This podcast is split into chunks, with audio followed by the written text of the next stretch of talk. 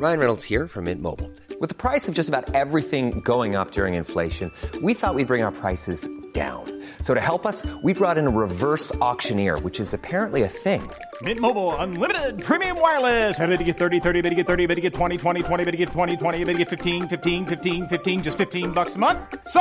give it a try at mintmobile.com/switch. slash $45 up front for 3 months plus taxes and fees. Promo for new customers for limited time. Unlimited more than 40 gigabytes per month slows. Full terms at mintmobile.com. Everyone knows therapy is great for solving problems, but getting therapy has its own problems too, like finding the right therapist, fitting into their schedule, and of course, the cost. Well, BetterHelp can solve those problems. It's totally online and built around your schedule. It's surprisingly affordable too. Connect with a credentialed therapist by phone, video, or online chat, all from the comfort of your home. Visit BetterHelp.com to learn more and save 10% on your first month. That's BetterHelp, H-E-L-P. Wow! Nice! Yeah! What you're hearing are the sounds of people everywhere putting on Bombas socks, underwear, and t shirts made from absurdly soft materials that feel like plush clouds. Yeah, that plush. And the best part? For every item you purchase, Bombas donates another to someone facing homelessness. Bombas, big comfort for everyone. Go to bombas.com slash ACAST and use code ACAST for 20% off your first purchase. That's bombas.com slash ACAST, code ACAST. بسم اللہ الرحمن الرحیم اگر ہاتھ میں ایلفی لگی ہو تو کیا اس سے وضو ہو جائے گا یا نہیں بعض مرتبہ ایسا ہوتا ہے کہ کام کے وقت ایلفی ہاتھ پر لگ جاتی ہے اور اس کو چھڑانا بہت مشکل ہو جاتا ہے تو اس صورت میں ایلفی پر وضو کر کے نماز پڑھنا جائز ہوگا حمزہ رسول یو پی سے جی نہیں ایلفی میں مشاہدہ ہے کہ ایلفی جب خشک ہو جاتی ہے تو اس کے اندر پانی نہیں پہنچتا اس کی ایک تہہ جم جاتی ہے اوپر تو اگر کسی کے لگ گئی ہے تو جب تک اس کو اچھی طرح نہ لیا جائے وضو نہیں ہوگا آپ کا اور یہ کہنا کہ مشکل ہوتی ہے تو مشکل ہے تو پھر بھی کرنا پڑے گا آپ کو کیونکہ پانی پہنچانا واجب ہے ناممکن نہیں ہے ایلفی چھڑانا مشکل ضرور ہے تھنر وغیرہ سے اتر جاتی ہے پانی سے رگڑتے رہیں گے اتر جائے گی تو جب تک مکمل الفی نہ جسم سے اتر جائے اس وقت تک آپ کا وضو نہیں ہوگا یہی حکم غسل کا بھی ہے تو اس لیے جو بھی نمازی لوگ ہیں ان کو بہت احتیاط کرنی چاہیے جب بھی الفی سے کوئی چیز جوڑیں تو پہلے شاپر وغیرہ ہاتھ میں پہن لیں یا گلوز وغیرہ پہن لیں میں بھی کب ایسا ہی کرتا ہوں کبھی کوئی چیز جوڑنی ہوتی ہے تو گلوز وغیرہ ہاتھ میں پہن کے اس میں پھر الفی استعمال کرتا ہوں تو اس کا خیال کرنا چاہیے نمازی لوگوں کو کیونکہ بہت دفعہ ایسا ہوتا ہے کہ آپ الفی استعمال کر رہے ہیں پھر آپ نے فجر ظہر اثر تین نمازیں پڑھ لی رات کو آپ دیکھ رہے ہوتے الفی لگی ہوئی تو تینوں نمازیں آپ کو لوٹانی پڑیں گی وہ اس کا خیال جیسے نیل پالش ہے نا جو نیل پالش جس کی ایک لیئر جم جاتی ہے تہہ جم جاتی ہے اس کے اندر پانی نہیں پہنچتا ہے تو ایسے ہی الفی کی بھی تہہ جم جاتی ہے جیسے نیل پالش سے وضو نہیں ہوتا جو تہہ جمنے والی نیل پالش تو اسی طرح الفی سے بھی نہیں ہوتا کوئی قرض لے کر بھول جائے تو کیا کریں کسی کے پاس ہمارے ادھار پیسے ہوں اور وہ پیسے لے کر بھول گیا تو ہماری یہ نیت کرنا کیسے ہوگا کہ میں نے اسے پیسے معاف کیے البتہ اگر اس نے مجھے واپس لوٹا دیے تو میں واپس لے لوں گا ایسا کرنا کیا صحیح ہے عدنان صاحب ٹنڈو اللہ یار سے جی صحیح ہے ویسے بھی نہیں دے رہا وہ تو آپ نیت کر لیں بھائی دے دے گا تو لے لوں گا نہیں دے گا تو میری طرف سے معاف ہیں تو یہ یہ نیت جائز ہے تاکہ آخرت کی پکڑ سے وہ بچ جائے تو آخرت کی پکڑ سے بچانے کے لیے یہ نیت کی جا سکتی ہے کہ اللہ میں اس کو معاف تو نہیں کر رہا یہ دنیا میں دے دے مجھے لیکن اگر اس نے نہیں دیا تو میری طرف سے معاف ہے تو یہ جائز ہے بہت ثواب کی بات ہے شک والی چیزوں کو چھوڑنا حدیث پاک کا مفہوم اس حدیث کا مطلب بتا دیں کہ ان چیزوں کو چھوڑ دو جو تمہیں شک میں ڈال دیں ان چیزوں کے لیے جو تمہیں شک میں نہ ڈالیں عبداللہ حامد انڈیا سے جناب عبداللہ صاحب حدیث کے الفاظ ہیں دا ما یریبو کا الا ما لا یری ایسی چیز کو جس میں شک نہ ہو چھوڑ دو سوری ایسی چیز کو جس میں شک ہو چھوڑ دو اس چیز کی طرف جس میں شک نہ ہو کیا مطلب حدیث کا مطلب یہ ہے کہ آپ کے سامنے دو کام ہیں ایک کام ایسا ہے جس کے کرنے میں فائدہ کم ہے لیکن نقصان کا کوئی اندیشہ نہیں ہے ایک کام ایسا ہے جس کے کرنے میں فائدہ بہت ہے لیکن نقصان کا بھی خطرہ ہے اس میں شک پڑ گیا نا کہ یار پتہ نہیں ایسا نہ ہو لینے کے دینے ہی پڑ جائیں تو یقینی چیز کو لینا چاہیے جس میں سو فیصد یقین ہے اور جس میں شک ہے اس کو اس طرف چھوڑ دینا چاہیے یعنی شک والی چیز کو چھوڑ کر ایسی چیز کی طرف چلے جاؤ جس میں تردد نہیں ہے تو پہلے اپنے آپ کو نقصان سے بچانا ضروری ہے اسی کو فقہ اپنی اصطلاح میں کہتے ہیں کہ دفع مذرت یہ جلب منفعت پہ مقدم ہے یعنی آپ کے سامنے دو راستے ہیں ایک راستہ ایسا ہے جس میں فائدہ تو ہے لیکن نقصان کا بھی خطرہ ہے اور ایک راستہ ایسا ہے جس میں فائدہ نہیں ہے لیکن نقصان کا بھی خطرہ نہیں ہے تو بھائی جس میں نقصان کا خطرہ نہیں ہے وہ کام کر لو کیونکہ اپنے آپ کو نقصان سے بچانا اس کی فکر یہ زیادہ ضروری ہے بس اپنے آپ کو فائدہ پہنچانے کی نسبت تو اسی طرح بعض جگہ یہ ہوتا ہے کہ ایک راستہ ہے ڈینجرس ہے لیکن شارٹ راستہ ہے ایک راستہ ہے لمبا ہے لیکن اس میں امن ہے کوئی خطرہ نہیں ہے تو جو شارٹ راستہ ہے نا اگرچہ شارٹ ہے آپ ٹائم جلدی پہنچ جائیں گے منزل پر لیکن خطرہ ہے اس میں کہ بھئی آپ لٹ نہ جائیں کوئی نقصان نہ ہو جائے تو یہاں حدیث کا مفہوم کیا ہوگا بھئی جو شک والا راستہ ہے اس کو چھوڑ دو کوئی بات نہیں تھوڑا آپ لمبا راستہ اختیار کر لیں لیکن اس میں آپ کو نقصان کا اندیشہ نہیں ہے تو جب بھی دو راستے آپ کے سامنے ہوں یا چند راستے آپ کے سامنے ہوں یا چند کام آپ کے سامنے ہوں تو آپ نے سب سے پہلے اس میں یہ دیکھنا ہے ان میں سب سے زیادہ سیو راستہ کون سا ہے محفوظ راستہ کون سا ہے اس محفوظ راستے کو آپ نے اختیار کرنا ہے اسی طرح شریعت کے معاملے میں بھی ایسا ہی ہے کہ ایک چیز مشکوک ہے ایک کھانا ایسا ہے جو مشکوک ہے ایک کھانا ایسا ہے جس میں شکی نہیں ہے بالکل سو فیصد پاک ہے تو بھئی آپ مشکوک کو چھوڑ کر وہ کھاؤ نا جو بالکل حلال ہے جس کو سب جائز کہتے ہیں یا آپ کو بالکل اس کے جائز ہونے پر اطمینان ہے تو یہ زندگی کے ہر پہلو میں یہ حدیث کام آتی ہے مختصر نماز کا طریقہ اگر فرض نماز کے ہر رکوع اور سجدے میں صرف ایک مرتبہ تسبیح پڑھی جائے اور تیسری اور چوتھی رکت میں کچھ دیر کھڑے ہو کر بغیر قراءت کیے سیدھا رکوع کر لیا جائے اور آخری قادہ میں اتحیات پڑھ کر سلام پھیر دیا جائے تو کیا نماز ادا ہو جائے گی وسیم صاحب انڈیا سے بہت شارٹ نماز وسیم صاحب بتا رہے ہیں دیکھیں نماز تو ہو جائے ہو جائے گی اس سے فرض ادا ہو گیا آپ کا واجب بھی ادا ہو گیا آپ نے ہر رکوع ایک سردے میں ایک ایک دفعہ سبحان ربی العظیم سبحان ربی العلیٰ پڑھ لیا فرض کی تیسری رکعت میں تھوڑی دیر کھڑے ہو کر رکو کر لیا تو فرض نماز ادا ہو جائے گی واجب بھی ادا ہو جائے گی یعنی جو نماز کے واجبات بھی ادا ہو گئے لیکن اس طرح سے نماز پڑھنا سنت معقدہ کے بہرحال خلاف ہے کیوں اس لیے کہ رکوع اور سجود میں تین تین دفعہ تصویر پڑھنا یہ سنت معقدہ ہے ٹھیک ہے فرض میں تیسری اور چوتھی رکت میں تو آپ اگر جلدی بھی رکو کر لیں تو کوئی اتنا مسئلہ نہیں ہے بہتر تو یہ کہ آپ اس میں سورہ فاتحہ پراپر پڑھیں یا کم از کم اتنی دیر کھڑے تو رہیں یا کوئی اور دعا پڑھ لیں لیکن اگر آپ اس میں جلدی رکو بھی کر لیتے ہیں تو بھی بہرحال بہتر نہیں ہے لیکن جائز ہے لیکن رکو اور سدو میں سجدے میں اتنا شاٹ مارنا کہ ایک ایک رکو اور ایک ایک رکو کی ایک ایک دفعہ تسبیح پڑھیں تو یہ سنت معقدہ کی مخالفت ہے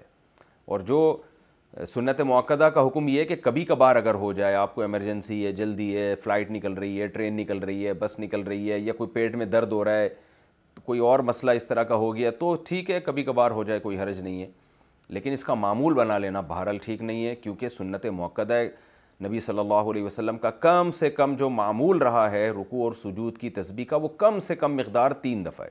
تو اس لیے علماء کہتے ہیں تین دفعہ سنت موقع ہے لہذا اگر کوئی ایک دفعہ کا معمول بنا لے گا تو ایسا شخص قابل ملامت ہوگا وہ نبی صلی اللہ علیہ وسلم کی سنت کا ترک کرنے والا کہلائے گا نماز تو بہرحال ادا ہو جائے گی اسی طرح تحیات کے بعد اگر کسی نے سلام پھیر دیا تو بھی اس کی نماز ہو گئی لیکن درو شریف چھوڑ دینا نماز میں دعا چھوڑ دینا تو یہ بھی سنت موقع ہے آخری خادہ میں تو معمول بنا لینا یہ بہرحال ٹھیک عمل نہیں ہے تو ایسا شخص قابل ملامت بہرحال ہوگا کبھی جلدی ہے تو ایک الگ بات ہے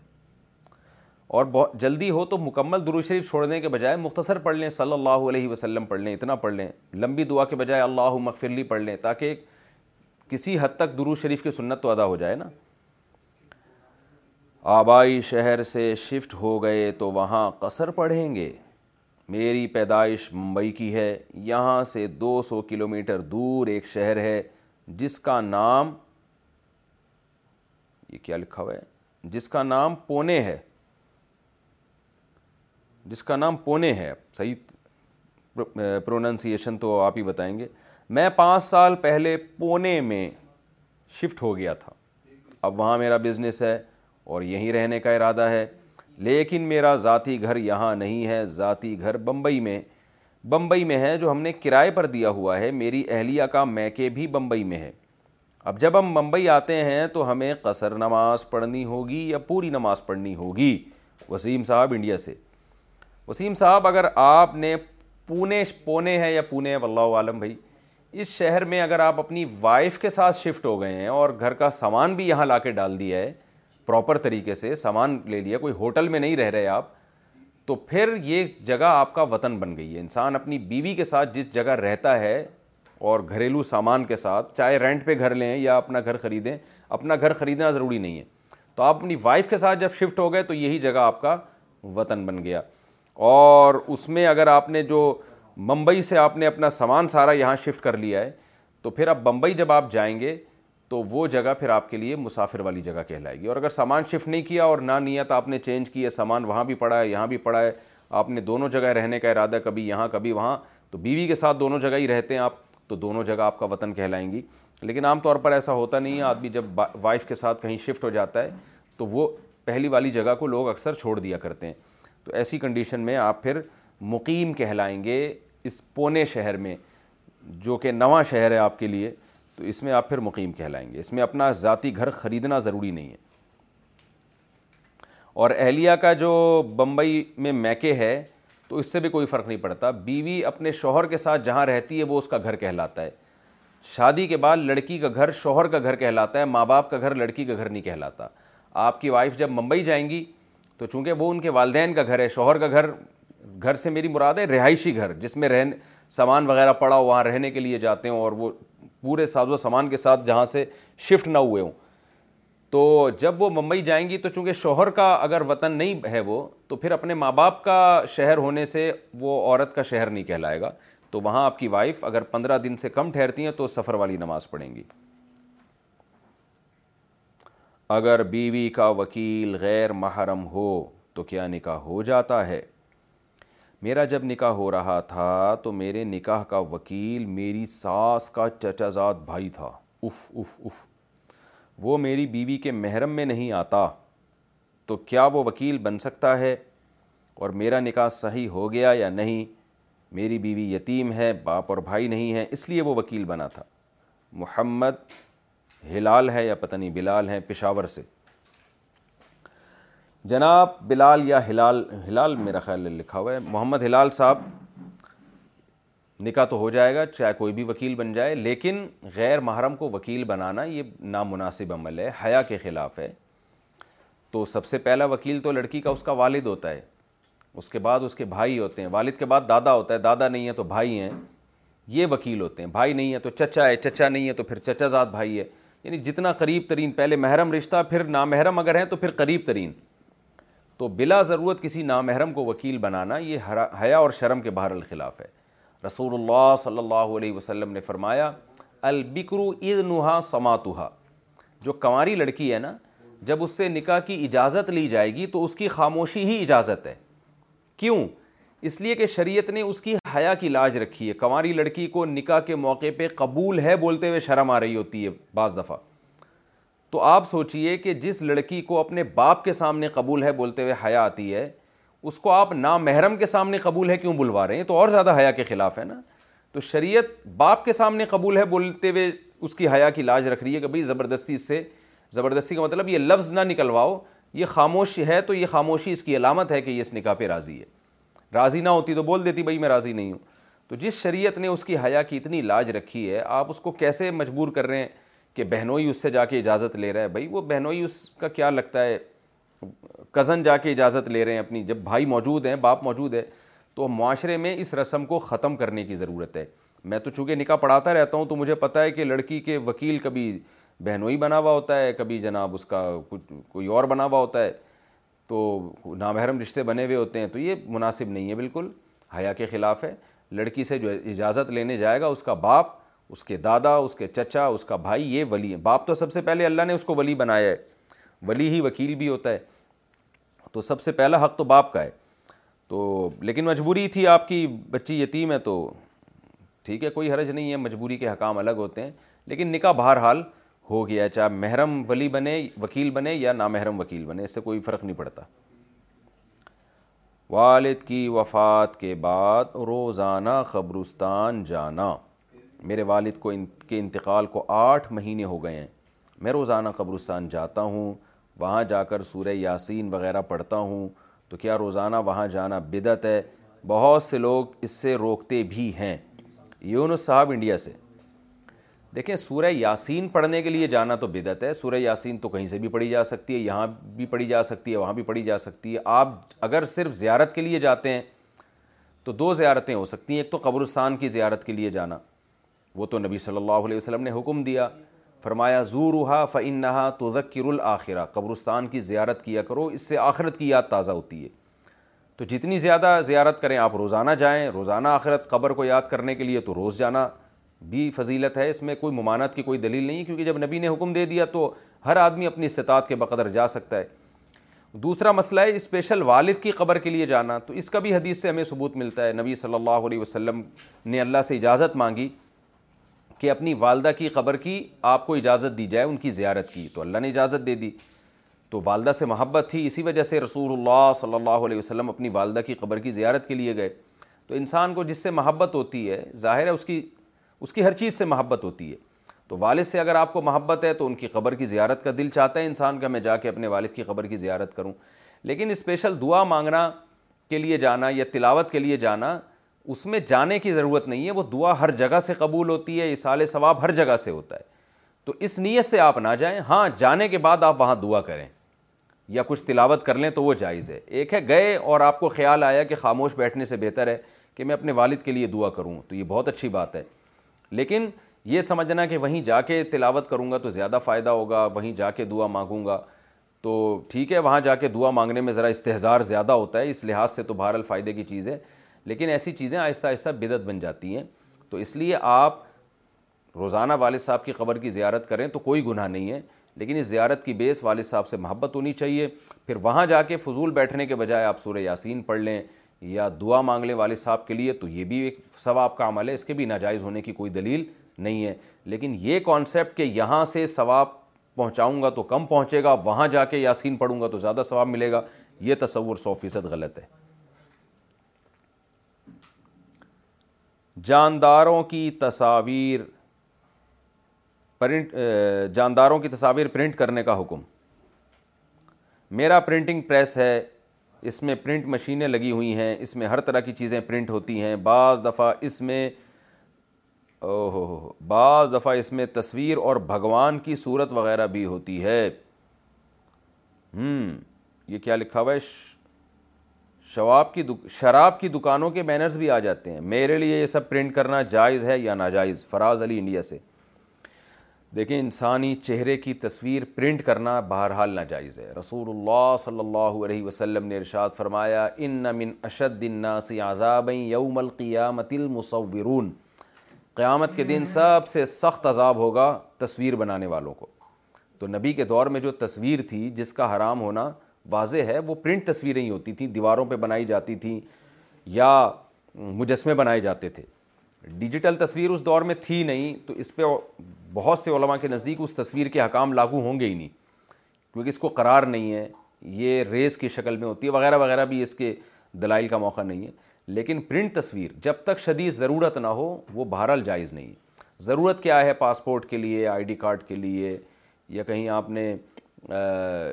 حج کے لیے عمرے کے لیے یا ٹریولنگ کے لیے ضرورت پڑتی ہے سیکیورٹی کے نقطۂ نظر سے اگر گورنمنٹ کا لا ہے قانون ہے تو ایک الگ بات ہے لیکن جہاں ضرورت نہیں ہے جیسے کتا پالنا حرام ہے لیکن ضرورت کے لیے شریعت نے اجازت دی ہے کتا آپ پال سکتے ہیں تو ایسے ہی تصویر بھی حرام ہے لیکن ضرورت کے لیے اس کی اجازت ہے تو اب یہ جو تصویریں ہیں بھگوان کی تصویر آپ بنا رہے ہو اس پہ پرنٹ کر رہے ہو یہ تو کوئی ضرورت کی چیز نہیں ہے ہندوؤں کے لیے ہے یہ ضرورت لیکن مسلمان کے لیے تو بھگوان مصور تصویر شکل میں ہو ہی نہیں سکتا اس میں تو ڈبل گناہ ہے ایک تو آپ تصویر بنا رہے ہیں دوسرا یہ کہ شر کو پروموٹ کر رہے ہیں آپ دوسری شراب کی دکانوں کے بینرز شراب کی جو ہے وہ بینر بنا بنا کے اس کو پروموٹ کرنا یہ خود اپنے ہاتھوں سے بینر بنانا یہ بھی جائز نہیں ہے تو اس سے آپ اجتناب کریں اور کوئی دوسری جائز جاب تلاش کریں اور جہاں تک ارننگ کا تعلق ہے تو پوری ارننگ حرام نہیں ہوگی آپ کی اس لیے کہ ارننگ جو آپ کو مل رہی ہے تو اس کے علاوہ بھی بہت سارے کام آپ کر رہے ہوگے نا پرنٹ کر رہے ہوگے سب کی مل رہی ہے تو اس میں کچھ رقم آپ صدقہ کر دیں گے یہ اندازہ لگا کے کہ کہ یہ جو میں نے تصویریں اس میں بھگوان کی بنائی ہیں یا شراب کی دکانوں کے بینرز بنائے ہیں تو اس کی جو ارننگ ہے یہ آپ کو صدقہ کرنی پڑے گی لیکن بہرحال یہ عمل جائز نہیں ہے اس سے آپ احتیاط کریں اور کوئی بہتر یہ کہ بے جان چیزوں کے پرنٹ لگائیں جاندار چیزوں کی پرنٹ نہ لگائیں ایکسٹرا تصاویر کھچوا لیں تو کیا گھر پر رکھ سکتے ہیں ہم کسی کام کی وجہ سے جو پاسپورٹ سائز تصویریں کھچواتے ہیں اس میں ضرورت کی دو تین استعمال ہوتی ہیں باقی کو اگلے وقت کے لیے گھر میں رکھ لیتے ہیں کیا وہ تصاویر گھر میں رکھ سکتے ہیں حافظ ہاشم کراچی سے چونکہ ان تصاویر کی ضرورت پڑتی رہتی ہے پاسپورٹ کے لیے اور مختلف کاموں کے لیے تو پیسے بچانے کے لیے اگر وہ تصویریں گھر میں فولڈ کر کے کہیں رکھ لے تاکہ وہ نمایاں نہ ہو ایسا نہ ہو دیواروں پہ لگائیں اس کو فریم کر کے یا عزت والی جگہ پہ رکھیں تو یہ حرام ہے تو اگر آپ اس کو کسی لفافے میں آپ اس کو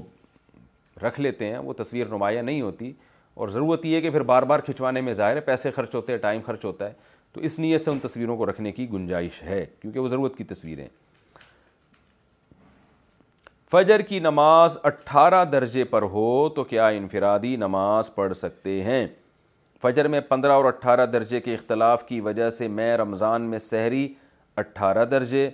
اور نماز پندرہ درجے کے حساب سے پڑھنا چاہتا ہوں ہماری مسجد میں اٹھارہ درجے کے حساب سے نماز ہوتی ہے تو کیا مجھے انفرادی نماز پڑھنی چاہیے فہد صاحب یو پی سے یہ بھی علماء کے مابین ایک اختلافی مسئلہ ہے کہ سورج جب طلوع ہونے کی طرف آتا ہے صبح صادق سے نا مشرق کی طرف ایسٹ میں جب سورج طلوع ہونے لگتا ہے تو پندرہ ڈگری پہ پہلے اٹھارہ ڈگری پہ پہنچتا ہے اس کے بعد پندرہ ڈگری پہ تو بعض علماء یہ کہتے ہیں کہ جب اٹھارہ ڈگری پہ ہوتا ہے تو اس وقت صبح و صادق کا وقت ہو چکا ہوتا ہے سحری کا وقت ختم اور فجر کا وقت شروع لیکن حضرت مفتی رشید احمد صاحب رحمہ اللہ تعالیٰ اور ان کے ساتھ اور بھی بعض ماہر فلکیات ہیں اور یونیورسٹیوں کے ماہر فلکیات تو بہت ہیں اس طرف ان کی رائے یہ ہے کہ جب پندرہ ڈگری پر یعنی اس کے بعد تقریباً پندرہ سے بیس منٹ کے بعد فجر کا وقت شروع ہوتا ہے اور صبح و صادق کا وقت ختم ہوتا ہے دونوں طرف دلائل ہیں ابھی میں دلائل کی بحث میں نہیں جانا چاہتا ہمیں جو اطمینان ہے ذاتی طور پر وہ مفتی رشید احمد صاحب کی رائے پر اطمینان ہے کیونکہ ہمارے خیال یہ ہے جو ہم نے خود بھی اپنے طور پہ بھی تجربہ کر کے دیکھا ہے کہ گاؤں دیہاتوں میں جو لوگ یہ فلکیات کا علم نہیں جانتے جب آپ ان سے پوچھیں گے نا اور وہ ان کو پتہ بھی نہ ہو کہ جدول میں لکھا ہوا کیا ہے تو وہ پندرہ درجے ہی بتا رہے ہوتے ہیں یعنی بالکل نیوٹرل ہو کے اگر آپ جا کے مشاہدہ کریں گے کہ صبح صادق کا تو آپ کو پندرہ درجے میں نظر آئے گی بہرحال دلائل دونوں طرف ہیں میں کسی ایک رائے پر یقینی طور پہ میں اس وقت نہیں کوئی ایسی بات کہنا چاہتا کہ ایک اختلافی ایک مسئلہ کھڑا ہو جائے تو ہماری رائے اگر آپ پوچھتے ہیں تو یہی ہے کہ آپ پندرہ پہ روزہ بھی بند کر سکتے ہیں پندرہ تک یعنی سحری کا وقت لے جا سکتے ہیں آپ اور نماز بھی آپ کو پندرہ ڈگری کے بعد پڑھنی پڑے گی لیکن اس میں چونکہ ایک عامی آدمی کے پاس تو دلائل نہیں ہوتے وہ تو ظاہر ہے علماء کو فالو کرتا ہے تو دوسری طرف بھی بڑے علماء ہیں تو اس لیے ایک عام لوگوں کو ایک رائے یہ دی جاتی ہے کہ بھائی آپ اٹھارہ ڈگری سے پہلے پہلے روزہ بند کر لیں اور نماز آپ پندرہ ڈگری کے بعد پڑھیں تاکہ تمام علماء کے نزدیک آپ کا روزہ بھی صحیح ہو جائے اور آپ کی نماز بھی صحیح ہو جائے تو میں جو اپنی رائے ہے اور جو ہمارے حضرت کی رائے تھی فلکیات میں بہت ماہر تھے ان کے مشاہدے بھی تھے اسی رائے پہ ہی فتویٰ دیتا ہوں لیکن دوسری رائے کے احترام کے ساتھ تو فتویٰ ہمارا یہی ہے کہ آپ ایسی صورت میں انفرادی نماز پڑھ لیں باجماعت نماز پڑھنے سے پہلے کیونکہ ہماری رائے میں اس وقت تک فجر کا وقت شروع ہوا ہی نہیں ہوتا اٹھارہ درجے پہ تو جب وقت ہی شروع نہیں ہوا ہے تو نماز کیسے ہوگی لیکن بہرحال دوسری طرف بڑے بڑے علماء ہیں کوئی ان کی رائے کو فالو کرتا ہے تو اللہ تعالیٰ سے امید ہے کہ اللہ تعالیٰ اس کی نماز قبول کر لیں گے کیونکہ ایک عامی آدمی تو اسی کا مکلف ہے کہ وہ علماء کی رائے کو کی اتباع کرے فص ال ذکری ان کن تم لا تعلمون اللہ فرماتے ہیں تمہیں علم نہیں ہے تم تحقیق کے اہل نہیں ہو تو جن کی تحقیق ہے ان کو فالو کرو تو اب تحقیق تو دونوں طرف ہے تو میرا اپنا معمول تو یہی ہے کہ میں پندرہ ڈگری پہ رمضان کا روزہ بند کرتا ہوں لیکن جب میں پبلک میں بیٹھا ہوتا ہوں پھر میں یہ کام نہیں کرتا پھر میں دیر تک سحری اس لیے نہیں کرتا کہ آپ خام خامے لوگوں کو کنفیوژن میں نہ ڈالیں جب سب سحری بند کر رہے ہیں تو سب کے ساتھ ہی بند کریں البتہ جب انفرادی طور پر اپنے گھر میں میں سحری بند کرتا ہوں تو میں پندرہ ڈگری تک کھاتا ہوں اور پندرہ کے بعد ہی ہم فجر کی نماز پڑھتے ہیں لیکن یہ ایسے ایسا نہ ہو کہ آپ لوگوں میں کنفیوژن پیدا کرنا شروع کر دیں اور لوگوں کے سامنے ایک نیا پھڈا نہ کھڑا کر دیں تو انفرادی طور پر جب آپ سحری کھائیں تو آپ ہماری رائے کے مطابق پندرہ ڈگری تک کھا سکتے ہیں نماز بہرحال پندرہ ڈگری کے بعد ہی پڑھیں آپ لیکن جب پبلک کے سامنے ہوں تو چونکہ دوسری طرف جمہور علماء ہیں تو اختلاف امت میں ڈالنا انتشار پھیلانا یہ خود شریعت میں پسندیدہ کام نہیں ہے تو کوئی مسئلہ نہیں آپ ذرا جلدی سحری ختم کر لیں اٹھارہ کے قول پر عمل کر لیں تو ہماری رائے ہے اگر آپ کو کسی اور عالم کی رائے پر اعتماد ہو تو آپ ان سے بھی فتویٰ لے سکتے ہیں ناپاک شلوار کے ساتھ غسل کرنا اگر شلوار میں ناپاکی لگی ہو تو کیا اس کے ساتھ غسل کر سکتے ہیں یا نہیں محمد سہیل بنگلہ دیش سے جی غسل کر سکتے ہیں اگر پورے جسم پہ پانی بہا دیا تو غسل تو ہو جائے گا لیکن اس ناپاک شلوار پہ جب پانی لگے گا تو وہ ناپاکی تو پوری جسم پہ پھیل جائے گی تو فرض غسل تو ادا ہو جائے گا لیکن جسم ناپاک ہو جائے گا تو اس ناپاکی کو بہرحال جسم سے اور کپڑوں سے دور کرنا پڑے گا آپ کو اس لیے جیسے پراپر لوگوں کا معمول ہے اسی پر عمل کریں اگر جسم پہ کپڑوں پہ ناپاکی لگی ہے تو لوگ کیا کرتے ہیں کہ اس ناپاکی کو پہلے دور کرتے ہیں پھر غسل کرتے ہیں وہ تاکہ جب وہ دوبارہ کپڑے پہنیں تو گیلے جسم سے کپڑے لگ کے ناپاک نہ ہو دوبارہ تو یعنی جسم ناپاک نہ ہو اور اگر آپ نے کوئی یہی شوق ہے کہ جی شلوار پہن کے ہی آپ نے غسل کرنا ہے محلے والے جھانک رہے ہیں آپ کے واش روم کی طرف یا واش روم کا کنڈی نہیں ہے یا اور کوئی مسائل ہوں گے وہ تو آپ ہی معذرت کے ساتھ آپ ہی جانتے ہیں تو پھر ایسی صورت میں آپ نے کیا کرنا ہے کہ کپڑے پہن کے جب غسل کرنا ہے تو اپنے کپڑوں کو غسل کے دوران اتنا رگڑنا ہے کہ وہ پہنے پہنے ہی آپ اس کو پاک کر لیں اور پھر آپ جسم کو بھی پاک کر لیں تو اس طرح سے غسل ادا ہو جائے گا خواب میں اگر گناہ کیا تو کیا اس کا گناہ ملے گا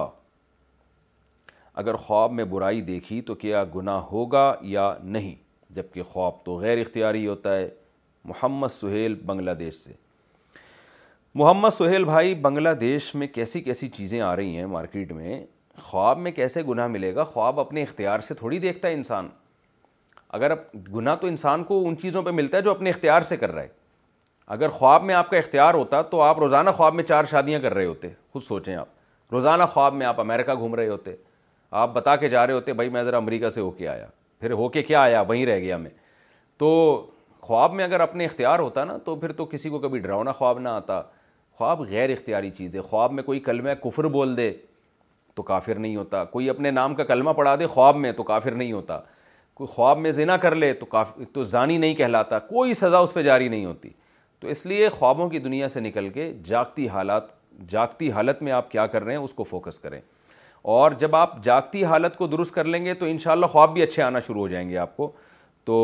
یہ ضرور ہے کہ جاگتی حالت کا خواب پہ اثر پڑتا ہے لیکن خواب میں گناہ کرنے سے کوئی گناہ نہیں ملتا کیونکہ اختیار میں نہیں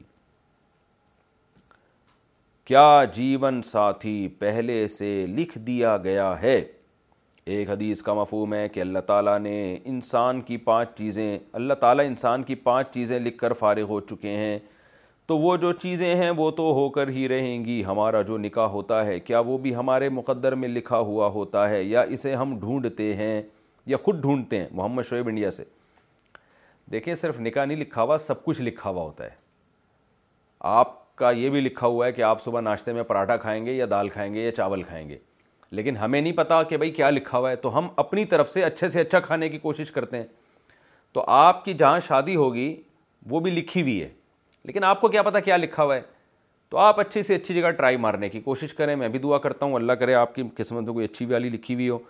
تو آپ ہمیں چونکہ پتہ نہیں ہے نا مقدر کا کسی کو پتہ نہیں ہے تقدیر کا علم اللہ نے کسی پیغمبر کو کسی مقرر فرشتے کو بھی نہیں دیا تو اس لیے ہم تو بھائی وہی کریں گے جو ہماری کھوپڑی میں آئے گا ہمیں کیا کرنا ہے کہ لکھا ہوا ہے یا نہیں لکھا ہوا ہم نے وہ کرنا ہے جو ہماری سمجھ میں آ رہا ہے تو آپ تلاش کریں اچھے سے اچھا تقدیر پر بھروسہ کر کے آپ اچھے رشتے کی تلاش چھوڑ نہ دیں آپ ہاں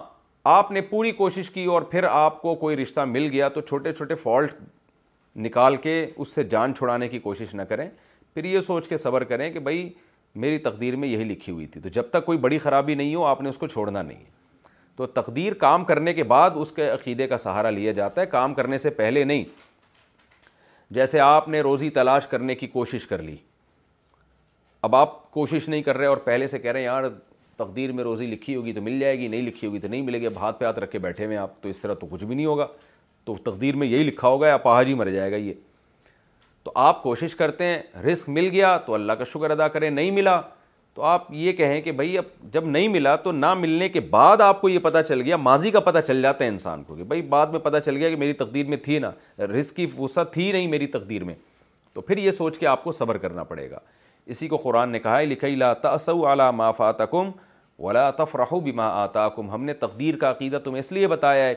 تاکہ کوئی چیز تمہیں نہ ملے تو غم نہ کیا کرو یہ سوچو کہ اللہ نے میرے مقدر میں یوں ہی لکھا تھا ایسا ہی ہونا تھا اور کوئی چیز مل جائے تو اترایا نہ کرو شیخیاں نہ بھگار بھگارنا شروع کر دیا کرو بلکہ یہ بولو کہ اللہ نے چونکہ لکھی بھی تھی تو اللہ کی دین کی وجہ سے مجھے یہ چیز ملی ہے تو اس لیے تقدیر کا عقیدہ ہمیں بتایا ہے شریعت نے اس لیے نہیں بتایا کہ ہم ہاتھ پہ ہاتھ رکھ کے بیٹھ جائیں وسوسوں بسوں کی وجہ سے نماز چھوڑ دینا جب میں نماز پڑھتا ہوں یا قرآن پڑھتا ہوں تو مجھے ایسا محسوس ہوتا ہے کہ گویا تم اللہ کے ساتھ شرک کر رہے ہو کفر اور شرک کے وسوسے آتے ہیں اس حال میں مجھے نماز پڑھنی چاہیے یا چھوڑ دینی چاہیے مدثر آصف رحیم یار خان سے مدثر صاحب جب آپ نے چھوڑ دینے کی بات کی تو مجھے ایسا محسوس ہو رہا ہے کہ آپ حماقت کی بات کر رہے ہیں تو وسوسے آنے دیں آپ تلاوت بھی کریں نماز بھی پڑھیں وسوسوں کا علاج یہ ہے کہ ان کو لفٹ نہ کرائیں نہ ان کو خود سے لے کر آئیں نہ ان کو زبردستی بھگانے کی کوشش کریں اپنے آپ کو جب آپ مشغول رکھیں گے اور وسوسوں کی ٹینشن نہیں لیں گے آ رہے ہیں تو آنے دیں تو یہ خود بخود انشاءاللہ غائب ہو جائیں گے اور یہ شرک ورک کی فضول بات ہے شرک نماز جو پڑھ رہا ہے وہ تو توحید پرست ہے نا وہ شرک کیوں کر رہا ہے وہ تو نماز پڑھنا اس کی علامت ہے کہ آپ توحید پرست ہیں تو یہ چھوڑ دیں ان وسوسوں میں نہ پڑھیں زیادہ مقتدی درود میں تھا کہ امام نے سلام پھیر دیا مقتدی جماعت کے اندر شریف پڑھ رہا تھا ابھی دعا نہیں پڑی تھی کہ امام صاحب نے سلام پھیر دیا تو مقتدی کیا کرے گا محمد شعیب رضا یو پی سے مقتدی بھی سلام پھیرے گا کیونکہ امام کی اقتدا اس لیے کی جاتی ہے لیو تم بھی امام کو امام اس لیے بنایا جاتا ہے کہ اس کی پیروی کی جائے تو امام نے سلام پھیر دیا آپ بھی سلام پھیر دیں البتہ اگر آپ نے اتحیات ہی کمپلیٹ نہیں کی ہے اور پھر امام نے سلام پھیر دیا تو آپ جلدی سے اتحیات کمپلیٹ کریں اور پھر آپ سلام پھیریں کیونکہ جیسے امام کو فالو کرنا واجب ہے ایسے ہی اتحیات کو کمپلیٹ کرنا بھی واجب ہے تو دونوں باتوں پر عمل کریں جلدی سے اتحیات پڑھ لیں اور سلام پھیر لیں اسی طرح بعض دفعہ یہ ہوتا ہے دو رکعتوں کے بعد آپ نے اتحیات ابھی پڑھی نہیں اور امام صاحب جلدی سے کھڑے ہو گئے پہلے ہی کھڑے ہو گئے تو آپ جلدی سے اطیات کمپلیٹ کر کے کھڑے ہو جائیں احتیاط کو ادھورا نہیں چھوڑ سکتے آپ کسی نے چھوڑ دیا تو نماز اس کی ہو گئی کیونکہ امام کے پیچھے سدا صاحب واجب نہیں ہوتا یعنی غلطی سے یہ بھولے سے اگر چھوڑ دیا لیکن چھوڑنا صحیح نہیں ہے موبائل کی تصویر کا پرنٹ جائز ہے کیا ہاتھ سے بنائی ہوئی تصویر منع ہے یا وہ تصویر بھی منع ہے جو موبائل سے لے لی ہو پھر اسے پرنٹ کر دیا ہو شعیب صاحب کشمیر سے دیکھیں تصویر کے حرام ہونے کے درجات ہیں سب سے زیادہ حرام وہ تصویر ہے جو مجسمے کی شکل میں ہو باقاعدہ مجسمہ بنایا ہوا ہو آپ نے جیسے بت بنائے جاتے ہیں یا یہ آپ نے دیکھا ہوگا آج کل کپڑے کی دکانوں پہ مجسمے بنے ہوئے ہوتے ہیں پوری تصویروں کے ساتھ تو یہ سب سے سخت ترین حرام تصویر ہے جس کے حرام ہونے پر پوری امت کا اجماع ہے اس کے بعد سب سے اس کے بعد درجے میں حرام وہ تصویر ہے جو ہاتھ سے آپ نے دیوار یا کاغذ پہ بنائی ہو آنکھ ناک کان بنائے ہاتھ سے ڈیزائن کیا یہ تصویر بھی سب کے نزدیک حرام ہے اور نبی صلی اللہ علیہ وسلم نے فرمایا اللہ تعالیٰ حکم دیں گے کہ اب تم نے اب اللہ کی مشابت کی ہے تو اس میں جان بھی ڈالو تیسرے نمبر پہ وہ تصویر ہے جو کیمرے سے لی گئی ہو اور اس کا پرنٹ نکال لیا گیا ہو یہ بھی حرام ہے تیسرے درجے میں تو اور چوتھے نمبر پہ ڈیجیٹل کیمرے کی تصویر ہے جو کیمرے کی اسکرین پر ہو یا موبائل کی اسکرین پر ہو اس تصویر میں بہت سے علماء اس کے جائز ہونے کے قائل ہیں بہت سے ناجائز ہونے کے قائل ہیں تو جو ناجائز ہونے کے قائل ہیں وہ بھی ضرورت کے وقت اس کے جائز ہونے کے قائل ہیں تو یہ ہماری رائے میں یہ جائز ہے کیونکہ یہ وہ اس تصویر میں داخل نہیں ہے جو نبی صلی اللہ علیہ وسلم کی وعید ہیں جس قسم کی تصویروں کے بارے میں تو اس لیے موبائل کی تصویر کا بھی پرنٹ نکالنا چہرے کی تصویر کی بات کر رہا ہوں میں وہ بلا ضرورت شدیدہ جائز نہیں ہے بہنوئی سے پردہ کیا ضروری ہے بہنوئی سے پردے کا کیا حکم ہے فاطمہ مسعود کشمیر سے جناب بہنوئی سے پردہ لازم ہے دیور کے بارے میں رسول اللہ صلی اللہ علیہ وسلم سے پوچھا گیا تو آپ نے فرمایا الحم و موت دیور موت ہے موت کا مطلب کیا اس پہ پردہ کرو اس سے سختی سے پردہ کرو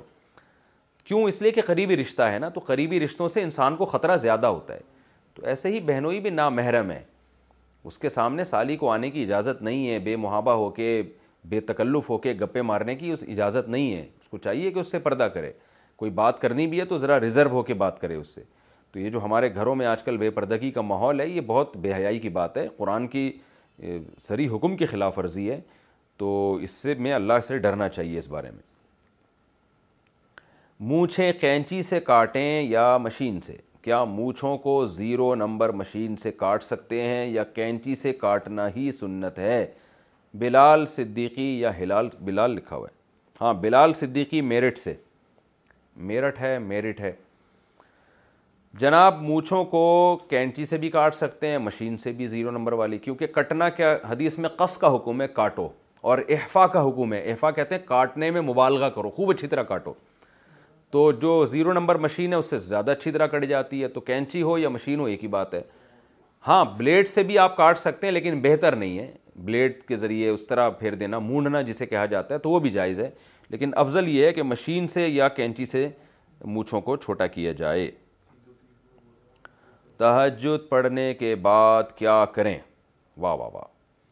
کیا تحجد کی نماز پڑھ کر سو سکتے ہیں یا پھر کیا کرنا چاہیے سلمہ بی بی دبئی سے آپ کی مرضی ہے بھائی کیا کریں اگر آپ نے تہجد خوب لمبی پڑھی ہے تو پھر نبی صلی اللہ علیہ وسلم کی سنت ہے کہ آپ خوب لمبی تہجد پڑھتے تھے اس کے بعد جب صبح و صادق ہوتی تو فجر کی دو سنتیں پڑھتے پھر اس کے بعد آپ صلی اللہ علیہ وسلم لیٹ جایا کرتے تھے مختصر سا آرام کرتے اس کے بعد پھر آپ فجر کی جماعت کرایا کرتے تھے تو اگر آپ نے تہجد لمبی پڑھی ہے آپ کو تھکاوٹ ہو گئی ہے تو آپ صبح و صادق کے بعد دو رکت سنت پڑھیں فجر کی تھوڑی دیر آرام کریں پھر فجر کی نماز پڑھ لیں اس طرح بھی ہو سکتا ہے کہ ابھی صبح صادق میں ٹائم باقی ہے تو آپ پہلے سو جائیں دو سنت پڑھیں اور پھر اس کے ساتھ دو فرض بھی پڑھ لیں تو سب طرح سے جائز ہے آپ سو بھی سکتی ہیں اور سونا اس لیے بہتر ہے کہ تاکہ فجر کی نماز پھر آپ فریش طریقے یعنی فریش ہو کے پڑھ لیں کیونکہ فرض نماز ہے نا تو اس میں آپ کا ذہن فریش ہونا چاہیے اس لیے بہتر یہی ہے کہ تھوڑی دیر آرام کر لیا جائے فوتگی والے گھر میں کھانا کھانا یہ جو آج کل رواج ہے کہ فوتگی کے وقت دفن وغیرہ کر کے جب لوگ واپس آتے ہیں تو کوئی رشتہ دار ان کا اور ان کے گھر والوں کا اور ان کے ساتھ اوروں کا کھانا کرتے ہیں اور اس کو ضروری سمجھا جاتا ہے کیا وہ کھانا سب کے لیے جائز ہے عطا محمد سوہو سکھر سے دیکھیں میت کا جو اصل گھر ہے نا وہ کھانے پینے کا نہیں ہے کھانا پینا شریعت میں خوشی کے موقع پر ہوتا ہے تو آج کل میت جس گھر میں ہو وہاں ایک دیگیں اور خوشبوئیں آ رہی ہوتی ہیں تمبو لگے ہوئے ہوتے ہیں دے دنا دن ڈھکن ہٹ رہے ہیں دیگوں سے اور ٹن ٹن کی آوازیں آ رہی ہوتی ہیں کہ عجیب سا ماحول ہوتا ہے کہ دوپہر چیخو پکار لگی ہوئی تھی رونا دھونا شام کو دیگوں پہ دیگیں چل رہی ہیں تو یہ مزاج شریعت کے بہر الخلاف ہے البتہ یہ ضرور ہے کہ بعض دفعہ میت کے کچھ رشتہ دار بہت دور سے آئے ہوتے ہیں وہ اپنے گھر جا کے کھانا کھائیں گے تو دو چار مزید جنازے اٹھنے کا اندیشہ ہوتا ہے کیونکہ میں بھی یہ بھگت چکا ہوں ہمارے ایک ریلیٹو بہت دور تھے ہم جب گئے ان کی میت میں تو دفنانے کے لیے بھی گئے تو بھوک سے نا پیٹ کمر سے لگی ہوئی تھی پیٹ کمر سے لگا ہوا تھا کوئی قریب میں کھانے کی جگہ بھی نہیں تھی تو بہتر تو یہ کہ سب ادھر ادھر ہوٹلوں پہ جا کے کھا لیں کوئی جگہ بھی نہیں تھی تو وہاں کسی نے ہمارے لیے کھانے کا انتظام کر دیا تو دل سے دعائیں نکلی بھائی بڑا بڑی مہربانی آپ کی آپ نے کھانے کا انتظام کیا تو جو دور سے رشتہ دار آئے ہوئے ہوتے ہیں جن کے لیے اب گھر جا کے دور کھانا کھانا اپنے گھر پہنچ کے یہ مشکل ہوتا ہے تو ان کے اکرام میں ان کی بھوک مٹانے کے لیے اڑوس پڑوس میں کوئی ریلیٹیو میں اگر کوئی کھانے کا انتظام کر دے تو یہ کوئی غلط نہیں ہے اس کو میت کا کھانا نہیں کہیں گے یہ میت کی وجہ سے نہیں ہے بلکہ یہ لوگوں کی بھوک کی وجہ سے ہے ان لوگوں کے لیے جن کے لیے ابھی کھانا اویلیبل ہے نہیں لیکن اڑوس پڑوس والوں کو چاہیے کہ وہ اس کھانے میں شرکت نہ کریں وہ اچھے بچوں کی طرح اپنے گھر میں جائیں تمیز سے گھر جا کے کھائیں وہ تو میت کے اہل خانہ کو تو کھلایا جائے گا کیونکہ حدیث میں آتا ہے کہ جس گھر میں میت ہوئی ہو تین دن تک اس کے کھانے پینے کا بندوبست کرو وجہ اس کی ہے کہ وہ غم کی وجہ سے کھانا نہیں پکا سکتے ان کو غم میں ہیں بیچارے وہ کہاں کھانے پینے کی طرف توجہ جائے گی تو پڑوسیوں کو ریلیٹیوز کو چاہیے کہ میت کے اہل خانہ کے کھانے کا وہ انتظام کریں تو اسی ضمن میں جو دور سے رشتہ دار آئے ہوئے ہیں وہ بھی کھا لیں تو کوئی حرج نہیں ہے اتنا کھانا پکوا لیں کہ وہ بھی کھا لیں تو ظاہر اب یہ تو نہیں ہوگا نا کہ میت کے گھر والے کھائیں اور اس پلیٹ میں باقی سارے ادھر بیٹھ کے منہ دیکھیں تو یہ تو نہیں ہوتا نا وہ جو بیٹھے ہوئے ہیں وہ بھی کھا لیں گے اس بہانے لیکن جو اڑوس پڑوس میں لوگ رہتے ہیں یا جو قریبی رشتہ دار جن کے گھر قریب ہیں ان کو چاہیے اچھے بچوں کی طرح اپنے گھر جا کے کھائیں ایک بات تو یہ دوسری بات یہ کہ بہت ہی کوئی خوشبودار مرغن غذاؤں کا انتظام نہیں کرنا چاہیے بعض لوگ کیا کرتے ہیں ایسا وی آئی پی کھانا منگواتے ہیں کہ کسی سیٹھ کے ولیمے میں بھی ایسا کھانا نہیں کھایا ہوتا تو میت کا تو گھر خوشی کا گھر نہیں ہے تو وہ کھانا جو آرام سے نارمل روٹین کا کھانا ہے وہ منگوانا چاہیے تو اس لیے ان دو باتوں کا اگر خیال کیا جائے تو پھر جائز ہے ورنہ یہ کھانا جائز نہیں ہے جنات کہاں رہتے ہیں اور مرنے کے بعد کہاں جاتے ہیں واہ واہ واہ واہ جنات کا ٹھکانہ کس جگہ ہوتا ہے اور کیا ان کی کوئی برزخی زندگی بھی ہوتی ہے طارق بلال سندھ سے دیکھیں جنات مرنے کے بعد کہاں جاتے ہیں اس کے بارے میں تو میرے پاس کوئی رپورٹ نہیں ہے بظاہر یہی ہے کہ ان کے لیے بھی عالم برزخ ہی ہوگا جیسے انسانوں کے لیے برزخ ہے کیونکہ مرنے کے بعد انسانوں کے بارے میں تو ہمیں پتہ ہے کہ قبر کا عذاب بھی ہوتا ہے ثواب بھی ہوتا ہے تو اس پہ قیاس کا تقاضا یہ ہے کہ جنات کے ساتھ بھی ایسا ہی ہوتا ہوگا اور پھر میدان حشر میں ان کو بھی اللہ تعالیٰ جمع کریں گے تو کوئی واضح حدیث تو اس بارے میں میرے علم میں نہیں ہے لیکن قیاس کا تقاضا یہی ہے رہا یہ کہ جنات رہتے کہاں ہیں تو ادھر ایک قبرستان ہے آپ ٹرائی کر کے دیکھ لیں رات کو پونے تین بجے شاید آپ کو دو چار جن چڑیل بھوتوں سے ملاقات ہو جائے سنا ہے کہ یہ ایسی جگہوں پہ رہتے ہیں جو بیابان ہوں اور جہاں کوئی بھی نہ جاتا ہو اور جنگلوں میں اس ٹائپ کی جگہوں پہ رپورٹ ہی ہے دیکھا میں نے نہیں ہے آپ ٹرائی کر کے دیکھ لیں وہ ایک مشہور واقعہ ہے نا ایک فلیٹ کئی سالوں سے خالی تھا بالکل بیابان تھا کوئی نہیں رہتا تھا اس کے بارے میں مشہور ہو گیا کہ یہاں جنات رہتے ہیں بعض لوگوں کو فنٹر بننے کا بڑا شوق ہوتا ہے ایک صاحب نے کہا جن ون کچھ نہیں ہوتا میں جاؤں گا کوئی وہ جن ون نہیں ہے بڑے فنٹر بنے گئے دروازہ بجایا آواز آئی کون کہہ رہے ہیں میں آیا ہوں یہاں پہ تو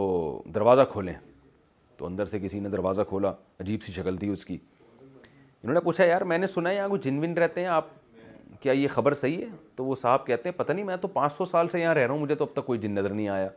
یہ صاحب دھڑام سے بے ہوش ہو کے گر گئے کہ یار پانچ سو سال سے بندہ رہ رہا ہے پتہ نہیں یہی جنہیں ہوئے کیا تو لیکن بہرحال ان چیزوں سے آپ زیادہ نہ ڈریں جو جنات سے زیادہ ڈرتے ہیں انہی پر اکثر مسلط ہوتے ہیں تو اللہ اللہ کریں اپنے صبح و شام کی دعائیں پڑھیں سورہ فلق سورہ ناس پڑھ کے دم کیا کریں انشاءاللہ جنات سے حفاظت رہے گی رات کو آیت الکرسی جو حدیث میں آتا ہے پڑھ کے سوتا ہے تو اللہ تعالیٰ جنات سے اس کی حفاظت کرتے ہیں تو رہتے کہاں ہیں یہ اس کے بارے میں مجھے زیادہ رپورٹ ہے نہیں سنا ہے کہ جنگلوں میں زیادہ رہتے ہیں پانی بوائل کر کے وضو اور غسل کا حکم اچھا بھائی یہ ان کا نام نہیں لکھا ہوا پانی بوائل کر کے وضو اور غسل کا کیا حکم ہے جی جائز ہے پانی بوائل کر کے تو اتنے تکلف کی ضرورت کیا ہے کچے پانی سے وضو کر لیں بھائی اتنا زیادہ اپنے آپ کو چھوئی مئی نہیں بنایا نا کہ پینے کے لیے بھی بوائل پانی تو نہانے کے لیے بھی تو نہائیں کچے پانی سے ہی نہا لیا کریں اللہ تعالیٰ قبول کر لیتا ہے خواتین کی گواہی میں نکاح کا حکم اگر کسی لڑکی کا نکاح ہو بغیر ولی کے اور گواہوں میں عورتیں ہوں تو کیا وہ نکاح ہو جاتا ہے دو سوال پوچھیں ایک تو ولی کی اجازت کے بغیر نکاح اور ایک گواہوں کے بغیر نکاح تو ولی کی اجازت کے بغیر نکاح کا مسئلہ تو اختلافی ہے امام مالک امام احمد ابن حنبل اور امام شافعی رحمہم اللہ تعالیٰ کے نزدیک لڑکی کا نکاح اس کے باپ کی اجازت کے بغیر منعقد ہی نہیں ہوتا جبکہ فقہ حنفی میں امام ابو حنیفہ اور ان کے دونوں جو شاگرد ہیں ان کی نظر میں لڑکی اپنے باپ کی اجازت کے بغیر اگر نکاح کر لے تو وہ نکاح ہو جاتا ہے لیکن شرط یہ ہے کہ وہ کفو میں نکاح کیا ہو کفو کہتے ہیں ہم پلہ پیرل ہم پلہ کا مطلب کیا ہے کہ لڑکا موٹی موٹی بنیادی چیزوں میں لڑکی کے برابر کا ہو جوڑ کا ہو جن میں سب سے پہلے دینداری ہے پھر نصب ہے خاندان ہے اور پیشہ ہے یعنی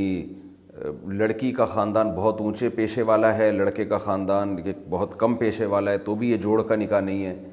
اسی طرح پیسہ ہے دولت ہے تو یہ چند موٹی موٹی چیزوں میں اگر لڑکا لڑکی کے جوڑ کا ہے تو لڑکی اگر ولی کی اجازت کے بغیر بھی نکاح کر لیتی ہے تو فقہ حنفی میں اس کا نکاح ہو جاتا ہے دلائل دونوں طرف ہیں حدیث میں آتا ہے کہ امراۃ نکاحت بغین ادنی ولی فنکاہا باطل باطل باطل وہ عورت جو ولی کی اجازت کے بغیر نکاح کر لے اس کا نکاح باطل ہے باطل ہے باطل ہے لیکن دوسری طرف امام ابو حنیفہ کی جو رائے ہے اس پر بھی دلائل موجود ہیں ایسے واقعات نبی صلی اللہ علیہ وسلم کے دور میں ملتے ہیں کہ ولی کی پرمیشن کے بغیر نکاح کیا گیا اس نکاح کو مانا گیا اور بخاری کی حدیث ایک صحابیہ نے نبی صلی اللہ علیہ وسلم سے عرض کیا میں آپ سے نکاح کرنا چاہتی ہوں تو آپ نے نہیں کیا اس سے نکاح اس صحابیہ نے کہا میرا نکاح فلاں سے کرا دیں کسی اور سے کرا دیں ایک صحابی اس مجلس میں بیٹھے ہوئے تھے آپ صلی اللہ علیہ وسلم نے ان صحابی کا اس خاتون سے نکاح کرا دیا تو وہاں یہ نہیں ہے کہ اس خاتون کے ولی سے اجازت لی گئی ہو تو دونوں طرف احادیث ملتی ہیں تو اس لیے اس بارے میں جو اعتدال والا قول امام ابو حنیفہ نے اختیار کیا ہے وہ یہی ہے یعنی فقہ حنفی میں جو اختیار کیا گیا ہے وہ یہی ہے کہ اگر بیلنس نہیں ہے تو چونکہ یعنی کمتر میں نکاح کر رہی ہے دنیاوی لحاظ سے دینی لحاظ دنیاوی لحاظ سے اپنے سے کم لوگوں میں جا رہی ہے تو اس میں چونکہ لڑکی کے باپ کا بھی ایک بے عزتی ہوگی نا کیونکہ وہ بھی ان کے بھی خاندان کی عزت کو ایک بٹا لگے گا تو اس لیے وہاں تو باپ کی اجازت ضروری ہے لیکن اگر اپنے پیرالل میں نکاح کر رہی ہے جوڑ میں نکاح کر رہی ہے تو پھر وہاں والد کی اجازت شران ضروری نہیں ہے البتہ غیر اخلاقی حرکت بہرحال یہ ہے اس کو اپریشیٹ نہیں کیا جائے گا کیونکہ باپ کی پرمیشن کے بغیر لڑکی جب نکاح کرتی ہے تو باپ کو بہت تکلیف ہوتی ہے اس سے تو اس کی اجازت دی جائے گی ضرورت کے موقع پہ ضرورت کیا ہے جب باپ اپنی ذمہ داری پوری نہ کر رہا ہو باپ اپنی ذمہ داری پوری نہیں کر رہا وہ بچی کے نکاح کی پراپر طریقے سے فکر نہیں کرتا تو ایسی کنڈیشن میں اگر لڑکی جیسے بعض خاندانوں میں آپ نے دیکھا ہوگا رشتے آ رہے ہوتے ہیں آ رہے ہوتے ہیں باپ والد دلچسپی نہیں لے رہے ہوتے یا خام خب کی پخ لگائی ہوئی ہوتی ہے والد نے کہ ہم اپنی خاندان میں ہی کریں گے خاندان سے باہر نہیں دیں گے یا ہم نے میں نے اپنے بھتیجے کو ہی دینی ہے اپنے بھتیجے کے علاوہ کسی کو اپنی بیٹی نہیں دینی اس طرح کی پخیں جہاں لگا دی گئی ہوں باپ نے لگا دی ہوں خام خاں کی تو پھر وہاں لڑکی کے لیے بالکل جائز ہے کہ وہ والد کی پرمیشن کے بغیر نکاح کر لے لیکن اگر والد سمجھدار ہیں دیندار ہیں اور دیندار حقیقی معنیٰ میں دیندار وہ سمجھتے ہیں کہ بیٹی کی پرمیشن کے بغیر شریعت میں گناہ ہے نکاح کرنا بلکہ لڑکی راضی نہ ہو تو نکاح ہوتا ہی نہیں ہے تو لڑکی کو پہلے ترجیح دینی ہے اس کی رائے کو پہلے ترجیح دینی ہے تو باپ اگر ایسا سمجھدار ہے تو پھر اس اس کی کبھی بھی لڑکی کو ترغیب نہیں دی جائے گی کہ وہ اپنے والد یا ولی کی اجازت کے بغیر نکاح کر لے تو یہ مسئلہ تو یہ ہوا جس کا خلاصہ یہ نکلا کہ عام حالات میں کبھی بھی اس کو اپریشیٹ نہیں کیا جاتا کہ لڑکی اپنے والد کی اجازت کے بغیر نکاح کرے یعنی والد نہیں ہے تو دادا دادا نہیں ہے تو بھائی یہ ولی کہلاتے ہیں ان میں سب سے پہلے باپ ہے تو اس کو اپریشیٹ تو نہیں کیا جائے گا لیکن نکاح ہو جائے گا اگر وہ ہم پلہ میں کر رہی ہے جوڑ کا نکاح کر رہی ہے ایک چیز قابل ملامت ہوتی ہے لیکن شرع حکام اس کے ثابت ہو جاتے ہیں تو خلاصہ یہی نکلا کہ لڑکی کے لیے بہتر نہیں ہے کہ وہ ولی کی اجازت کے بغیر کہیں نکاح کرے لیکن اگر وہ کر لے گی اور جوڑ کا رشتہ ہوگا تو نکاح کنسیڈر ہوگا ہو جائے گا ہاں اگر باپ ذمہ داری نہیں اٹھاتا بیٹی کی شادی کی اس میں دلچسپی نہیں لیتا خامخواہ کی پخیں لگاتا ہے تو پھر لڑکی کے لیے جائز ہوگا کہ وہ اس کی ولی کی اجازت کے بغیر بھی نکاح کر لے یعنی جائز کا مطلب یہ ہے کہ پھر کوئی قابل ملامت عمل بھی نہیں ہوگا یہ رہا مسئلہ کہ گواہوں میں صرف عورتیں ہی عورتیں ہوں تو کیا نکاح ہو جائے گا تو نہیں ہوتا ایسے نکاح قرآن نے معاملات میں یہ شرط لگائی ہے کہ ایک مرد اور دو عورتیں یا تو دو مرد ہوں یا ایک مرد دو عورتیں ہوں تو صرف خواتین ہی ہوں تو نکاح منعقد نہیں ہوتا تو اس لیے اگر دو عورتیں ہیں کم از کم ایک بندے کا وہاں ہونا ایجاب و قبول کی مجلس میں ہونا ضروری ہے ورنہ نکاح منعقد نہیں ہوگا اولاد کے لیے تعویذ کا استعمال اولاد اگر نہیں ہوتی بار بار حمل گر جاتا ہے تو کیا تعویذ وغیرہ لینا پہننا یہ سب جائز ہے یا شرک ہے انڈیا سے کسی نے پوچھا ہے دیکھیں اگر تعویذ کا مضمون جائز ہے اس میں اللہ سے مدد مانگی گئی ہے کوئی قرآن آیت لکھی گئی ہے یا کوئی دعا لکھی گئی ہے تو وہ شرک تو نہیں ہو سکتا کیونکہ اس میں تو اس میں تو اللہ سے مدد مانگی گئی ہے تو وہ شرک کیسے ہو گیا یہ جو بعض لوگ کہتے ہیں نا کہ تعویذ کا استعمال شرک ہے تو یہ تو کامن سینس کے خلاف بات کرتے ہیں اگر کسی نے تعویذ میں لکھ دیا یا اللہ مدد تو یہ شرک کہاں سے ہو گیا یہ جو حدیث میں آتا ہے نا تعویذ شرک ہے تو اس سے وہ تعویذ مراد ہے جو شرکیہ تعویذ ہو کیونکہ زمانۂ جاہلیت میں شرکیہ تعویذ لوگ استعمال کرتے تھے تو شرک تو نہیں ہے یہ لیکن کوئی اتنا اچھا کام نہیں ہے شریعت میں اس کو پسند کوئی ایسی اس کی ترغیب نہیں ملتی ہمیں تعویذوں کے استعمال کی تو جائز ناجائز ہونا شرک ہونا نہ ہونا ایک الگ بحث ہے لیکن اگر آپ چاہتے ہیں آپ کے مزاج میں توحید راسخ ہو جائے اللہ پہ اعتماد اور توکل راسخ ہو جائے تو آپ یہ تعویز گنڈے استعمال بالکل نہ کیا کریں میں نے دیکھا ہے جو تعویذوں کا استعمال کرتے ہیں موت تک کرتے ہی رہتے ہیں وہ ان کے مسائل کبھی بھی حل نہیں ہوتے ایک مسئلہ حل ہوا تو دس اور چپک گئے تو جو اہل اللہ کا طریقہ رہا ہے علماء کا اکثر زیادہ تر علماء کا طریقہ رہا ہے وہ یہی ہے کہ جب کوئی پریشانی ہو اللہ سے دعا مانگیں حضرت ذکریہ علیہ السلاۃ والسلام کی اولاد نہیں ہو رہی تھی تو ہمیں نہیں ملتا انہوں نے کوئی تعویذ لٹکایا ہو یا ان کی زوجہ نے کوئی تعویذ لٹکایا ہو دعا مانگتے رہے اللہ تعالیٰ سے اور بالآخر بڑھاپے میں بھی اللہ سے دعا مانگی یری نہیں و یریف من علی یعقوب اے اللہ مجھے اولاد دے دے جو میری اور آل یعقوب کی وارث بنے اور کیا ہے لم اکم بھی دعا کا ربی شقیہ اللہ میں تیری دعا سے تجھے پکارنے سے مایوس نہیں ہوں بدبخت نہیں ہوں مجھے امیدیں تو میری دعا قبول کرے گا تو اللہ کو گڑ گڑانا پسند ہے مانگنا پسند ہے تو اللہ سے دعا مانگیں اگر آپ کے اولاد نہیں ہو رہی میں بھی دعا کرتا ہوں اللہ آپ کو نیک سال اولاد عطا فرمائے تو یا علاج بھی کریں اور اللہ سے دعائیں بھی مانگیں بس اتنا کافی ہے اللہ اولاد دے دے شکر کریں نہیں دے تو آزمائش سمجھ کے اس پہ صبر کریں یہ ان چیزوں میں نہ پڑیں کیونکہ ان چیزوں کی کوئی انتہا نہیں ہے حد نہیں ہے کیونکہ پھر ایک تعویذ نہیں پھر دائیں تباد میں میں بھی تعویذ پھر گلے میں بھی تعویذ پھر وہ پنڈلیوں میں بھی دھاگے بندھے ہوئے ہوتے ہیں پتہ نہیں کیا کیا عجیب سی چیزیں باندھی ہوئی ہوتی ہیں دیکھنے میں بھی انسان عجیب سا لگ رہا ہوتا ہے تو یہ چیزیں غیر مسلموں پہ ہندوؤں پہ اور اس طرح کے باطل عقائد والوں پہ سوٹ کرتی ہیں اچھے لوگوں پہ صحیح عقیدہ والے لوگوں پہ یہ چیزیں سوٹ نہیں کرتی ہیں ان کے مزاج سے میچ نہیں کرتی ہیں تو جائز ناجائز کی بحث میں پڑے بغیر میں ویسے آپ کو ترغیب دے رہا ہوں کہ آپ ان چیزوں سے اپنے آپ کو بچا کے رکھیں اللہ آپ کے سارے کام انشاءاللہ بنائے گا ویسے ہی بنا دے گا دعاؤں سے بنائے گا دعا کو فوکس کیا کریں زیادہ نیکسٹ آف کن کا وراثت پر اثر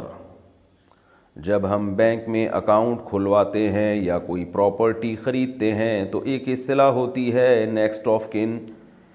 اس میں کسی ایک اولاد کا نام لکھا جاتا ہے تو کیا باقی اولاد اس وراثت سے محروم رہے گی یا وراثت تمام اولاد کی ہے جناب تمام اولاد کی وراثت ہے جس کا نام آپ لکھ دیتے ہیں نا بینک میں وہ مطلب یہ ہوتا ہے کہ میرے مرنے کے بعد اتھارٹی اس کے پاس ہے یہ رقم نکالے گا تاکہ وارثوں میں تقسیم کرے تو بینک سب کو تو نہیں دے گا نا کہ سارے مامے چاچے پھپے داد کے جو بھی وراثت میں حصہ بن رہا ہے سارے آ جائیں تو بینک تو کہہ رہا ہے وہ شخص کا نام دیں جس پر آپ کو اعتماد ہو تو آپ کو اعتماد ہو تاکہ یعنی آپ کو یقین ہو کہ یہ وراثت کے پیسے کھائے گا نہیں تو آپ اپنا نائب اس کو بناتے ہیں جس پر آپ کو اعتماد ہوتا ہے کہ بھائی یہ جب بینک سے پیسے نکالے گا ایمانداری کے ساتھ ایک ایک روپیہ وراثت کے مطابق تقسیم کرے گا تو اس لیے اس میں وہ وارث نہیں بنتا آپ کا بلکہ اس کو صرف رقم لینے کا اور ڈیوائڈ کرنے کا آپ اپنا جانشین بنا کے جاتے ہیں یہ مطلب ہوتا ہے اس کا یہاں تک کہ اگر آپ نے یہ وصیت بھی کر دی نا کہ میرے مرنے کے بعد میری ساری وراثت میرے اس بیٹے کو دے دی جائے تو یہ شرن یہ وصیت بھی کل عدم ہے پھر بھی تمام وارثوں کو اس میں سے پورا پورا حصہ ملے گا تو ایسی کوئی وصیت اسلام میں جائز نہیں ہے شوہر کا ہر فنکشن میں پہلی بیوی کو لے جانا کیسا ہے میں اپنے شوہر کی دوسری وائف ہوں میرے شوہر ہر شادی اور فنکشن وغیرہ میں اپنی پہلی بیوی اور بچوں کو لے جاتے ہیں اس بارے میں مجھے بہت تکلیف ہوتی ہے میرے شوہر بولتے ہیں کہ ان کے گھر کے لوگ مجھے فنکشن میں نہیں بلاتے ایسی صورت میں شرعی اور اخلاقی حکم کیا ہے یعنی ان کے شوہر بولتے ہیں کہ جو فنکشن والے ہیں وہ دوسری وائف کو بلاتے ہی نہیں ہیں شوہر کا یہ عمل غلط ہے اور شوہر کے رشتہ داروں کا بھی یہ عمل غلط ہے دیکھیے جب شادی ہو گئی تو پہلی وائف کا جتنا حق ہے دوسری کا بھی اتنا ہی حق ہے تو شوہر کے رشتہ داروں کا یہ رویہ کہ ہر فنکشن میں پہلی کو بلا رہے ہیں دوسری کو نہیں بلا رہے یہ عمل قطع رحمی میں آئے گا رشتہ داری توڑنے میں آتا ہے یہ عمل تو یہ جو ہے نا رشتہ داری جوڑنا یہ ہم کلچر کی وجہ سے نہیں کرتے یہ ہم اللہ کے حکم کی وجہ سے کرتے ہیں انگریزوں میں تو ایسا ہے غیر مسلموں میں ایسا ہے جس سے محبت ہے اس کو بہت زیادہ نوازا جا رہا ہے جس سے محبت نہیں ہے اس کو اگنور کیا جا رہا ہے اسلام کو اگر آپ فالو کرتے ہیں تو اسلام میں اس کی بالکل بھی پرمیشن نہیں ہے وجہ اس کی واضح ہے کہ یسیلون امر اللہ بھی یوسل کے رشتہ داری کا جوڑنے کا حکم اللہ نے دیا ہے اور یہ جوڑ رشتے کی بیس پر ہوگا جس سے جتنا رشتہ ہے اس سے اتنا ہی جوڑنا پڑے گا تو کسی خاتون کے یعنی کوئی آدمی ہے اس کے ریلیٹیوز اس شخص کو اس کی وائف کے ساتھ بلاتے ہیں تو وائف تو جتنا حق پہلی وائف کا ہے اتنا ہی دوسری وائف کا ہے قرآن نے عدل کا حکم دیا نا برابری کا حکم دیا تو ان رشتہ داروں کا پہلی کو پروٹوکول دینا دوسری کو بالکل اگنور کر دینا اس سے وہ خود رشتہ دار بھی گناہ گار ہوں گے تو اس لیے یہ تو ہوتا ہے بعض دفعہ کسی سے دوستی زیادہ ہوتی ہے انسان کی تو وہ اس کو تھوڑا سا گپ شپ زیادہ کر لیتا ہے لیکن ان تقریبات میں انویٹیشن یہ تو رشتہ داری کی بیس پہ ہوتی ہے دوستوں کی دوستی کی بیس پہ تو الگ سے دوستوں کو بلایا جاتا ہے لیکن رشتہ داری کی بیس پہ جب بلایا جائے گا تو سب ایکول ہیں اس میں سب برابر ہیں آپ کے شوہر کو بھی چاہیے کہ اپنے رشتہ داروں کو بول دیں کہ بھائی میری پہلی زوجہ بھی ہے تو دوسری بھی ہے تو دونوں کے ساتھ برابر کا سلوک کرو ہاں یہ البتہ ہوتا ہے کیونکہ میں خود بھکتا ہوا ہوں ایک چیز ہوتی ہے وہ شوہر کی مجبوری ہوتی ہے وہ یہ ہوتی ہے کہ شوہر اگر اپنی پہلی بیوی کو جن لوگوں سے ملوائے دوسری کو بھی انہی سے ملواتا ہے نا تو پہلی والی عورتیں دوسری کے کان بھرتی ہیں اور دوسری کی باتیں سن کے پہلی کے کان بھرتی ہیں اس لیے اگر آپ دو تین یا چار شادیاں کرتے ہیں تو اس کو کامیاب بنانے کا طریقہ یہ ہے کہ اپنی فسٹ وائف کو جن عورتوں سے ملا رہے ہیں دوسری کو ان کے علاوہ سے ملائیں تیسری کو ان کے علاوہ سے ملائیں چوتھی کو ان کے علاوہ سے ملائیں اگر آپ نے ایک جیسی خواتین سے اپنی دونوں تینوں چاروں کو ملانا شروع کر دیا تو وہ خواتین نائنٹی نائن پرسن وہ خواتین جو اس وقت میرے مسائل کا سیشن نہیں سن رہی ہیں ان کی بات کر رہا ہوں وہ ادھر کی ادھر ادھر کی ادھر لگا کے ایسی آگ لگاتی ہے کہ آپ کو دن میں تارے نظر آ جاتے ہیں تو اس لیے یہ کام نہ کریں آپ تو اس لیے کچھ رشتہ دار اس والی وائف کے لیے کچھ اس والی وائف کے لیے کچھ اس والی وائف کے لیے کچھ اس والی وائف کے لیے تو یہ کام جو ہے نا اس سے جو ہے نا مینج ہو جائے گا حساب کتاب ہاں میت میں یا کسی خاص شادی میں تو پھر سب کو لے جانا پڑتا ہے اب شوہر کی بہن کی شادی ہو رہی ہے تو اس میں تو یہ نہیں ہو سکتا کہ پہلی کو لے کے جائے دوسری کو نہ لے کے جائے اس میں تو اتنے قریبی ریلیٹیوز کا جب مسئلہ ہوگا تو اس میں تو سبھی جائیں گے کیونکہ نند کا رشتہ تو سب سے برابر کا ہے تو ایسے قریبی رشتہ داروں کی میت یا شادی بیاہ میں تو پھر تو اس میں تو سب کو لے کے جانا ہے چاہے ون بائی ون لے جائیں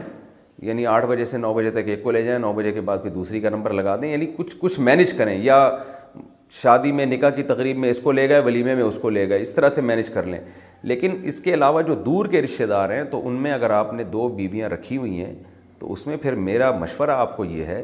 کہ آپ اپنی پہلی وائف کو جن ریلیٹیو سے ملوا رہے ہیں دوسری کو ان کے علاوہ دوسرے ریلیٹیو سے ملوائیں کیونکہ یہ نا بہت بڑا فساد ہوتا ہے خواتین تبصرے کر رہی ہوتی ہیں اللہ تم اتنی اچھی لگ رہی ہو وہ پرانی والی جو تھی وہ تو اتنی موٹی لگ رہی تھی تم اچھی ہو اور پھر پرانی والی کو دوسری کی دوسری کو پہلی کی اور تم جب یہاں بیٹھی ہوئی تھی نا پہلی والی جب آئی تھی نا تو اس کو تو اتنی کالس کی انہوں نے لے جانے کے لیے اور تم جب سے آئی ہو تو تمہیں تو بھول گئے تمہیں تو ایک مس کال بھی نہیں آئی اس طرح کی باتیں بعض خواتین کر کے بہت فساد ڈالتی ہیں معاشرے میں تو یہ جو ہے یہ چیز بہت غلط ہے اس سے زندگی کا مزہ انسان کا خراب ہو جاتا ہے چہرے کے بغیر تصویر جائز ہے کیا ہم انسان یا جانور کی ان کے چہروں کے بغیر تصویر بنا سکتے ہیں یا کسی ایسے پوز میں جن کا ان جس میں ان کا چہرہ نظر نہ آ رہا ہو بنت رخسانہ جی بالکل جائز ہے جو اسلام میں تصویر بنانا حرام ہے وہ چہرے کی تصویر بنانا حرام ہے جس میں آنکھ ناک کان بنائے جائیں لپس بنائے جائیں تو اگر آپ جانور یا انسان کا چہرہ نہیں بناتے یا چہرہ ایسا بناتے ہیں ایسے پوز میں کہ چہرہ نظر نہیں آ رہا ہوتا دھندلا ہوتا ہے تو بھی جائز ہے وہ حائزہ جنبی کا غیر عربی قرآن پڑھنا کیا حائزہ عورت یا جنبی شخص وہ قرآن پڑھ سکتا ہے یا اسے پکڑ سکتا ہے جو مکمل طور پر غیر عربی زبان میں ہو محمد صاحب امریکہ سے دیکھیں قرآن کا اگر لفظی ترجمہ ہے چاہے وہ انگلش میں ہو چاہے پرشین میں ہو چاہے عربک سوری اردو میں ہو یا سندھی میں ہو کسی بھی زبان میں اگر لفظی ترجمہ ہے اور تفسیر اس میں نہیں ہے تو پھر اس کا بھی وہی حکم ہے جو قرآن کا حکم ہے اس کو بھی ناپاکی کی حالت میں ہاتھ لگانا یا بے وضو ہاتھ لگانا جائز نہیں ہے لیکن اگر اس میں ساتھ ساتھ تفسیر بھی ہے ترجمہ کے ساتھ تفسیر بھی ہے اور تفسیر کا عنصر پھر اس میں اکثر زیادہ ہی ہوتا ہے تو پھر اس کو ہاتھ لگانا ناپاک آدمی کے لیے بھی جائز ہے کیونکہ اس میں تفسیر زیادہ ہے قرآن کی آیتیں کم ہیں تو یہ اصول یاد رکھیں تو ترجمہ لفظ بلفظ اگر ہوگا تو اس سے کوئی فرق نہیں پڑتا جیسے عربی قرآن کو ہاتھ نہیں لگا سکتے ناپاکی کی حال حالت میں اسی طرح ترجمہ کو بھی ہاتھ نہیں لگا سکتے لیکن اگر تفسیر زیادہ ہے اس میں جو کہ ہوتی ہے تفسیر والے قرآن میں تفسیر کا عنصر زیادہ ہوتا ہے ترجمہ کے ساتھ تفسیر بھی ہے تو پھر ایسے قرآن کو ہاتھ لگا سکتے ہیں البتہ خاص اس آیت آیتوں کو اور خاص لفظی ترجمے کو ہاتھ نہیں لگا سکتے کافروں کو حرام زبیحہ بیچنا جائز ہے ایک مسلمان جو گوشت بیچنے والا ہو کیا اس کے لیے مسلمانوں کو حلال ذبیحہ کا گوشت بیچنا اور کافروں کو حرام ذبیحہ کا گوشت بیچنا جائز ہوگا محمد صاحب امریکہ سے نہیں جی جائز نہیں ہے حرام گوشت آپ غیر مسلم کو بھی نہیں بیچ سکتے حتیٰ کہ جانور کو بھی نہیں کھلا سکتے آج لوگ کیا کرتے ہیں بلیاں پالتے ہیں کتے پالتے ہیں ان کی فیڈ باہر سے آتی ہے وہ مردار گوشت کی ہوتی ہے بغیر ذبح کیے ہوئے گوشت کی ہوتی ہے تو وہ فیڈ خرید کے آپ اپنے کتے کو بھی نہیں کھلا سکتے یہ بھی ایک بڑی جہالت کی بات ہے لوگوں نے بلیوں کی فیڈ دکان سے خرید رہے ہیں وہ میٹ گوشت پر مشتمل ہوتی ہیں اور وہ گوشت غیر ملکی ملکوں سے آ رہا ہے تو اگر کہیں مردار گوشت پڑا ہوا ہے حرام گوشت پڑا ہوا ہے کتا کھا رہا ہے آپ کا تو کھانے دیں آپ اس کو روکے نہیں کیونکہ کتا شرعی حکام کا مکلف نہیں ہے لیکن آپ خود سے نہیں کھلا سکتے جیسے کوئی مرغی پڑی ہوئی ہے نا کچرے کے ڈھیر پر مر گئی کسی نے پھینک دی اپنی مرغی تو کتا جا کے اس کو کھا لے کھانے دیں آپ اس پہ فتوے نہ لگائیں لیکن آپ وہ مرغی گھر اٹھا کے لائیں اور اپنے کتے کو کھلا دیں اپنی بلی کو کھلا دیں آپ کے لیے یہ عمل حرام ہے تو ایسے گوشت کا جس کو ذبح نہ کیا گیا ہو یا حرام گوشت ہو اس کا خریدنا بیچنا کسی غیر مسلم کو کھلانا کسی کتے کو کھلانا کسی بلی کو کھلانا کسی انسان کو کھلانا سب حرام ہے مسلمان کے لیے تو اس سے اجتناب لازم ہے کم کھانے کا معیار کیا ہے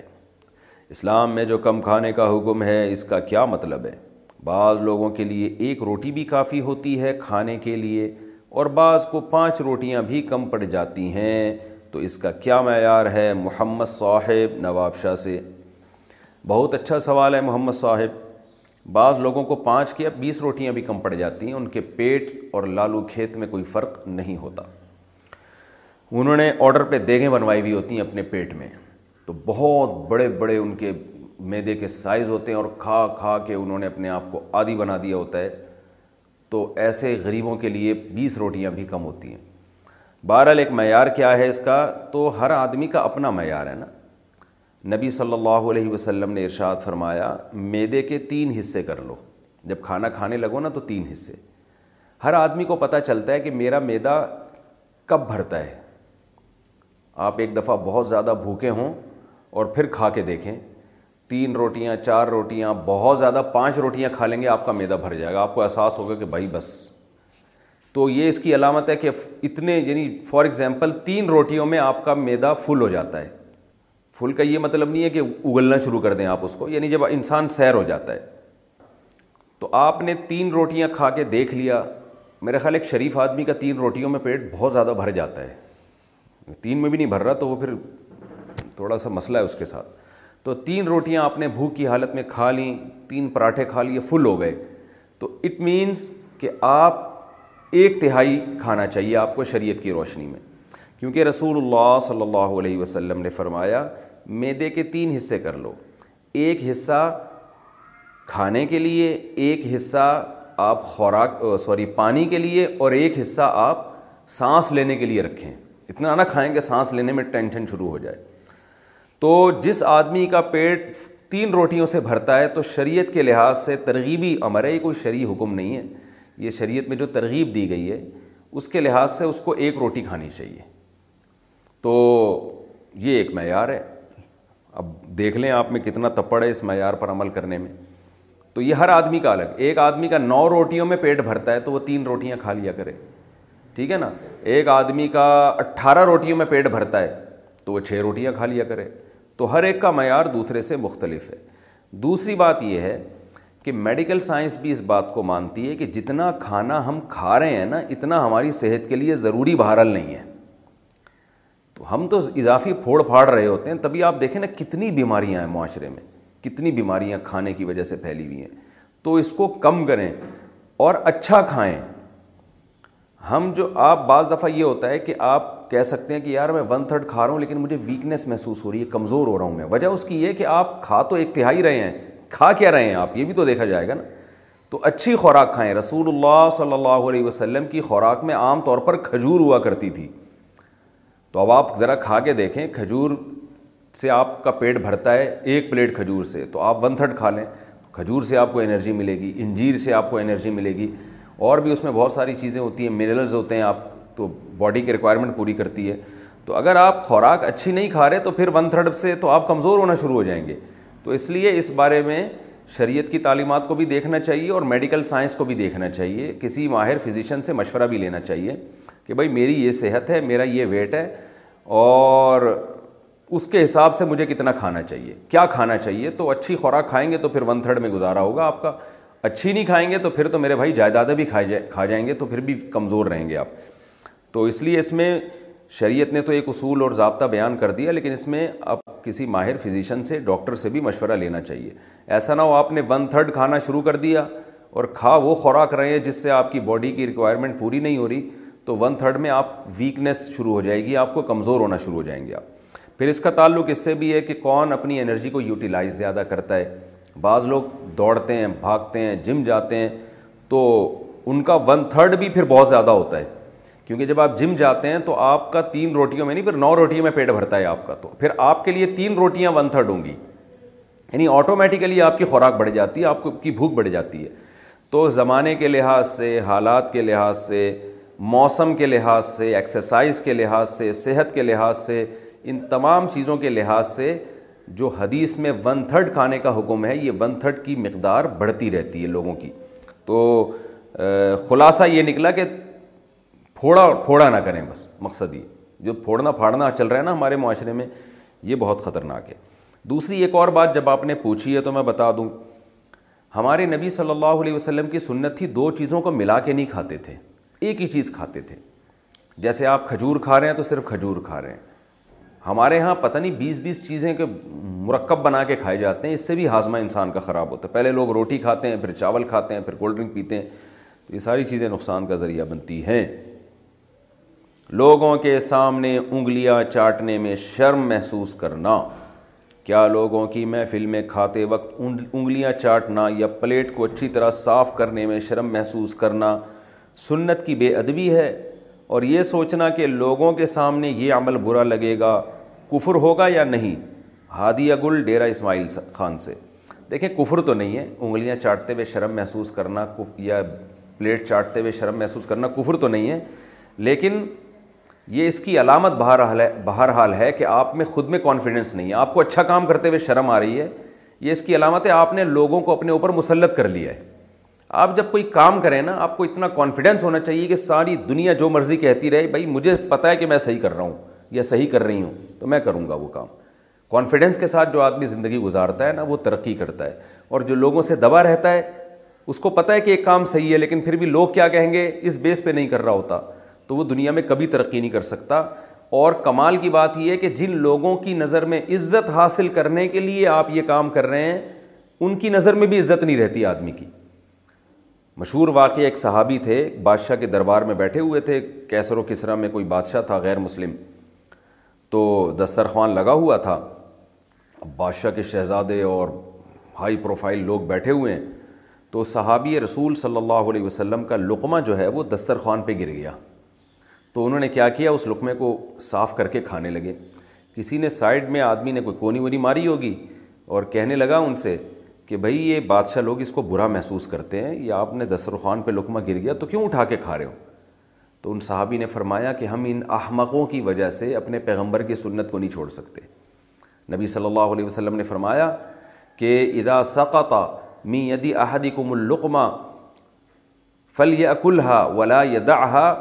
ل ولیمت ان انہل ادا او کما قال صلی اللہ علیہ وسلم کہ جب کسی کے ہاتھ سے لقمہ گر جائے تو اس کو اٹھا کے کھا لے وہ اس پہ جو کچھ لگ گیا ہے اگر کچھ تو اس کو صاف کر دے اور شیطان کے لیے اس کو نہ چھوڑے تو ان صحابی نے کہا ہم پیغمبر کی سنت ہے ہم ان بے وقوفوں کی وجہ سے یہ ہمیں سکھائیں گے کہ آداب کیا ہوتے ہیں پیغمبر سے زیادہ کون سکھا سکتا ہے تو ہم تو کھائیں گے ان کی نظر میں کوئی ہماری وہ نہیں ہے کتنا زیادہ ہم ان کو پروٹوکول نہیں دے رہے تو کھانے کے آخر میں انگلیاں چاٹنا بھی سنت ہے برتن چاٹنا بھی برتن کا چاٹنے کا یہ مطلب نہیں کہ آپ زبان سے ایسے کر کے چاٹنا شروع کر دیں برتن چاٹنے کا مطلب انگلی سے چاٹنا یہ کھانے کے آخر میں سنت ہے تو اس سنت کو لوگوں کی وجہ سے آپ ترک نہ کریں لوگ یہ تکبر ہے کہ آپ نے کھانا کھایا اور آپ کے ہاتھ میں رسک لگا ہوا ہے تو بھائی وہ اللہ کی نعمت ہے اس کو کھا لیں آپ ٹیشو سے اس کو ضائع کیوں کر رہے ہیں برتن میں جو چیز رہ گئی ہے یہ اللہ کے اللہ نے دی ہے ہم تو بھکاری ہیں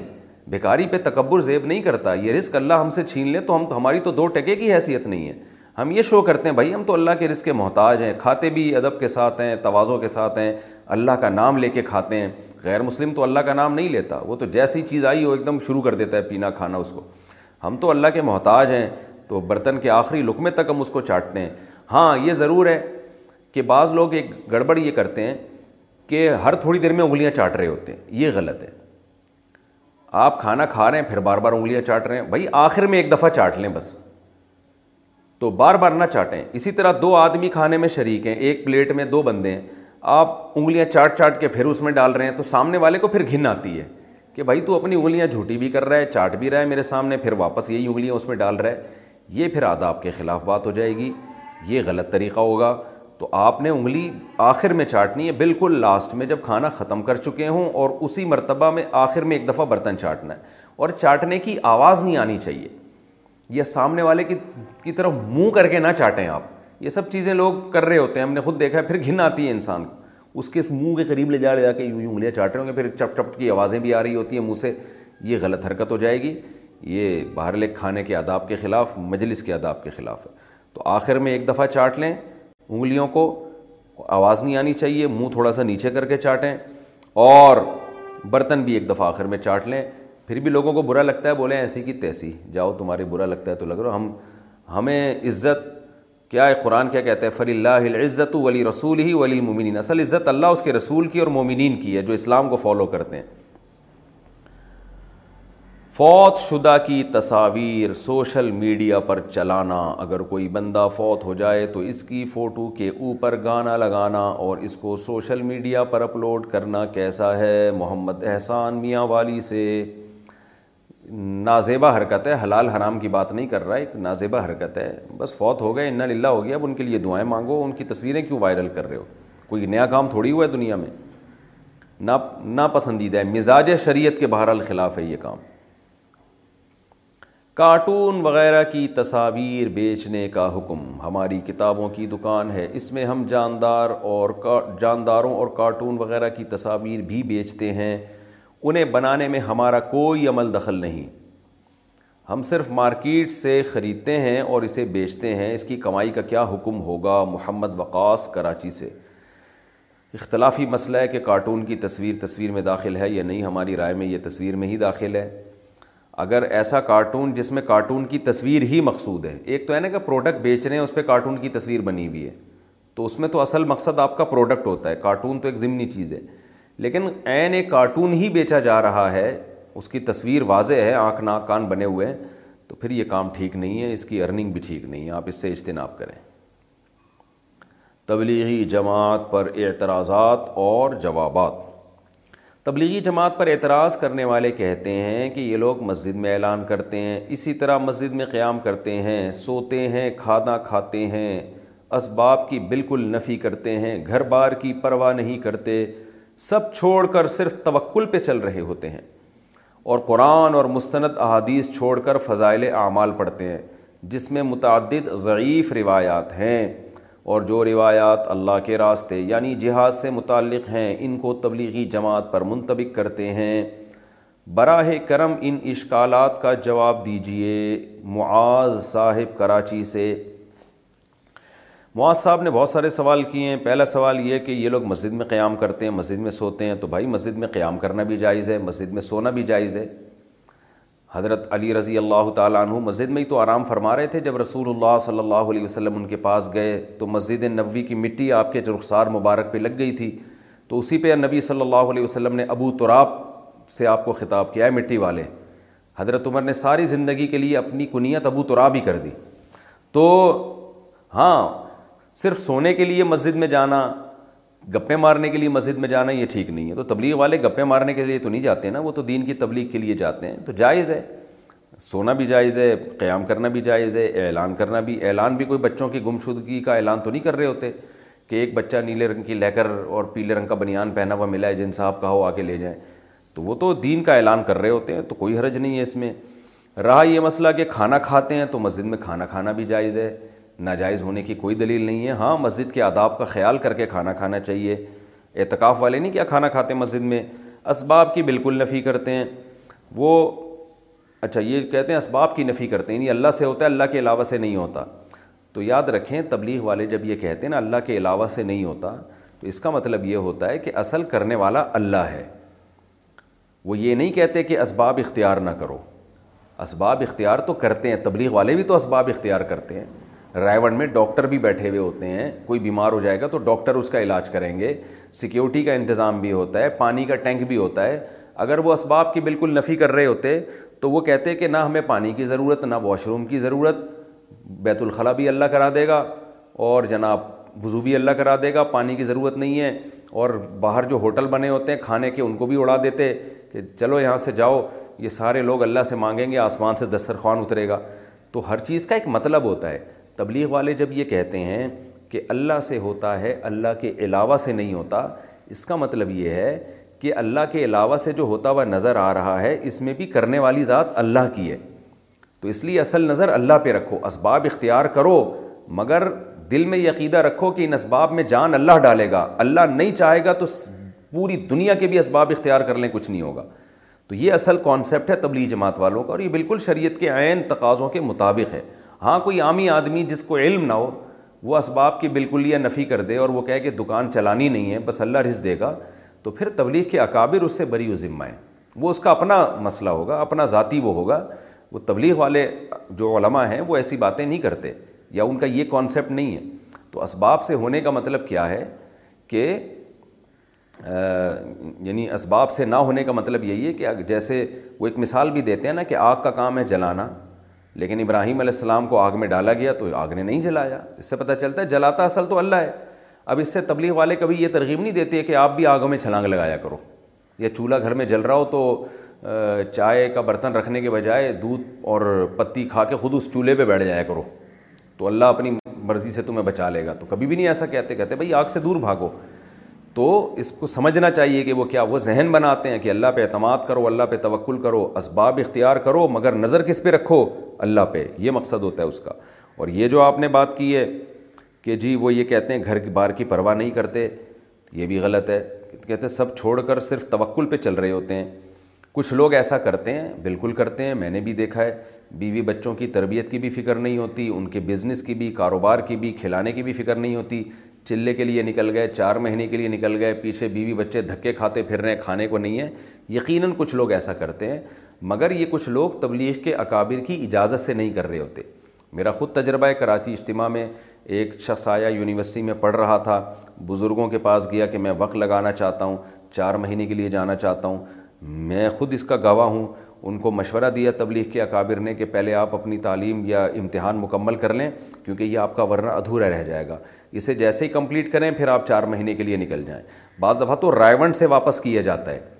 پھر یہ بھی پوچھا جاتا ہے کہ وہ اگر بتائے نا کہ میرے گھر میں کوئی کھانے کا ذریعہ نہیں آمدن کا ذریعہ نہیں بس میں اللہ توکل نکل رہا ہوں تبلیغی اکابر کبھی بھی اس کو نہیں جانے دیتے تو اگر کوئی جا رہا ہے تو وہ خود سے کر رہا ہے یہ کام آپ اس کو تبلیغ کے کھاتے میں نہیں ڈال سکتے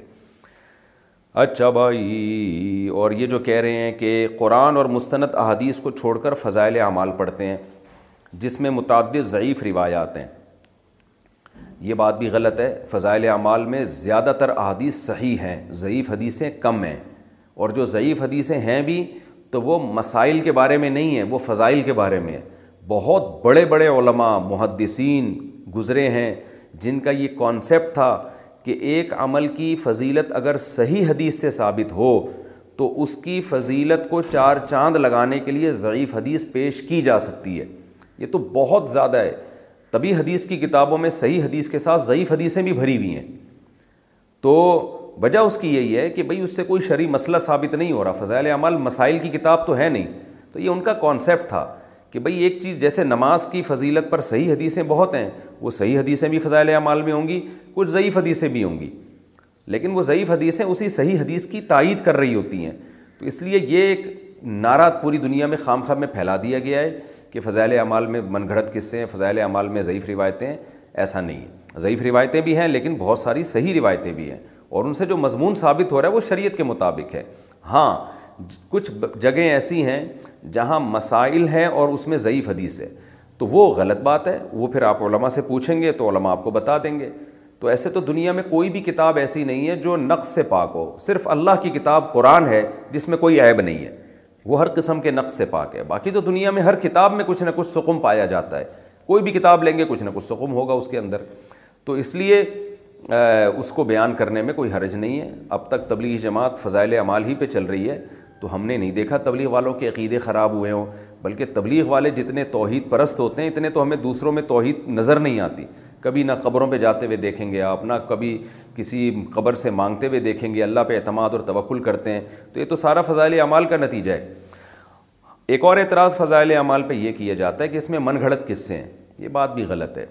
من گھڑت کی ڈیفینیشن کیا ہے من گھڑت کا مطلب یہ ہے کہ شیخ الحدیث مولانا ذکریہ رحمۃ اللہ علیہ اپنی طرف سے کوئی قصہ سنا دیں جو انہوں نے نہ خود اپنی آنکھوں سے دیکھا ہو اور نہ اس کی ان کے پاس کوئی سند ہو اس کو من گھڑت کہتے ہیں آپ نے کوئی قصہ سنایا لوگ پوچھیں گے بھائی یہ قصہ من گھڑت ہے آپ کہیں گے کیوں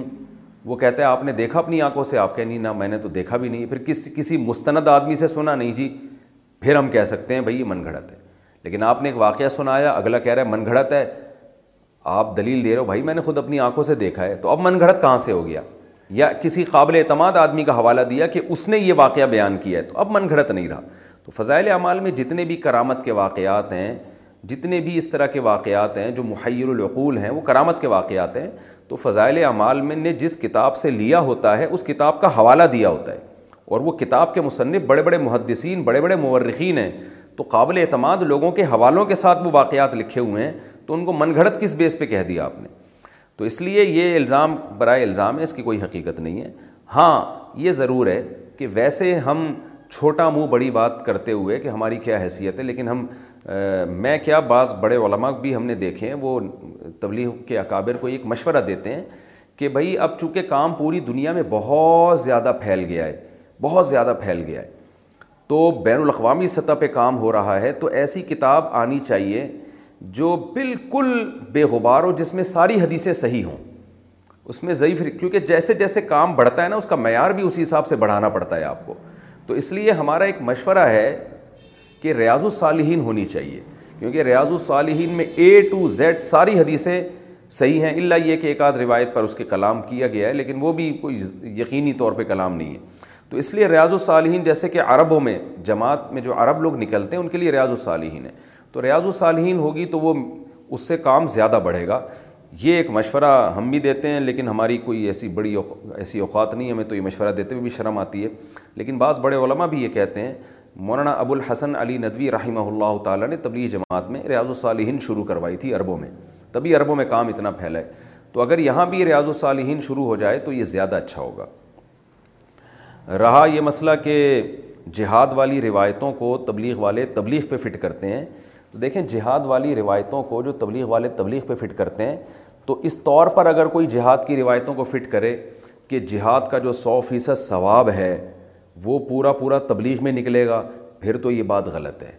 لیکن اگر کوئی اس طور پر منتبک کرتا ہے کہ جہاد میں اور تبلیغ میں قدر مشترک کیا ہے کہ مجاہد بھی اپنا گھر بار چھوڑ کر اللہ کے دین کی مدد کے لیے نکلتا ہے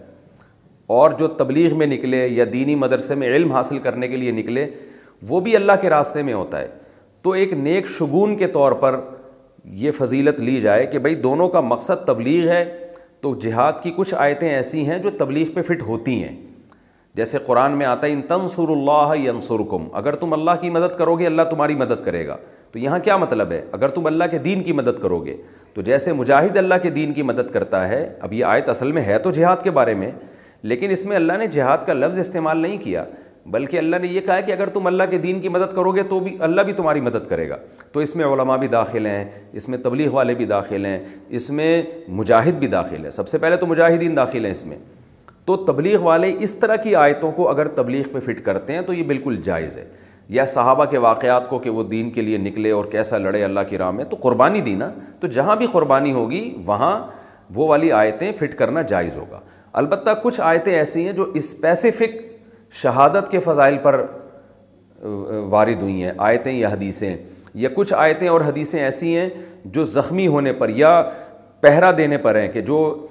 فرنٹ لائن پر جو پہرا دے گا مجاہد لال لہو اللہ یرجع الا اسے یقین نہیں ہے کہ اب واپس گھر لوٹ بھی سکتا ہے تو اس طرح کی آیتیں جن میں شہادت کی فضیلت ہو یا اللہ کے راہ میں زخمی ہونے کی فضیلت ہو یا فرنٹ لائن پر لڑنے کی فضیلت ہو وہ فضیلتیں بہرحال تبلیغ پہ فٹ نہیں کی جا سکتیں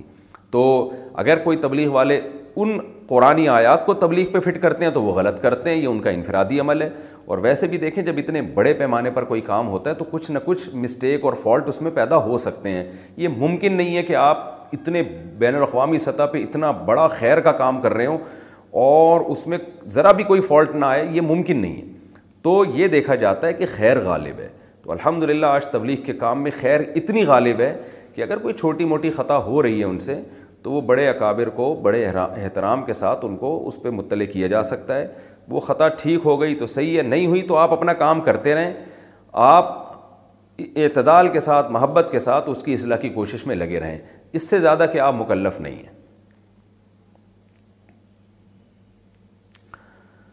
اگر منگنی کے بعد لڑکی غیر دیندار نکلی میری جس جگہ منگنی ہوئی تھی وہ دینداری کی بنیاد پر ہوئی تھی لیکن اب میرے علم میں یہ بات آئی ہے کہ لڑکی ڈرامے باز ڈرامے فلمیں دیکھتی ہے اور اس کی فیس بک آئی ڈی پر نامحرم لڑکے بھی ایڈ ہیں جبکہ گھرانہ دیکھ کر میں کافی متاثر ہوا تھا کہ لڑکی اور اس کا گھرانہ پردہ دار اور دیندار ہے کیا ایسی صورت میں مجھے یہ رشتہ قبول کرنا چاہیے یا توڑ دینا چاہیے احمد علی لاہور سے ابھی اپنا نام بھی بتا رہے ہو یار تمہاری منگیتر سمجھ جائے گی مفتی صاحب ہمیں لڑوا رہے ہیں خیر میرے منہ سے بھی نام نکل گیا چلو اب نکل گیا تو نکل گیا یہ تو میں اصولی بات بیان کر رہا ہوں کہ اگر آپ کا خیال یہ تھا منگنی سے پہلے کہ لڑکی دیندار ہے منگنی ہونے کے بعد پتہ چلا یہ تو دیندار نہیں ہے تو شریعت میں آپ کو اختیار ہے کہ اس بیس پہ آپ رشتہ توڑ دیں کہ بھائی میں تو پردے دار سمجھ کے کر رہا تھا تو یہ تو بے پردہ نکلی اب میں آپ کی منگیتر کی ان حرکتوں کی باعث کچھ نہیں فتویٰ لگاتا کہ وہ دیندار ہے یا غیر دیندار ہے تو مجھے نہیں پتا وہ دیندار ہے غیر دیندار ہے ڈرامے دیکھتی ہے فلمیں دیکھتی ہے نہیں دیکھتی یہ آپ کا ہیڈک ہے میرا ہیڈک نہیں ہے میں ایک اصولی بات بیان کرتا ہوں کہ جب بھی نکاح کریں دیندار سے کریں پردے دار سے کریں کیونکہ آگے جب نسل پیدا ہوگی نا تو آپ کی بیٹیاں آپ کی بیوی کو دیکھ کے اپنی ماں کو دیکھ کے پردہ کریں گی وہ اگر ماں پردہ نہیں کرے گی تو وہ پردہ نہیں کریں گی اگر ماں فلمیں دیکھے گی تو بیٹیاں بھی فلمیں دیکھیں گی تو اس لیے اصولی بات تو یہی ہے کہ دیندار کو دیکھ کے نکاح کریں اور دیندار میں صرف ڈرامے فلمیں نہیں آتے بلکہ دیندار میں اخلاق بھی آتے ہیں دیندار میں اس کی جو ہے وہ خاندانی بیک گراؤنڈ بھی آتا ہے تو یہ سب چیزیں دیکھ کے نکاح کرنا چاہیے تو خلاصہ یہ نکلا کہ اگر منگنی کے بعد پتہ چلے کہ بھئی جو جن شرائط پہ ہم نے منگنی کی تھی وہ شرائط نہیں پائی جاتی ہیں تو منگنی توڑنے میں کیونکہ ایک بیس پائی جاتی ہے توڑنے میں کوئی حرج نہیں ہے اور بہتر تو یہی ہے کہ اس کو سیدھا کر دیں اب جب منگنی ہو چکی ہے تو اس کو سمجھا دیں بھائی تم یہ سب چیزیں چھوڑ دو اور یہ زندگی ہماری مشکل ہو جائے گی اس طرح سے کیونکہ میاں بی بی کا الگ الگ مذہب ہو الگ الگ اسٹائل ہو تو پھر جوڑ نہیں پیدا ہوتا ان میں بڑی لڑائیاں پھڈے ہوتے ہیں تو اپنے مزاج کی لڑکی سے نکاح کرنا چاہیے غیر شرعی لباس سینے کا حکم میں ایک ٹیلر ہوں لوگ مجھ سے ٹخنوں سے نیچے پینٹ اور فٹنگ کی پینٹ سلواتے ہیں کیا میرے لیے اس کا سینہ جائز ہے یا نہیں ناصر صاحب انڈیا سے جائز ہے آپ کو گناہ نہیں ہوگا پہننے والے کے لیے جائز نہیں ہے اس کے دلائل کیا ہیں یہ پھر میں بار بہت دفعہ بیان کر چکا ہوں ابھی فی الحال جواب اتنا کافی ہے دلائی پھر کسی اور وقت ویسے میں ریکارڈ کروا چکا ہوں دلائل موبائل پر دیکھ کر خطبہ دینا کیا جمعہ کے دن امام صاحب موبائل سے دیکھ کر خطبہ دے سکتے ہیں محمد عرفان اعظم گڑھ سے جی بالکل دے سکتے ہیں کوئی حرج نہیں ہے اس میں زبانی بھی دے سکتے ہیں دیکھ کر بھی دے سکتے ہیں چھپ کر شادی کی پھر پچھتاوا ہوا تو لڑکی کیا کرے لڑکی اور لڑکے نے گھر والوں سے چھپ کر نکاح کیا اب لڑکی اس کے ساتھ نہیں رہنا چاہتی اور لڑکا طلاق نہیں دے رہا اس کا کیا حل ہے محمد بلال گجرات سے کوئی حل نہیں ہے اس کا یہ کام کرنے سے پہلے سوچنا چاہیے تھا چھپن چھپائی کھیلیں گے تو پھر پکڑے بھی تو جائیں گے کسی نہ کسی دن تو اس لیے اب آپ کو یہی چاہیے کہ اب آپ اس کے ساتھ زندگی گزاریں اور یوں کر لیں کہ اگر گھر والوں کے پہلے بات تو یہ کہ یہ فتویٰ لے لیں آپ کیونکہ آپ ہندوستان سے ہیں وہاں کسی ریلائبل دینی ادارے سے فتویٰ لے لیں کہ یہ نکاح ہوا بھی تھا کہ نہیں ہوا تھا ولی کی اجازت کے بغیر نکاح اس وقت ہوتا ہے جب لڑکا لڑکی کا کفو ہو ہم پلہ ہو بظاہر یہی ہے کہ ہم پلہ ہی ہوگا وہ تو اس لیے نکاح ہو گیا نکاح ہونے کے بعد اب کیا ہے کہ اس سے طلاق لیے بغیر آپ کہیں شادی نہیں کر سکتی عدت بھی گزارنی پڑے گی آپ کو یعنی عدت کا مطلب تین مینسز آئیں گے تو اس کے بعد کہیں اور نکاح کر سکتی ہیں آپ اس سے پہلے نکاح کر لیا تو وہ زنا کہلائے گا تو یہ کام کرنے سے پہلے سوچنا چاہیے تھا تو اب کیا کرنا ہے لڑکے کو سمجھائیں لڑکے کے ساتھ گزارا کریں اور گھر والوں کو اگر بتایا نہیں ہے تو گھر والوں لڑکے کو بولیں بھائی میرے گھر میں پیغام بھیج دو پیغام بھیجنے کے بعد دوبارہ سے ایک جھوٹی موٹی کا نکاح کر لیں تاکہ عزت کا جنازہ نہ نکلے آپ کا تو اس طرح سے نکاح ہو جائے گا اور اگر لڑکا میں اتنے فالٹ سامنے آئے ہیں کہ آپ کی کسی قیمت پہ اس کے ساتھ گزارا نہیں ہے تو پھر اس سے طلاق مانگیں ایسی صورت میں لڑکے کو بھی چاہیے کہ جب نہیں رہنا چاہ رہی ہے تو پھر اس کو ڈیورس دے کے فارغ کر دو تاکہ وہ کہیں اور نکاح کر سکے بہتر یہی ہے اس کے لیے اور رہا یہ مسئلہ کہ کیا لڑکی لڑکا اگر طلاق نہ دے رہا ہو تو لڑکی پھر کسی اور طریقے سے نکاح ختم کر سکتی ہے تو چند صورتوں میں تو ختم کر سکتی ہے وہ چند صورتیں کیا ہیں کہ لڑکا بالکل ہی فزیکل انفٹ ہو یعنی وہ ایک دفعہ بھی ہم بستری نہ کر پایا ہو یا یہ کہ وہ رخصتی کے لیے آمادہ ہی نہ ہو وہ اس پہ آمادہ ہی نہ ہو کہ پراپر اپنے گھر میں لے کر آئے اور پھر لڑکی کے اخراجات اٹھائے اگر اس کے لیے بالکل لڑکی تیار ہے کہ بھائی رخصتی کر لو لیکن وہ ایگری نہیں ہو رہا رخصتی کے لیے تو لڑکی پھر اس بیس پہ اسلامی عدالت سے خلا لے سکتی ہے یا اسلامی عدالت نہیں ہو تو کسی ریلائبل دینی مدرسے میں جائیں آپ دارالعلوم دیوبند چلی جائیں یا بہار صوبہ بہار میں کورٹ ہے اسلامی کورٹ ہے وہاں جائیں آپ وہاں علماء کے سامنے کیس دائر کریں کہ بھائی میں تو چاہتی ہوں رخصتی ہو لیکن میرا شوہر رخصتی نہیں کرنا چاہ رہا یعنی پراپر گھر لے جانا نہیں چاہ رہا مجھے تو ایسی صورت میں وہ وہ بھی نکاح ختم کر سکتی ہے وہ کورٹ اسلامی کورٹ ہو یا کوئی ایسا ادارہ ہو جو مسلمانوں کا جس میں ریلائبل علماء ہو تو یہ بھی ہو سکتا ہے یا یہ کہ وہ لڑکا جو ہے کوئی خدا نخواستہ اس میں ایسا خطرناک قسم کا عیب پیدا ہو گیا ہو جو عیب ناقابل برداشت ہے تو وہ تو آپ کسی دارالفتہ سے رابطہ کریں گی تو وہاں علماء آپ کو سمجھا دیں گے لیکن مجھے لگتا ہے بظاہر ایسا کچھ ہے نہیں بس آپ کو اب وہ سمجھ میں نہیں آ رہا کچھ اخلاق خراب ہوں گے اس کے یا کوئی گالیاں والیاں دے دی ہوں گی اس نے تو تو اب جب تک لڑکا طلاق نہیں دیتا تو اس کے بغیر نکاح ختم نہیں ہوگا Since 2013, Bombas has donated over 100 million socks, underwear and t-shirts to those facing homelessness. Thank you. If we counted those on air, this ad would last over 1,157 days. But if we counted the time it takes to make a donation possible, it would take just a few clicks. Because every time you make a purchase, Bombas donates an item to someone who needs it. Go to bombas.com slash ACAST and use code ACAST for 20% off your first purchase. That's bombas.com slash ACAST, code ACAST. Everyone knows therapy is great for solving problems, but getting therapy has its own problems, too. like finding the right therapist, fitting into their schedule, and of course, the cost. Well, BetterHelp can solve those problems. It's totally online and built around your schedule. It's surprisingly affordable too. Connect with a credentialed therapist by phone, video, or online chat, all from the comfort of your home. Visit BetterHelp.com to learn more and save 10% on your first month. That's BetterHelp, H-E-L-P.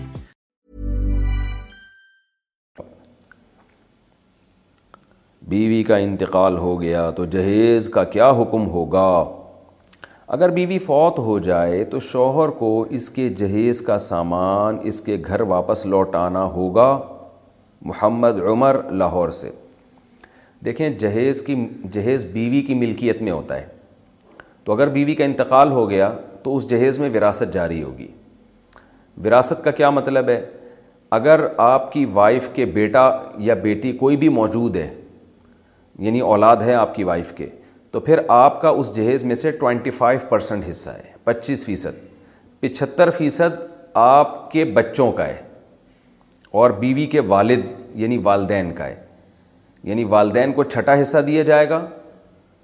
چھٹا حصہ بیوی کے والدین کو چوتھا حصہ آپ کو جو بچے گا وہ آپ کے بیٹے بیٹیوں میں یعنی آپ کی بیوی کے بیٹے بیٹیوں میں ڈیوائڈ ہو جائے گا تو اس میں پورا شرعی مسئلہ آپ کسی ادارے سے معلوم کر لیں اپنے وارثوں کی تفصیل بتا کے پھر اس کو وراثت کو تقسیم کیسے کرنا ہے اس کے تقسیم کا آسان طریقہ یہ ہے کہ اس جہیز کی مارکیٹ ویلیو لگائیں کہ اگر یہ بھی بکے گا تو کتنے کا بکے گا تو جو مارکیٹ ویلیو آئی فار ایگزامپل وہ ویلیو آتی ہے ایک لاکھ روپے تو ایک لاکھ میں کیا ہوا جی پچیس ہزار آپ کے ہیں تو وہ تو کسی کو دینے کی ضرورت نہیں ہے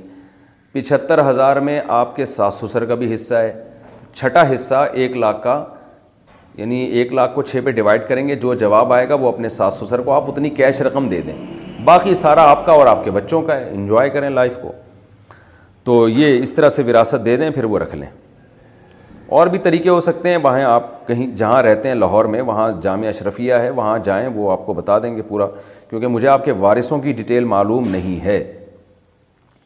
بیٹی کا رشتہ کیسے تلاش کریں بیٹی کے رشتے کی تلاش کا کیا طریقہ اختیار کرنا چاہیے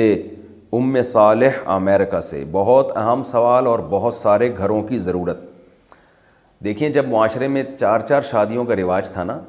تو قرآن کہہ رہا ہے کہ رشتہ مرد تلاش کرتا ہے کیونکہ سپلائی اور ڈیمانڈ کے اصول کے تحت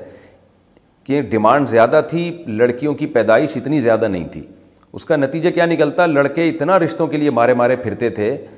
کہ لڑکی والوں کو اس کے لیے نہ اخبار میں اشتہار دینے کی ضرورت پڑتی تھی پہلے زمانے میں نہ رشتہ تلاش کرنے کی جس گھر میں پتہ چلتا تھا اس گھر میں جوان بیٹیاں موجود ہیں دھڑا دھڑ دے مار ساڑھے چار طرح سے ان کے رشتے آتے تھے تو لڑکی والے خود سلیکٹ کرتے تھے ان میں سے کس سے کرنی ہے اور کس سے نہیں کرنی لیکن اب معاملہ ہو گیا الٹا ہر آدمی نے ایک بیوی رکھنی ہے لڑکیاں بے تحاشا ہیں نکاح کرنے والے مرد مارکیٹ سے شارٹ ہیں تو اب الٹا کام ہو گیا ہے بجائے مرد تلاش کرنے کے لڑکیاں یا ان کے والدین خود تلاش کر رہے ہیں کہ بھئی ہم نے کیسے ہمیں رشتہ ملے گا تو اب نتیجہ یہی نکلا ہے کہ جی وہ اب رشتے ہی نہیں مل رہے مارکیٹ میں تو اب کیا طریقہ اختیار کیا جائے گا ایک مہذب ایک غیر مہذب طریقہ ہے غیر مہذب طریقہ یہ کہ آپ لڑکی کو بولیں جاؤ بیٹا یونیورسٹی پڑھو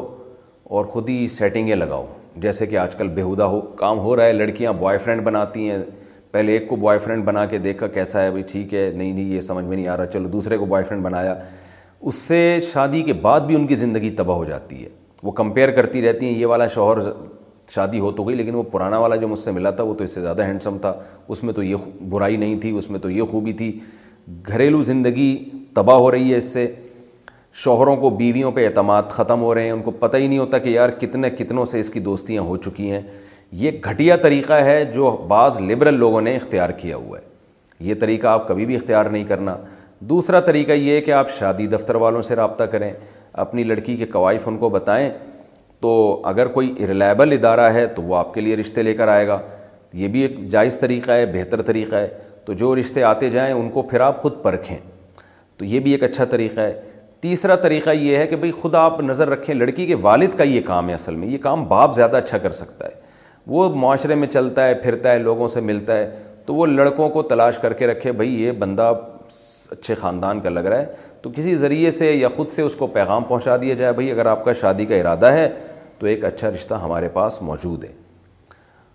اس زمانے میں اگر آپ یوں کہیں نا میری بیٹی سے تم شادی کر لو خود پیغام دیں گے تو سامنے والے کا ظرف اکثر اتنا بڑا نہیں ہوتا کہ وہ آپ کی اس پیشکش کی قدر کرے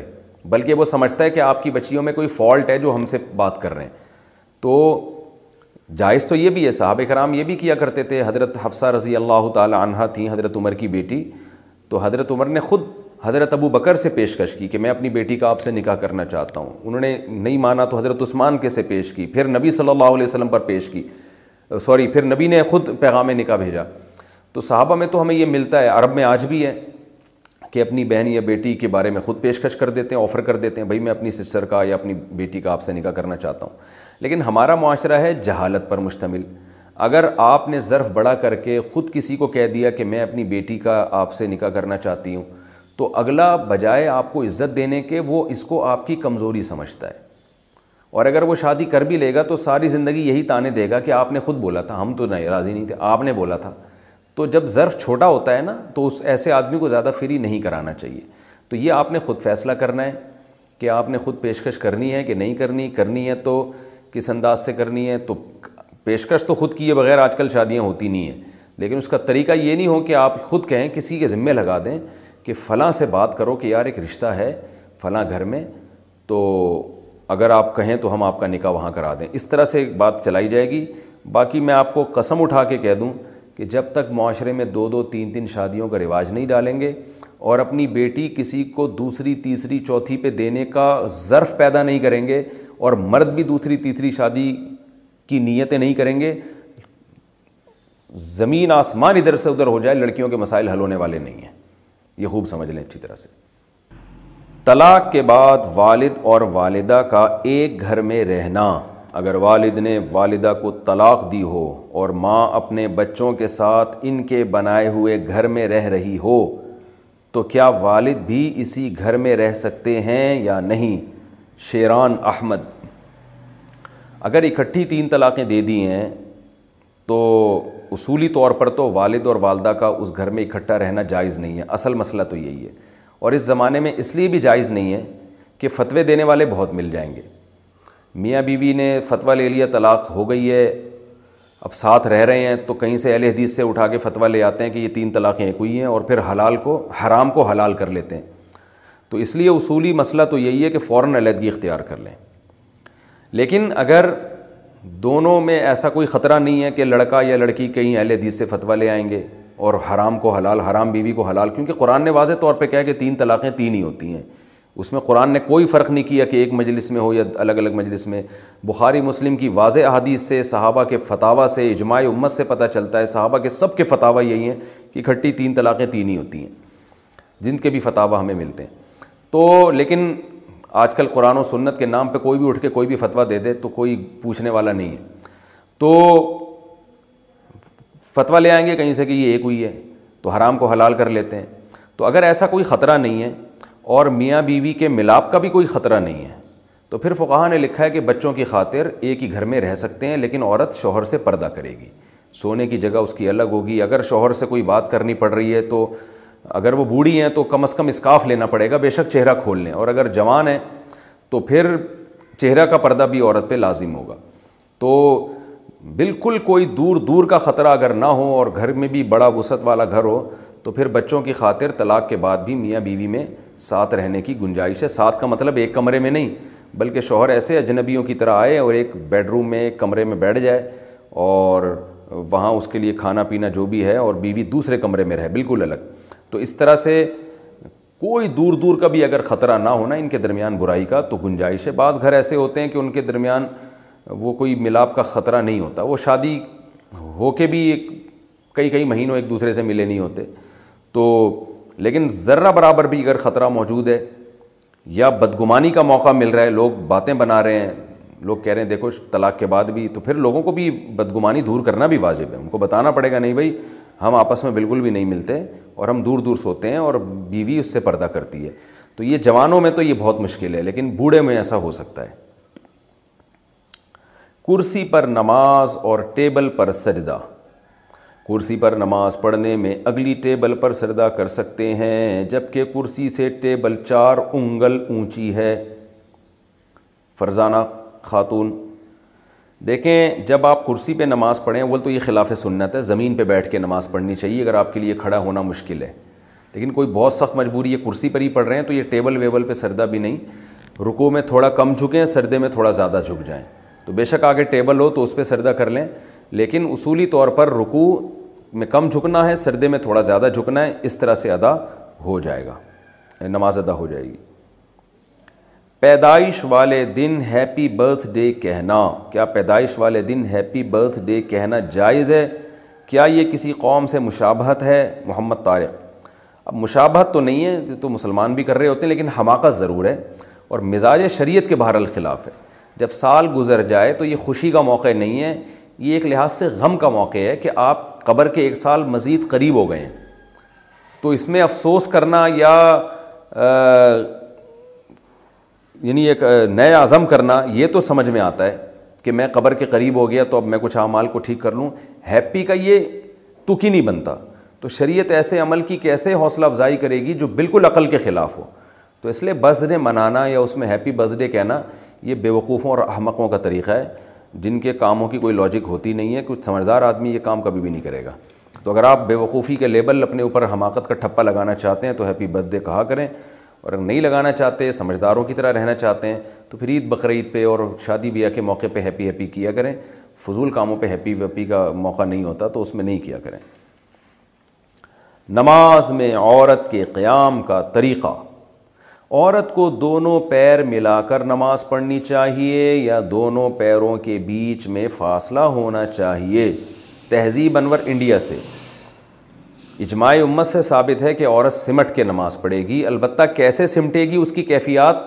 منقول نہیں ہے تو اس لیے فقہ نے اس میں اشتہاد کیا ہے تو اس اشتہاد کا تقاضا یہی ہے کہ سمٹے گی تو پورا جسم سمیٹے گی تو پاؤں ملانے میں ایڑیاں ملانے میں سمٹنے کا عنصر زیادہ ہے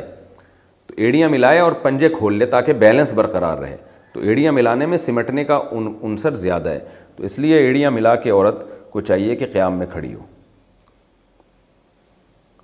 نماز میں عورت کے ٹخنے کھل گئے تو کیا حکم ہے اگر نماز میں عورت کے غلطی سے ٹخنے کھل جائیں تو کیا نماز ہو جائے گی بنت آدم کراچی سے ٹخنے کھولنا نماز میں حرام ہے جائز نہیں ہے لیکن اگر غلطی سے کھل جائیں تو نماز ادا ہو جاتی ہے اس کی وجہ یہ ہے کہ ٹخنے اور پنڈلی ایک ہی عضو شمار ہوتا ہے تو نماز میں ون فورتھ عضو کھل جائے اور تین تصبی کے بقدر کھلا رہے تو پھر نماز فاسد ہوتی ہے تو چونکہ ٹخنا ون فورتھ میں نہیں آتا تو اس لیے وہ کھلنے سے نماز ادا ہو جائے گی لیکن یہ جائز نہیں ہے اس کو چھپانا لازم ہے منگیتر سے پردے کا شرعی حکم اگر گھر والے منگیتر اور اس کے گھر والوں کے سامنے آنے کا کہیں اور چہرہ کھولنے کا کہیں تو کیا یہ جائز ہے بنت حماد جائز نہیں ہے منگیتر کا کوئی رشتہ نہیں ہوتا منگیتر کے ساتھ ہاں نکاح سے پہلے ایک نظر دیکھنا جائز ہے بلکہ ترغیب ہے اس کی تاکہ آپ کو پتہ چلے کہ آپ کس سے شادی کر رہے ہیں لیکن منگیتر کے سامنے بیٹھنا اس سے گپ شپ کرنا یا چہرہ کھولنا یہ ٹھیک نہیں ہے اللہ کے لیے لفظ تو کا استعمال عرف عام میں بڑوں کے لیے آپ کے بجائے تو بولنا گستاخی میں آتا ہے لیکن ہم اللہ کے ساتھ تو کا لفظ استعمال کر لیتے ہیں کیا یہ گستاخی تو نہیں ہے واسع خان کراچی سے دیکھیں گستاخی اور ادب اور بے ادبی کا تعلق عرف سے ہے اپنے ماموں چچا کو تو سے تعبیر کرنا عرف میں بے ادبی سمجھا جاتا ہے جب کہ اللہ کو تو سے خطاب کرنا بے ادبی نہیں سمجھا جاتا بلکہ اس میں دو پہلوؤں کو سامنے رکھ کر تو کہا جاتا ہے ایک تعلق کا اظہار کرنے کے لیے جس سے انسان بہت زیادہ بے تکلف ہوتا ہے نا اس سے تو سے بات کرتا ہے تو یہاں یہ محبت کے اظہار کے لیے نمبر دو توحید کے اظہار کے لیے تو کا لفظ جو ہے یہ ایک اکلوتے کے لیے استعمال ہوتا ہے تم واحد کے لیے بھی استعمال ہوتا ہے پلورل کے لیے بھی جمع کے لیے بھی کہتے ہیں نا تم سب لوگ یا آپ سب آپ بھی پلیورل کے لیے بھی استعمال ہوتا ہے تو اللہ کو تو جو کہا جاتا ہے نا توحید ظاہر کرنے کے لیے بھی کہا جاتا ہے یعنی اکیلا ہے تو تو اس میں تعظیم ہے الٹا تو ادب اور بے ادبی کا تعلق عرف سے ہے اللہ کی طرف جب تو کی نسبت ہوتی ہے تو اس میں اس کی توحید اور اپنا اللہ سے تعلق ظاہر کرنے کے لیے کہ ہم گویا اللہ تعالیٰ سے جو اتنے قریبی ہیں کہ ہم اسے تو سے خطاب کرتے ہیں اور تو کا مطلب اکیلا تو اس لیے یہ بے ادبی نہیں ہے اور اس میں بے ادبی کا محسوس بھی نہیں ہوتی نا جو چیز بے ادبی ہوتی ہے نا وہ محسوس بھی ہوتا ہے انسان کو تو اس لیے بلا بلا کراہت جائز ہے اور ہمیشہ سے لوگ کرتے آئے ہیں نامحرم سے بے تکلف اور میٹھے لہجے میں بات کرنا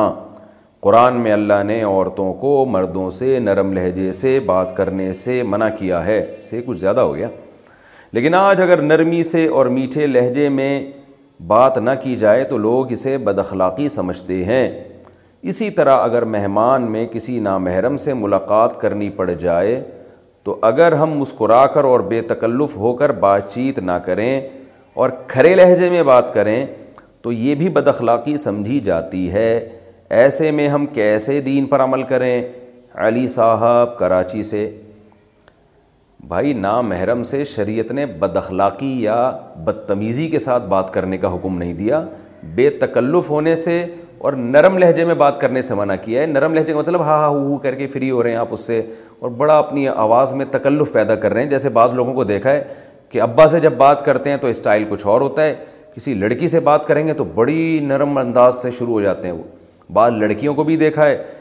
ماں سے جب بات کریں گی تو بات کا اسٹائل کچھ اور ہے جب کسی لڑکے سے بات ہوگی تو ایسا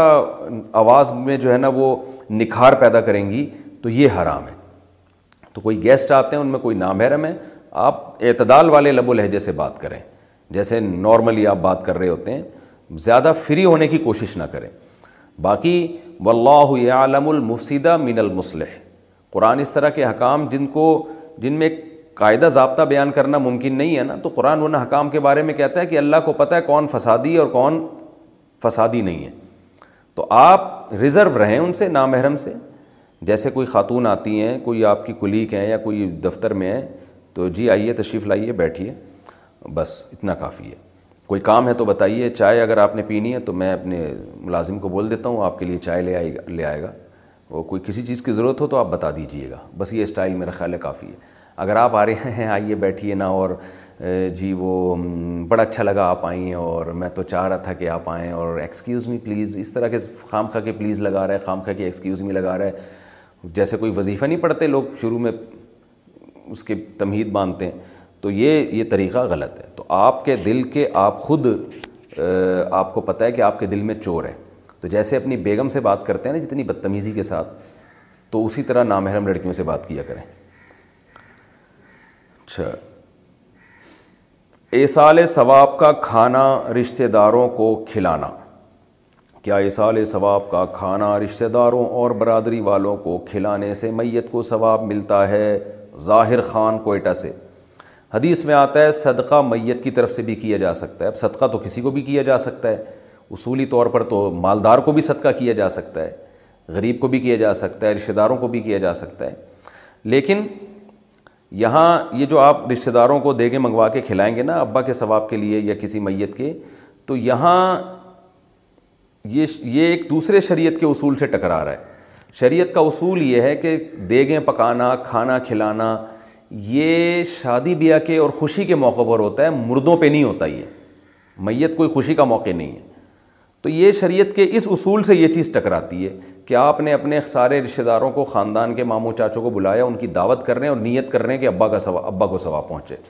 تو یہ شریعت میں کھانا اور ولیمے جو ہے نا یہ خوشی کے موقع پر یہ سب چیزیں ہوتی ہیں یہ سب چیزیں میت پہ نہیں ہوتی میت پہ سوٹ بھی نہیں کرتی یہ چیزیں تو اس لیے آپ نے صدقہ خیرات کر رہے ہیں چپکے سے غریبوں کو کہیں چھپڑ میں لے جا کے کچھ کھلا دیا کریں بس یہ کافی ہے اور دوسری بات یہ کہ یہ اپنے خاندان والوں کے ساتھ بھی ایک قسم کی بے ادبی ہے جب آپ اپنے بڑوں کو کھلاتے ہیں خاندان والوں کو کھلاتے ہیں اس میں اصال ثواب کی نیت کریں گے تو یہ ان کی بے ادبی ہے اس کی مثال ایسے ہے جیسے آپ نے اپنے ابا کو بلایا ابو کو انوائٹ کیا ڈیڈی میں چاہتا ہوں آج ڈنر میرے ساتھ ہو جائے میں بہت دل سے بہت دن ہو گئے مجھے اپنا بچپن یاد آ رہا ہے اور میں چاہتا ہوں کہ ڈنر آپ کائنڈلی میرے ساتھ کریں آپ میں آپ کو ڈنر کراؤں گا کسی اچھے ریسٹورینٹ پہ اور ابا کو آپ لے گئے وہاں پہ جی ابا کو آپ نے چرغے کھلائے مرغے کھلائے ابا بڑے خوش کہ آج تو میرا بیٹا ماشاء اللہ بڑا اکرام کر رہا ہے تو جب آپ نے بل ادا کیا تو اس کے بعد آپ نے کہا ابو یہ میری چونکہ وائف کا انتقال ہو گیا تھا نا میں نے اپنی بیوی کو ثواب پہنچانے کے لیے آپ کو کھانا کھلایا ہے ابا رکھ کے ایک تھپڑ لگائے گا آپ کو یار تجھے سالے اپنی بیگم کو ثواب پہنچانے کے لیے مجھے بھینٹ چڑھا رہا ہے تو یعنی یہ عرف میں بے ادبی سمجھی جاتی ہے جب خاندان والوں کو کھلائے پلائے جاتا ہے تو گفٹ اور ہدیے کے طور پہ ثواب اس میں بھی ملے گا لیکن اس میں صدقے کی نیت یا ابا یا ماموں یا چاچے کو ثواب پہنچانے کی نیت نہیں کی جاتی یہ بے ادبی کی بات ہوگی تو چاچا کی آپ دعوت کر رہے ہیں چاچا بڑی خوشی خوشی آ گئے چچا اور آپ ان کو کھلایا کوفتے کھلائے چچا بڑے خوش کہ آج تو میں کیسے خیال آ گیا چچا وہ اصل میں میں بہت دنوں سے سوچ رہا تھا دادی کو ثواب پہنچانے کے لیے میں نے کچھ کیا نہیں ہے تو میں نے کہا چلو آپ ہی کے سالے ثواب کی نیت کر لوں تو چچا میں غیرت ہوگی اس کو غصہ آئے گا بھائی تو سالے ہماری دعوت کر رہا ہے تو یہ کیا کر رہا ہے یعنی یہ چیز ذوقی ہے یہ سمجھنے کی چیز ہے تو اس لیے یہ طریقہ مزاج شریعت کے خلاف ہے جب کسی میت کو ثواب پہنچائیں تو غریبوں کو چپکے سے لے جا کے بھوکے ننگوں کو بیچاروں کو جو پہننے کا کپڑا نہیں ہے ان کے پاس برہنہ ہے ان کو لباس پہنا دیں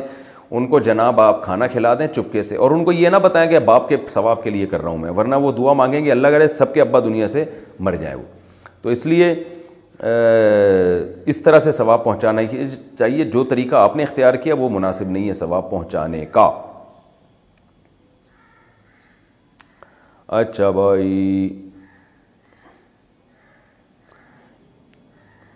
کیا مسافر کے لیے انفرادی نماز افضل ہے اگر آدمی مسافر ہو اور اس پر قصر فرض ہو اس صورت میں وہ مقامی امام کے پیچھے جماعت کے ساتھ پوری نماز ادا کرے یا الگ سے اپنی انفرادی نماز ادا کرے ان میں کون سا طریقہ افضل ہے شیزان شاہب کشمیر سے جماعت کے ساتھ مقامی امام کے ساتھ پوری نماز پڑھے یہ صرف افضل نہیں ہے بلکہ لازم ہے کیونکہ جماعت چھوڑنا جائز نہیں ہے ہاں ٹریولنگ کے دوران جلد بھی ہوتا ہے انسان اس میں تو مقامی امام کے پیچھے بے شک نہ پڑے لیکن کہیں اس نے اسٹے کر لیا ہے پندرہ دن سے کم کا تو وہاں پھر اس کو چاہیے کہ پراپر طریقے سے مسجد میں جا کے امام کے پیچھے نماز پڑھے وہاں جماعت چھوڑنا اس کے لیے ٹھیک نہیں ہے نیند کی دوا کھانا حلال ہے جن دوائیوں سے نیند آتی ہو کیا وہ نشے کے حکم میں ہیں ایسی دوائیوں کے استعمال کی کس حد تک اجازت ہے مسز احسان راول پنڈی سے دیکھیں نشہ بالکل ایک الگ چیز ہے نیند بالکل ایک الگ چیز ہے نشہ نیچرل نہیں ہے نیند نیچرل ہے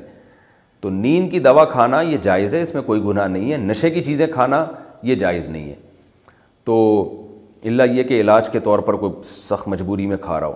تو نیند کی دوا بالکل حلال ہے جائز ہے ہاں اس کے سائڈ افیکٹ کیا ہوتے ہیں یہ پھر آپ کو ڈاکٹر بتائے گا کہ اس کی عادت بنا لینے سے کیا کیا نقصان ہو سکتا ہے نارملی حلال ہے یہ اس میں کوئی گناہ کی بات نہیں نیند کو آپ نشے پہ قیاس نہ کریں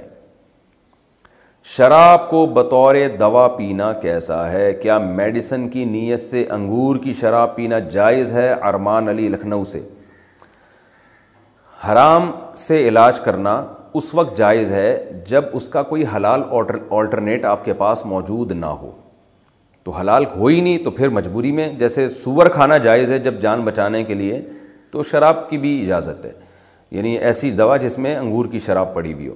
تو حتی الامکان تو بچیں اس سے لیکن اگر اس کے علاوہ کوئی اور علاج ہے ہی نہیں تو پھر مجبوری میں گنجائش ہے اس کی جائز ہے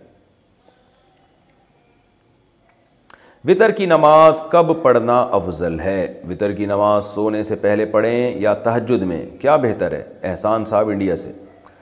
جس کو سو فیصد یقین ہو کہ میں تہجد میں اٹھ جاؤں گا اس کے لیے وطر کی نماز سب سے آخر میں پڑھنا افضل ہے تحجد کے بالکل اینڈ میں لیکن ذرا بھی تردد ہو کہ آنکھ نہیں کھلے گی تو پھر وطر پہلے پڑھنا لازم ہے کیونکہ وطر قضا کرنا یہ بھی ہے سخت گناہ ہے تو اس لیے افضل تو یہی ہے کہ بالکل رات کے آخری حصے میں پڑھیں تحجد کے بعد لیکن اگر اٹھنے کا یقین نہیں ہے تو پہلے پڑھ لیں آنکھ کھل جائے تو تحجد پڑھ لیں نہیں کھلے تو کم از کم وطر آپ کے وقت پہ ادا ہو گئے ہوں گے ماں باپ بچوں کو کس عمر تک سمجھا سکتے ہیں بچوں کے معاملے میں ماں باپ کی ذمہ داری نماز اور دیگر فرائض میں کب تک ہوتی ہے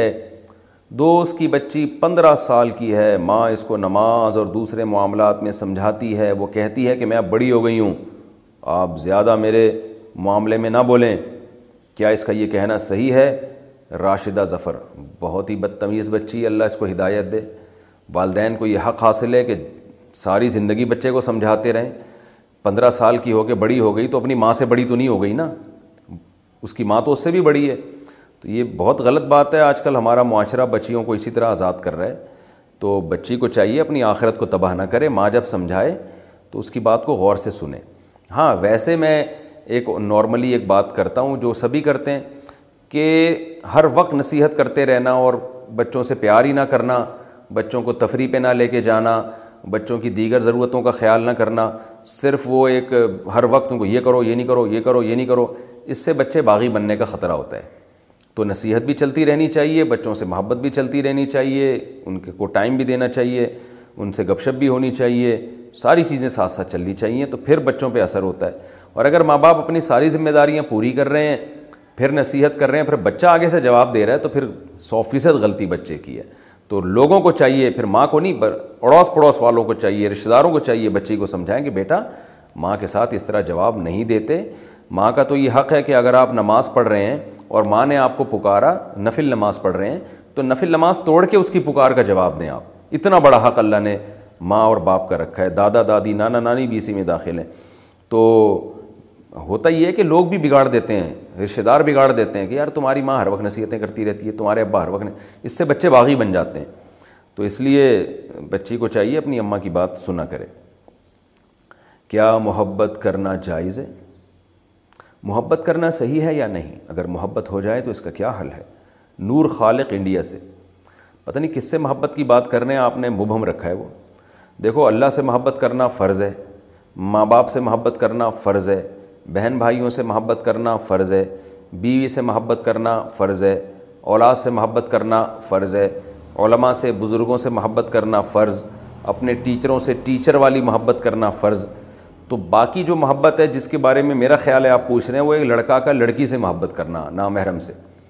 تو باقاعدہ پروگرام کے تحت محبت کرنا تو جائز نہیں ہے جیسے ہم اللہ سے محبت کرتے ہیں نیت کر کے نا کہ میں ذکر کر رہا ہوں تاکہ میرے دل میں اللہ کی محبت پیدا ہو میں علماء کے بیان سن رہا ہوں تاکہ میرے دل میں اللہ کی محبت پیدا ہو میں قرآن کی تلاوت کر رہا ہوں تاکہ میرے دل میں اللہ کی محبت پیدا ہو تو علماء کی بزرگوں کی اللہ والوں کی والدین کی یہ محبت تو باقاعدہ پروگرام کے تحت پیدا کرنا لازم ہے نیت کر کے لیکن نامحرم سے محبت اس طور پہ کہ میں نیت کرتا ہوں مجھے فلانی والی اچھی لگنا شروع ہو جائے اور میں جا کے اس کو جھانکوں گا دیکھوں گا اس کی تصویریں دیکھوں گا تاکہ میرے دل میں اس سے محبت پیدا ہو جائے تو یہ محبت پیدا کرنا حرام ہے ناجائز ہے یہ بالکل جائز نہیں ہاں کسی وجہ سے محبت پیدا ہو گئی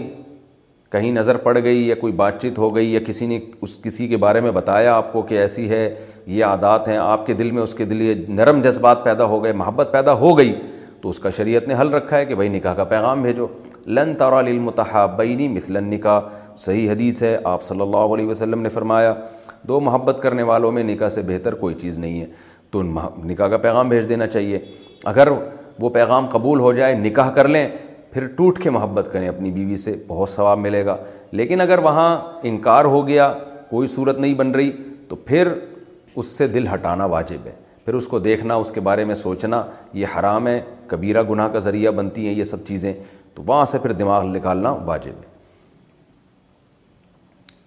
بچہ دانی نکلوانا کب جائز ہے ایک عورت کے بچے دانی میں رسولی ہے جس کی وجہ سے مسلسل درد رہتا ہے ڈاکٹروں کا کہنا ہے کہ بچہ دانی نکالنی پڑے گی یا آپ کسی بڑے ڈاکٹر کے پاس جائیے بڑا ڈاکٹر وافر مقدار میں رقم وصول کرتا ہے جس کی اس کے شوہر کے پاس گنجائش نہیں ہے کیا ایسی صورت میں بچہ دانی نکلوانا جائز ہوگا عبد الواحد یو پی سے دیکھیں عورت کے لیے بچہ دانی نکلوانا نسل روکنے کی نیت سے بالکل حرام ہے گناہ کبیرہ ہے تغیر خلق اللہ میں داخل ہے مردوں کے لیے نسبندی کرانا کہ تاکہ آگے بچہ ہی نہ پیدا ہو سکے یہ کبیرہ گناہ حرام ہے اور عورت کے لیے بچہ دانی نکلوانا کبیرہ گناہ حرام ہے اس نیت سے کہ میرے آگے مزید اولاد نہ ہو لیکن اگر عورت ایسی بیمار ہے کہ ڈاکٹر کہتا ہے کہ اگر بچہ دانی اس کا علاج نہیں ہو سکتا انفیکشن ہو گیا ہے وہ انفیکشن ٹھیک نہیں ہو سکتا اصولی طور پر تو یہ انفیکشن ہو گیا کوئی بیماری ہوگی تو اس کا علاج کرانا پڑے گا بچہ دانی پھر بھی نہیں نکلوا سکتی عورت لیکن ایسی بیماری ہو گئی ہے کہ ماہر ڈاکٹر یہ کہہ رہے ہیں کہ بچہ دانی نکلوائے بغیر کوئی چارہ ہی نہیں ہے یہ یہ علاج ہو ہی نہیں سکتا میڈیسن کے ذریعے یا آپریشن کے ذریعے تو بچہ دانی ہی نکلوانی پڑے گی ورنہ عورت کے مرنے کا خطرہ ہے یا ناقابل برداشت تکلیف کا خطرہ ہے تو پھر ایسی مجبوری میں عورت بچہ دانی نکلوا سکتی ہے بالکل اس کی مثال ایسے جیسے آپ اپنا ہاتھ پاؤں نہیں کاٹ سکتے حرام ہے گناہ کبیر ہے اللہ نے جو جو صلاحیتیں آپ کو دی ہیں وہ ختم نہیں کر سکتے تو عورت کو اللہ نے یہ صلاحیت دی ہے کہ وہ اولاد پیدا کر سکتی ہے تو عورت یہ صلاحیت ختم نہیں کر سکتی کبیرہ گناہ لیکن اگر پاؤں میں کینسر ہو گیا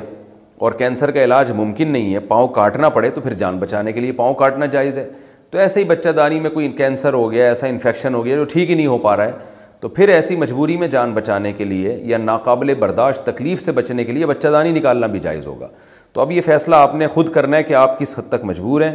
مجبوری ہے تو جائز ہے مجبوری نہیں ہے تو جائز نہیں ہے اور یہ مجبوری شریعت میں مجبوری نہیں ہے کہ بچے بہت زیادہ ہو چکے ہیں اب مزے ہمیں مزید بچہ نہیں چاہیے اس کو شریعت مجبوری نہیں مانتی ہے رہا مسئلہ یہ کہ شوہر کے پاس علاج کے پیسے نہیں ہیں تو ہونا یہ چاہیے کہ لوگوں کو چاہیے شوہر کے ساتھ تعاون کریں کیونکہ ایک شرعی مسئلہ عذر ہے بیچاروں کے ساتھ ایک ظاہر علاج تو کرانا ہے تو اگر کوئی بھی تعاون نہیں کرتا مہنگا علاج کرنا شوہر کے بس میں ہے ہی نہیں تو یہ بھی ایک شرعی عذر ہے تو کیونکہ اس میں پھر خطرہ ہے کہ انفیکشن پھیل سکتا ہے یا کوئی موت واقع ہو سکتی ہے تو یہ بھی ایک مجبوری کے حکم میں ہے تو حتی الامکان تو اس سے بچا جائے گا جب ناقابل برداشت ہو جائے یا اور کوئی آلٹرنیٹ ہی نہ ہو تو پھر یہ نکلوایا جا سکتا ہے مردوں کا ہاتھوں پر مہندی لگانا کیا مرد کو ہاتھوں پر مہندی لگانا جائز ہے عارف اظہر پٹنہ سے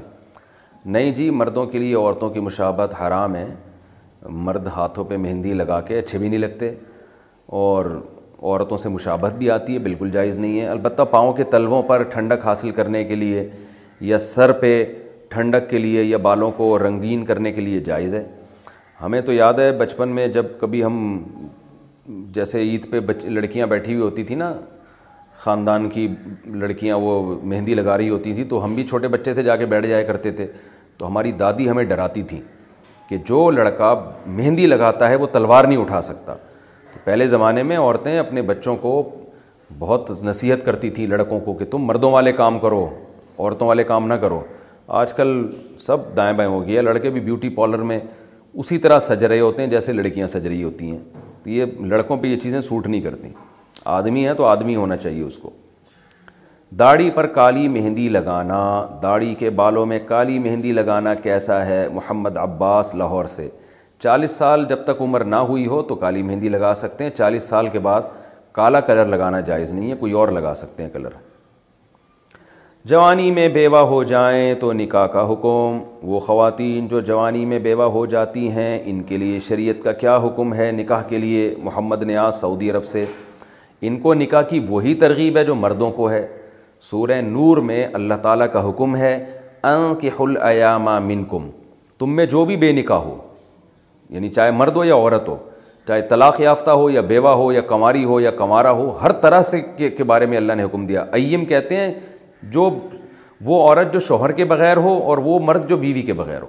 تو اللہ نے فرمایا ان سب کا نکاح کرا دیا کرو اور پھر دوسری بات یہ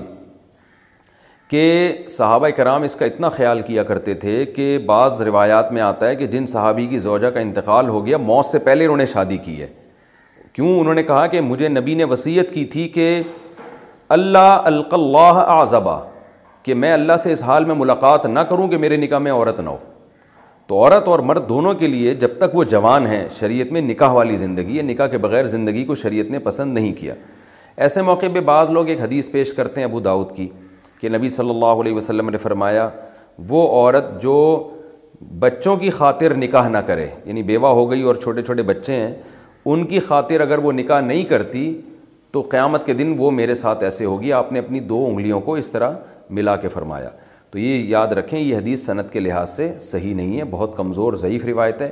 اس کے مقابلے میں نکاح کی ترغیب کی جو قرآن آیات اور احادیث ہیں وہ بہت واضح ہیں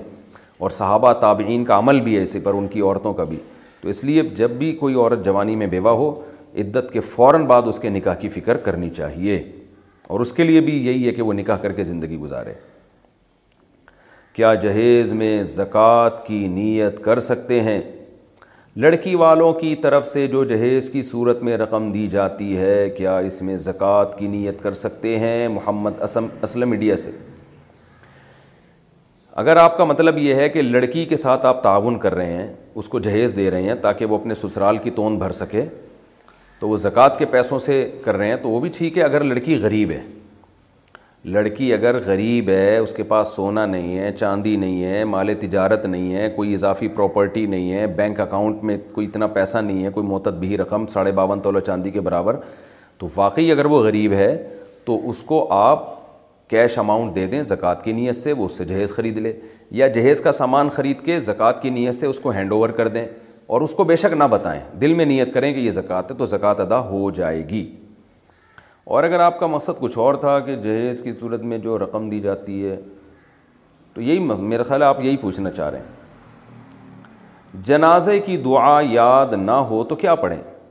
اگر کسی کو جنازے کی دعا نہیں آتی تو وہ کون سی دعا پڑھے طیب خان وہ یہ پڑھ لے اللہ مغفر لی اللہ مغفر لہو اے اللہ اس میت کی مغفرت کر دے کتنی آسان ہے اللہ مغفر لہو یا لحاد المیت اتنے الفاظ پڑھ لے تو بھی ٹھیک ہے کچھ نہیں آتا ربا نعت فی دنیا پڑھ لے اللہ مغفرلی پڑھ لے تو جنازے میں صرف چار تقبیر فرض ہیں کسی کو کچھ بھی نہیں آتا نا جنازے میں کھڑا ہو جائے امام کے پیچھے نیت کر کے جیسے امام اللہ اکبر کہے یہ بھی اللہ اکبر کہہ دے بس چار دفعہ اللہ اکبر کہے گا تو جنازہ ہو جائے گا باقی دعائیں یاد کرنی چاہیے بہت ساری دعائیں حدیث میں تو پہلی تکبیر کے بعد آپ نے ثنا پڑھنی اللہ اللّہ سبحان کا اللہ و بھی کا و تبارہ قسموں کا و تعلیٰ جدو کا ولا الہ غیر اس میں بعض لوگ ثناؤ کا کے الفاظ لگا دیتے ہیں یہ ثابت نہیں ہے صحیح حدیث سے دوسری تکبیر کے بعد آپ نے مکمل درو شریف پڑھنا ہے جو نماز میں پڑھا جاتا ہے اور تیسری تکبیر کے بعد آپ نے جنازے کی دعا پڑھنی ہے دعا نہیں آتی تو اللہ مغفر لی و لہو یوں پڑھ لیں یا اللہ مغفر لہو یا اللہ مغفر لحاد المیت اس طرح کے الفاظ پڑھ لیں تو یہ بار بار یہی الفاظ ریپیٹ کرتے رہیں اور چوتھی تکبیر میں آپ نے اللہ اکبر کہنا ہے امام سلام پھیر دے آپ بھی سلام پھیر دیں حضرت مریم علیہ السلام حضرت آسیہ علیہ السلام جنت میں کیا حضور کی زوجہ ہوں گی کیا حضرت مریم اور حضرت آسیہ کا جنت میں رسول اللہ صلی اللہ علیہ وسلم سے نکاح ہوگا زوجہ منصور کڑک سے کرک سے میرے علم میں ایسی کوئی روایت نہیں ہے مجھے نہیں پتا کہ ہوگا کہ نہیں ہوگا تو ہم اللہ ہی جانے کیا ہوگا وہاں پہ اعلانیہ گناہ سے توبہ کا طریقہ حدیث شریف میں آتا ہے کہ اعلانیہ گناہ کی توبہ لوگوں کے سامنے اور سرن گناہ کی توبہ چھپ کر کرنے سے قبول ہوتی ہے اگر کوئی شخص اعلانیہ گناہ کی توبہ بھی چھپ کر کرے تو کیا وہ معاف ہو جائے گا ہادیہ گل ڈیرہ اسماعیل خان سے میرے علم میں کوئی ایسی روایت نہیں ہے کہ علانیہ گناہ کی توبہ جب تک سب کے سامنے نہیں کرے گا تو وہ قبول نہیں ہوگی کوئی سراہتاً ایسی حدیث نہیں ہے لیکن شریعت کا کے اصولوں سے بہرحال یہ بات ثابت ہے کہ جو گناہ آپ سب کے سامنے کرتے رہے ہیں تو چونکہ آپ نے سب کو اس گناہ پہ گواہ بنا دیا ہے بدگمانی بھی ہو رہی ہے تو اس میں آپ بے شک چھپ کے توبہ کریں لیکن اس کا اعلان کر دیں کہ بھئی میں یہ جرم سے توبہ کر چکا ہوں توبہ بے شک چھپ کے کریں ضروری نہیں کہ سب کے سامنے توبہ کریں لیکن اعلان کر دیں کچھ گناہ تو ایسے ہوتے ہیں ان کے اعلان کرنے کی ضرورت ہی نہیں ہوتی کہ آپ نے چھوڑ دیا ایسے داڑھی کاٹتے تھے تو جب داڑھی چھوڑ دیں گے تو سب کو خود ہی پتہ چل جائے گا لیکن جو گناہ سر عام سب کے سامنے کیا کرتے تھے تو اب اگر اس کو چھوڑ دیں آپ تو بتا دیں کہ بھائی میں اس گناہ سے توبہ کر چکا ہوں تو یہ اچھی بات ہے افضل بات ہے کوئی لازمی نہیں ہے لیکن افضل ہے ہاں اگر لوگوں کو آپ نے غلط گائیڈ کیا تھا غلط مسئلہ بتایا گمراہ کیا لوگوں کو تو پھر توبہ کے لیے ضروری ہے کہ اس گمراہی کے بارے میں آپ اناؤنسمنٹ کر دیں کہ لوگوں میں نے جو آپ کو باتیں بتائی تھیں وہ غلط تھیں جیسے قرآن میں آتا ہے الادین تابو و اسلح و بعین یہودی کی توبہ جب قبول ہوگی یہود علماء کی کہ جب وہ توبہ بھی کریں اصلاح بھی کریں وہ بئی اور جو غلط بیانی اب تک کرتے رہیں وہ بیان کر دیں کہ یہ غلط کیا تھا ہم نے تو یہ یعنی غلط گائیڈ اگر آپ لوگوں کو کرتے رہے ہیں جھوٹ بولتے رہے ہیں پھر جب آپ توبہ کریں گے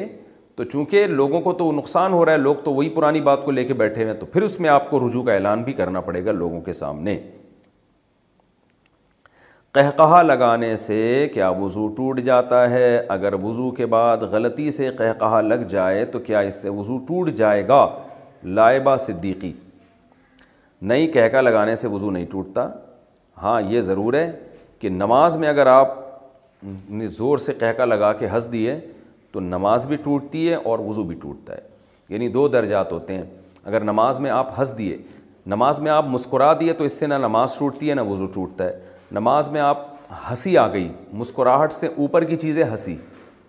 تو ہنسی آ گئی آپ کو تو نماز تو ٹوٹے گی وضو نہیں ٹوٹے گا لیکن اگر ہنسی سے بھی اوپر کی چیز یعنی قہقہ آ گیا آواز نکل گئی آپ کی ہاں ہا ہا کر کے تو پھر نماز بھی گئی اور وضو بھی گیا آپ کا اس طرح سے پھر دوبارہ وضو بھی کرنا پڑے گا نانا کی وراثت میں نواسی کا حصہ بیٹی کے مرنے کے بعد اس کے نانا یا نانی کا جو گھر ہوتا ہے کیا اس میں اس کا حصہ ہوتا ہے یا نہیں نہیں جی نانا کی وراثت میں نواسی کا حصہ نہیں ہوتا عام حالات میں کوئی خاص سچویشن ہو کوئی وارث ہی نہ ہو تو پھر ایک الگ بات ہے تو انسان کا حصہ اس کی بیٹی اور بیٹے میں تو جاتا ہے آگے بیٹا اگر موجود ہو تو پھر بیٹی کی بیٹی یا بیٹی کے بیٹے کو حصہ نہیں ملتا تو بہتر یہ ہے کہ آپ جو ہے نا نانا کے تمام وارثوں کی تفصیل لکھ کے کسی قریبی دارالفتہ سے رجوع کریں آپ قریبی مفتی سے نارملی نانا کی وراثت میں نواسی نواسے کا حصہ نہیں ہوتا عام حالات میں بعض چند سچویشن ایسی ہوتی ہے کہ کوئی وارث ہے ہی نہیں تو پھر کسی خاص کنڈیشن میں ہو بھی سکتا ہے تو اس کی ڈیٹیل آپ لکھ کے کسی مجھے بتا دیں تو پھر میں پورا مسئلہ بتا دوں گا بہرحال عام حالات میں نانا نانی کی وراثت میں نواسوں کا حصہ نہیں ہوتا نانا کی پینشن بیوہ خالہ کے لیے جائز ہے میرے نانا سرکاری جاب کرتے تھے ان کے انتقال کے بعد نانی کو پینشن ملتی تھی اب ان کے انتقال کے بعد خالہ کو پینشن مل رہی ہے جو کہ بیوہ ہیں کیونکہ کمپنی کا اصول ہے کہ والدین کے مرنے کے بعد کوئی بیوہ بیٹی ہو تو وہ پینشن اس کو ملتی ہے کیا خالہ کے لیے یہ پینشن لینا جائز ہے سمرین فردوس انڈیا سے دیکھیں پینشن پر وراثت کے حکام جاری نہیں ہوتے پینشن ہوتے ہیں کہ کمپنی یا گورنمنٹ کے جس ادارے میں آپ جاب کرتے ہیں وہ اپنے کسی امپلائی کے مرنے کے بعد اس کو کچھ رقم دیتی ہے تو جس کو کمپنی رقم دے گی وہی اس کے مالک ہوگی تو کمپنی کا لا اگر یہ ہے کہ ہم بیوہ کو دیں گے تو بیوہ کو ملے گا کمپنی کا لا کچھ اور ہے تو جو لا ہے اس کے مطابق اس کو تقسیم کیا جائے گا ہمسائے تنگ کرتے ہوں تو کیا کریں مجھے ہمسایوں نے بہت تنگ کیا ہوا ہے وہ گھریلو استعمال کی ہر چیز ہم سے مانگنے آ جاتے ہیں حالانکہ خود صاحب حیثیت ہیں بازار سے بھی لے سکتے ہیں اور بعض دفعہ اس طرح لے جاتے ہیں کہ توڑ پھوڑ کر واپس کرتے ہیں اور اگر ان کو چیز نہ دو تو منہ بنا لیتے ہیں ایسی صورت میں ہم کیا کریں فرحان احمد کوئٹہ ایسی صورت میں آپ ان کے منہ بنانے کا ثواب حاصل کریں آپ منع کر دیں بھائی اپنے گھر بازار میں ہر چیز مارکیٹ میں مل رہی ہے جاؤ وہاں سے خریدو کیوں بار بار گھنٹی بجا کے کھڑے ہوئے ہوتے ہو دروازہ بجا رہے ہو تو ایسی صورت میں آپ ان کو منع کر سکتے ہیں ایک دفعہ آرام سے محبت سے سمجھا دیں کہ بھائی دیکھو یہ ہر وقت منگتوں کی طرح بیل بجا کے انٹی چینی دے دیں انٹی ایک کپ دودھ دے دیں انٹی یہ دے دیں انٹی وہ دے دیں تو اس سے واقعی انسان ٹینشن میں آتا ہے کبھی کبھار تو ٹھیک ہے تو اگر ایسا کر رہے ہیں تو پھر ان کو منع کر دیں آپ منہ بن رہا ہے تو بنا بننے دیں جب وہ منہ بنائیں تو ویڈیو میں تصویر کھینچ کے ان کو دکھا دیں کہ آپ ایسے لگ رہے ہیں لہٰذا آپ ایسا منہ نہ بنایا کریں اس سے آپ برے لگتے ہیں آپ تو منع کرنے میں کوئی حرج نہیں ہے سودی جاب والے کا رشتہ قبول کرنا اگر کوئی لڑکا سودی بینک میں جاب کرتا ہے اس کا رشتہ آئے تو اس صورت میں ہمیں کیا کرنا چاہیے ہاں کرنا ہے یا نہ کرنا ہے عائشہ صاحبہ انڈیا سے نہ کرنا ہے نو اسے کہنا ہے کہ نہیں اگر وہ سودی بینک میں کسی سودی ڈپارٹمنٹ میں ہے یعنی ایسے کام میں ہے جس کا سود سے کوئی لین دین بھی بنتا ہو سود لکھنے کا کام کرتا ہو یا سود پہ گواہ بنتا ہو جو حدیث میں آتا ہے چار آدمیوں پر سود کی وجہ سے لانت ہوتی ہے سود لینے دینے والا سودی معاملے پہ گواہ بننے والا سودی معاملے کو لکھنے والا تو پھر اس کے ہاں رشتہ کیونکہ وہ حرام کما رہا ہے پھر آپ کا اس سے لین دین کیسے ہوگا اس کے گھر کیسے جائیں گے اس کے کھانا کیسے کھائیں گے بہت سارے مسائل آگے کھڑے ہو جاتے ہیں تو یہ ٹھیک نہیں ہے حرام آمدن والے کے گھر میں کھانا پینا جس گھر میں حرام پیسہ سود وغیرہ کا آتا ہو اس گھر میں کھانا پینا جائز ہے یا نہیں شاکر شاہ انڈیا سے دیکھیں کسی کے گھر کھانا کھانے کا اصول یہ ہے کہ جو آپ کو کھلا رہا ہے نا اس کی آمدن میں اگر زیادہ تر حلال ہے کچھ تھوڑا سا حرام ہے تو پھر آپ کے لیے اس گھر سے کھانا کھانا جائز ہے اور اگر زیادہ وہ حرام کما رہا ہے حلال کم ہے تو پھر کھانا کھانا جائز نہیں ہے یہ اصول ہے تو آپ دیکھ لیں اگر اس گھر میں سود کا پیسہ آتا ہے تو کیا سارا ہی سود پہ چل رہا ہے وہ گھر تو پھر تو جائز نہیں ہوگا لیکن اگر سارا سود پہ نہیں چل رہا ان کی باقاعدہ پراپر جاب ہے کوئی جائز کام کر رہے ہیں تو پھر آپ کھا سکتے ہیں داڑھی کو برا کہنا کیا کفر ہے اگر داڑھی کے بارے میں کوئی شخص یوں کہے کہ اس سے انسان برا لگتا ہے تو کیا وہ کافر ہو جاتا ہے عبد الباسط کشمیر سے دیکھیں یہ جملہ تو کفریہ ہے سنت ہے اس کا گویا پورا پورا مذاق اڑانے والی بات ہو گئی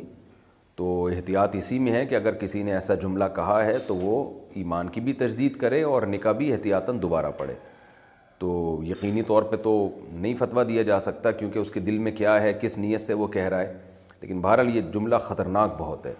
تو اس لیے ایسی صورت میں احتیاط یہی ہے کہ وہ دوبارہ کلمہ پڑھے اور اللہ سے استغفار بھی کرے اور اگر نکاح ہے تو احتیاطاً دوبارہ نکاح بھی پڑھائے دل رکھنے کے لیے جھوٹ بولنا کیا کسی کا دل رکھنے کے لیے ہم جھوٹ بول سکتے ہیں بنت ہوا لاہور سے نہیں جی جھوٹ بھوٹ نہیں بولنا جھوٹ بولنا جائز نہیں ہے البتہ کسی کا دل رکھنے کے لیے توریہ کرنا جائز ہے توریا کا مطلب یہ کہ آپ کوئی بات کریں اور آپ کی نیت کچھ اور ہو اور سامنے والا اس کا مفہوم کچھ اور لے رہا ہو تو اس طرح گول مول بات جس کو ٹوپی کرانا کہتے ہیں تو اس طرح کی تو چیزوں کی گنجائش ہے جھوٹ بولنا جائز نہیں ہے بچے کے کان میں اذان نہ دی تو اب کیا کریں اچھا میری ایک دوست غیر مسلم تھی وہ مومن ہو گئی تھی اور ایک مسلمان سے شادی کر لی تھی اس کا بچہ تب ہوا جب وہ چار مہینے کے لیے اپنے میکے میں تھی اور اس مجبوری کی بنا پر وہ اپنے بچے کے کان میں اذان نہیں دے سکی اب اس کا بچہ آٹھ سال کا ہو گیا ہے تو ہم کیا کریں تسلیم دہلی سے صحیح بات یہ ہے کہ مجھے اس مسئلے کی پوری تحقیق نہیں ہے تو بچے کے کان میں اذان کا حکم ہے اب ایسے تو اب اس نے اتنی اذانیں سن لی ہوگی یہ مسئلہ آپ دوبارہ پوچھیں یا میں اس کو نوٹ کر لیتا ہوں اس کی تحقیق کر کے ان شاء اللہ میں جواب دوں گا میں اس مسئلہ آپ کا میں نے نوٹ کر لیا ہے قرآن مجید کی آن لائن تلاوت سننا کیا موبائل وغیرہ میں آن لائن قرآن لگا کر سن سکتے ہیں جی بالکل سن سکتے ہیں وہ بھی باعث ثواب ہے فجر سے پہلے نوافل پڑھنا کیا فجر کی نماز سے پہلے نفل نماز پڑھ سکتے ہیں بنت عبداللہ انڈیا سے نہیں جی فجر کی نماز سے پہلے صرف دو سنتیں پڑھ سکتے ہیں اور نفل نہیں پڑھ سکتے آپ جیسے ہی صبح صادق ہوتی ہے نا فجر کا وقت داخل ہوتا ہے تو اس وقت دو سنتوں کے علاوہ کوئی نماز پڑھنا جائز نہیں ہے اور اس کی دلیل نبی کا عمل ہے نبی صلی اللہ علیہ وسلم صبح صادق کے بعد فجر کی دو سنتیں پڑھتے تھے اس کے علاوہ کوئی نماز نہیں پڑھتے تھے تو یہ نبی کا عمل خود اس کی دلیل ہے حالانکہ آپ نماز پہ بہت حریث تھے تو نبی کا عمل اس کی دلیل ہے کہ نہیں پڑھنا چاہیے ہاں فرض نماز پڑھ سکتے ہیں قضائے عمری پڑھ سکتے ہیں یہ جائز ہے چلتے پھرتے اذکار کرنے کا حکم ہم صبح و شام کے اذکار مصروفیت کی وجہ سے بیٹھ کر نہیں کر پاتے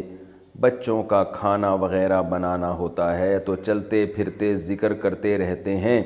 تعداد مقرر نہیں کر پاتے تو کیا اس طرح ذکر کر سکتے ہیں اور کون سے اذکار کی پابندی کرنی چاہیے مسز اسمت پشاور سے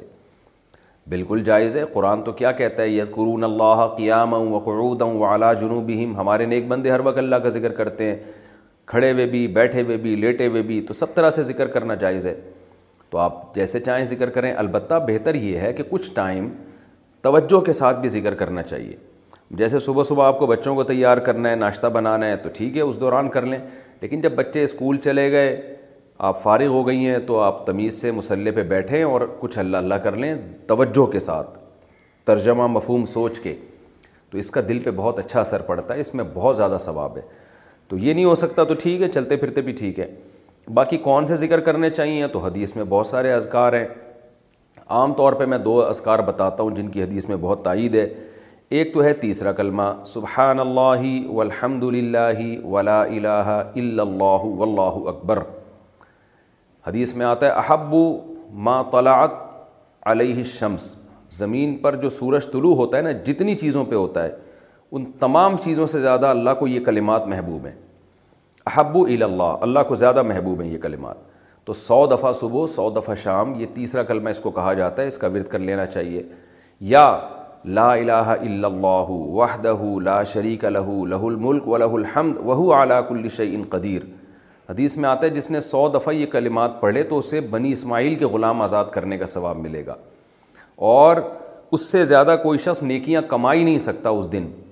ہاں وہ کما سکتا ہے جو اس سے بھی زیادہ مرتبہ پڑھ لے ان کلمات کو تو یہ بھی بہت زیادہ فضیلت والے کلمات ہیں تو ان میں سے کوئی بھی آپ منتخب کر لیں جس سے آپ کو مناسبت ہو اور ایک تسبیح استغفار کی استغفر اللہ ربی من کل ذنب و اطوب الی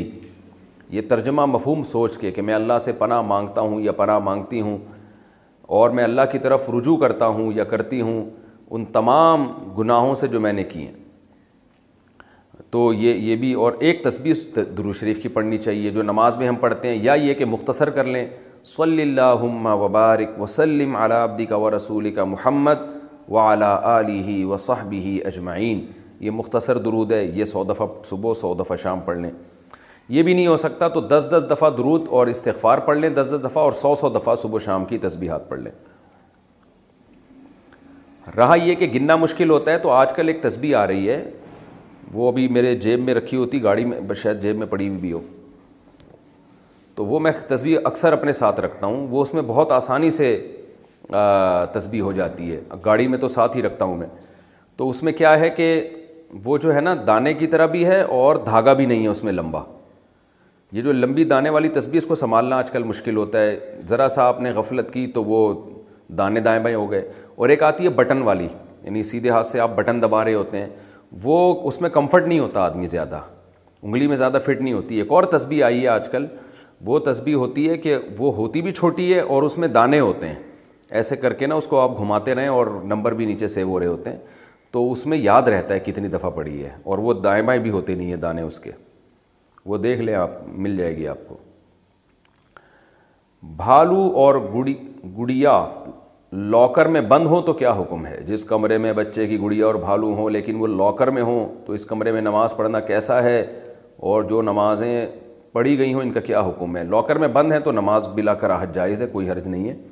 البتہ تصویروں والے کھلونے رکھنا جائز نہیں ہے اس کو آپ مس کر دیں اس کی تصویر کو میت کو دفنانے کے بعد کچھ دیر ٹھہرنا جب کوئی بندہ انتقال کر جاتا ہے اور اسے قبرستان میں دفن کر دیا جاتا ہے تو میں نے سنا ہے کہ جتنی دیر اونٹ کو ذبح کر کے اس کا گوشت تقسیم کرنے میں وقت لگتا ہے اتنی دیر وہاں بیٹھ کر اس کے لیے دعا کرنی چاہیے اس کی شرن کیا حیثیت ہے عدیل صاحب حیدرآباد سے جی بالکل یہ عمل سنت سے ثابت ہے رسول اللہ صلی اللہ علیہ وسلم نے حکم دیا کہ جب جتنی دیر میں اونٹ ذبح کر کے گوشت تقسیم ہوتا ہے اتنی دیر تک میت کو دفنانے کے بعد وہاں بیٹھ کے اس کے لیے دعا کیا کرو تو سب کا بیٹھنا ضروری نہیں ہے چند لوگ بیٹھ جائیں میت کے قریبی رشتہ دار بیٹھ جائیں میت کے لیے دعا مانگیں یہ جائز بلکہ باعث ثواب ہے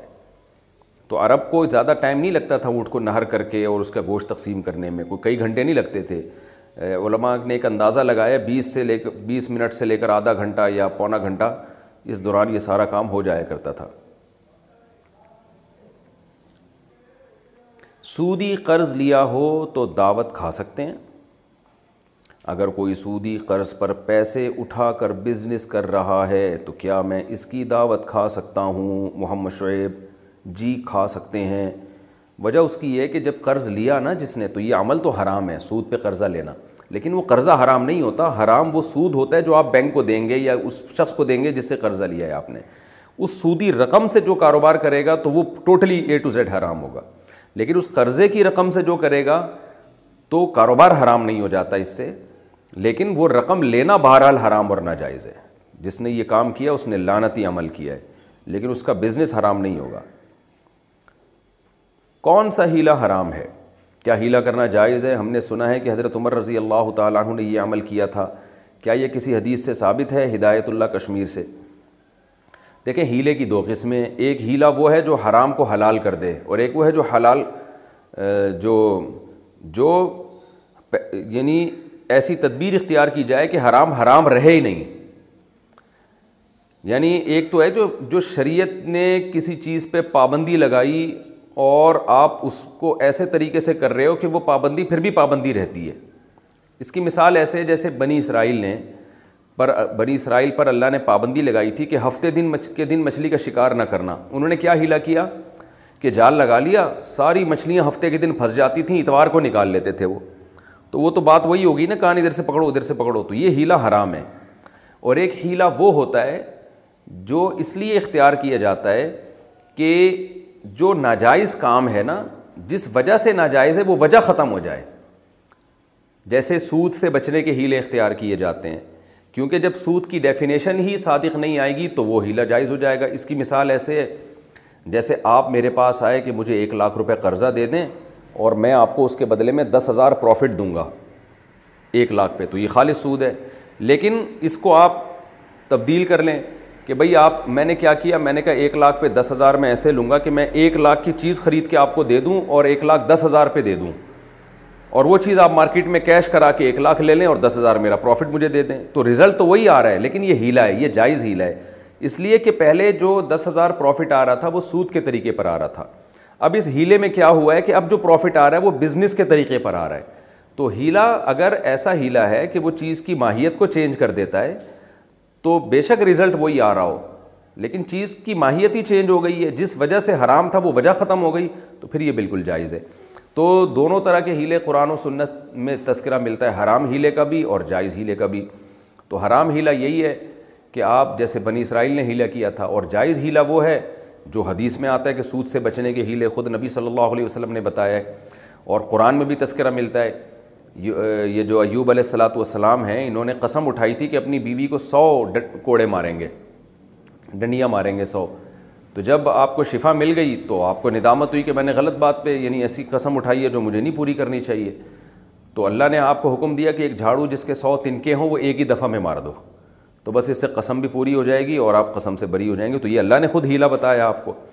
تو آج کل لوگ کہتے ہیں نا ہیلے جائز نہیں ہیں تو یہ بیچارے وہ لوگ ہیں جنہوں نے فقہ نہیں پڑھا ہوتا قرآن حدیث صحیح طرح نہیں پڑھا ہوتا تو ہیلے جائز بھی ہوتے ہیں ناجائز بھی ہوتے ہیں اسی طرح تین طلاق کے بعد جو حلالہ کیا جاتا ہے یہ بھی ایک طرح کا ہیلا ہے لیکن اس میں ایک حرام بھی ہے حلال بھی ہے حرام کیا ہے کہ پہلے سے ایگریمنٹ ہو لڑکی کا کسی مرض سے کہ بھئی یہ اس شرط پہ ہم نکاح کر رہے ہیں کہ تم نے اس کو طلاق دے دینی ہے یہ حرام ہیلا ہے جائز ہیلا کیا ہے کہ بغیر ایگریمنٹ کے آپ نے کسی عورت سے نکاح کرا دیا اس نے اس سے ریلیشن قائم کیا پھر وہ اپنی مرضی سے چھوڑ دے اس کو پھر عدت کے بعد عورت چاہے تو پہلے شوہر سے نکاح کرے چاہے تو کہیں اور نکاح کرے یہ ہیل یہ بھی ایک قسم کا ہیلا ہے پہلے شوہر کے پاس آنے کا تو یہ جائز ہیلا ہے اس کے ناجائز ہونے کی کوئی دلیل نہیں ہے تو دونوں طرح کے ہیلے ہوتے ہیں حرام بھی حلال بھی سود کے مضامین پڑھانے کا حکم میں میتھس کا ٹیچر ہوں دوران تدریس بچوں کو سود کے سوالات سمجھانا پڑتا ہے پڑھتے ہیں سودی سوالات سمجھانے سے میں گناہ گار تو نہیں ہوں گا عرفان خان مہاراشٹر سے نہیں جی سودی سوالات سمجھانے سے آپ گناہ گار نہیں ہوں گے ہاں ساتھ ساتھ احتیاطاً یہ بتا دیا کریں کہ یہ چیزیں میں آپ کو سمجھا رہا ہوں لیکن یہ خوب سمجھ لیں کہ یہ صرف جنرل نالج کے لیے بتا رہا ہوں کہ سود ایسے ہوتا ہے لیکن یہ اسلام میں یہ حرام ہے تو ان کو آپ یہ اس طرح ضرور بتا دیا کریں کون سے رضاعی رشتے حرام ہیں ایک عورت مثلاً عائشہ نے فاطمہ کا دودھ پیا زینب کے ساتھ اب عائشہ کے بیٹے جاوید کا نکاح زینب کی چھوٹی بہن حفصہ جو کہ فاطمہ کی دوسری بیٹی ہے یہ بڑے کھوپڑی گھوم رہی ہے میری دوبارہ سے ایک عورت مثلاً عائشہ نے فاطمہ کا دودھ پیا یعنی فاطمہ جو ہے عائشہ کی رضائی ماں بن گئی زینب کے ساتھ یعنی زینب اور عائشہ میں رضائی بہن کا رشتہ ہو گیا ٹھیک ہے جی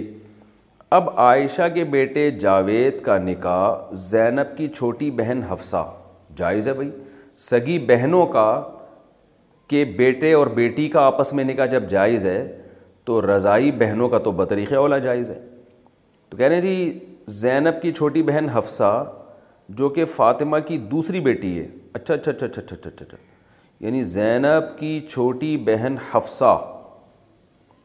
یعنی عائشہ کا بیٹا زینب کی دوبارہ سے ایک عورت مثلاً عائشہ نے فاطمہ کا دودھ پیا تو فاطمہ عائشہ کی رضائی ماں بن گئی یہاں تو کلیئر ہو گئی بات زینب کے ساتھ یعنی فاطمہ کی ایک بیٹی زینب بھی تھی ٹھیک ہے جی یہاں تک بھی کلیئر ہو گیا یعنی زینب اور عائشہ دودھ سے ایک بہنیں ہو گئیں اب عائشہ کا بیٹا جاوید اس کا نکاح زینب کی چھوٹی بہن حفصہ یعنی زینب کی چھوٹی بہن حفصہ جو کہ فاطمہ کی دوسری بیٹی ہے اس کے ساتھ جائز ہے یا نہیں دیکھیں یہ جو حفصہ ہے نا یہ زینب کی چھوٹی بہن ہے چھوٹی سوری بیٹی نہیں ہے زینب کی چھوٹی بہن ہے تو زینب کی چھوٹی بہن کے ساتھ اس کا نکاح جائز اس صورت میں نہیں ہے کیونکہ یہ فاطمہ کی بیٹی ہے تو پھر یہ نکاح جائز نہیں ہے اس لیے جائز نہیں ہے کہ عائشہ نے جب فاطمہ کا دودھ پیا تو فاطمہ کے جتنے بھی بچے ہیں جو اس کے سگے بچے ہیں وہ سارے کے سارے عائشہ کے بہن بھائی بن گئے ہیں تو عائشہ کے بچے کے لیے ان میں سے کسی سے نکاح جائز نہیں ہے کیونکہ یہ سارے بہن بھائی عائشہ کے بچے کے رضائی ماموں اور رضائی خالہ بن چکی ہیں تو اپنے رضائی خالہ سے اور رضائی ماموں سے نکاح جائز نہیں ہے یہ جب ہے جب جو ہے وہ عائشہ نے فاطمہ کا دودھ پیا ہو اور فاطمہ کہ بیٹی میں زینب اور اس کی چھوٹی بہن افسا ہو تو جیسے آپ نے پوچھا تو یہ جائز نہیں ہے نکاح یعنی یحرم و مینا ما ماں یا النسب و مینا نصب حدیث میں آتا ہے کہ دودھ سے وہ رشتے حرام ہوتے ہیں جو نصب سے حرام ہوتے ہیں تو جیسے سگی خالہ سے نکاح جائز نہیں ہے ایسے ہی دودھ شریک خالہ سے بھی نکاح جائز نہیں ہے اشعار میں کفریہ الفاظ کا حکم تیرے الفاظ کے نغموں کے تقدس کی قسم اس شعر میں غیر اللہ کی قسم ہے کیا اس کو پڑھنا صحیح ہے محمد عثمان سہارنپور سے یہ کفری الفاظ نہیں ہیں تو تیرے الفاظ کے نغموں کے تقدس کی قسم غیر اللہ کی قسم کھانا جائز نہیں ہے بس اس پر یہی کہا جائے گا غلط کام ہے باقی کفر وفر کا فتویٰ نہیں لگے گا اس پر جو اللہ کے علاوہ کی قسم ہے حدیث میں اس سے منع کیا گیا ہے لیکن شاعری میں ان الفاظ کا کیا مفہوم ہوتا ہے یہ بھی قابل غور ہے اس پر میں مزید دوبارہ تحقیق کروں گا کہ جب شاعری میں اس طرح کے الفاظ کہے جاتے ہیں تو اس کا مفہوم کیا ہوتا ہے یہ مجھے تھوڑا آپ دوبارہ موقع دے دیں اس کی میں دوبارہ ان اللہ تحقیق کرتا ہوں بد اخلاقی سے تنگ ہوں تو کیا کریں اگر ساتھ رہنے والوں کی بد اخلاقی سے تنگ ہوں اور پیار سے سمجھانے کی کوشش بھی کی گئی لیکن وہ نہ سمجھے تو ان کی اصلاح کا کیا طریقہ ہے اگر خاموشی سے برداشت کرتے ہیں تو وہ خود کو درست خیال کرتے ہیں اس صورت میں کیا کریں زوجہ منصور کرک کڑک سے کرک سے آپ ان کو سمجھا دیں نئی باز آ رہے تو چھوڑ دیں اپنے حال پہ وہ سمجھتے رہیں جو مرضی سمجھنا ہے یہ آپ کا ہیڈک نہیں ہے ٹھیک ہے نا نکاح میں کافر کو گواہ بنانا اگر کسی کافر کو نکاح میں گواہ بنایا جائے تو اس کا کیا حکم ہے زینب زیب بلوچستان سے نہیں کافر نکاح میں گواہ نہیں بن سکتا مسلمان کے کسی معاملے میں بھی کافر گواہ نہیں بن سکتا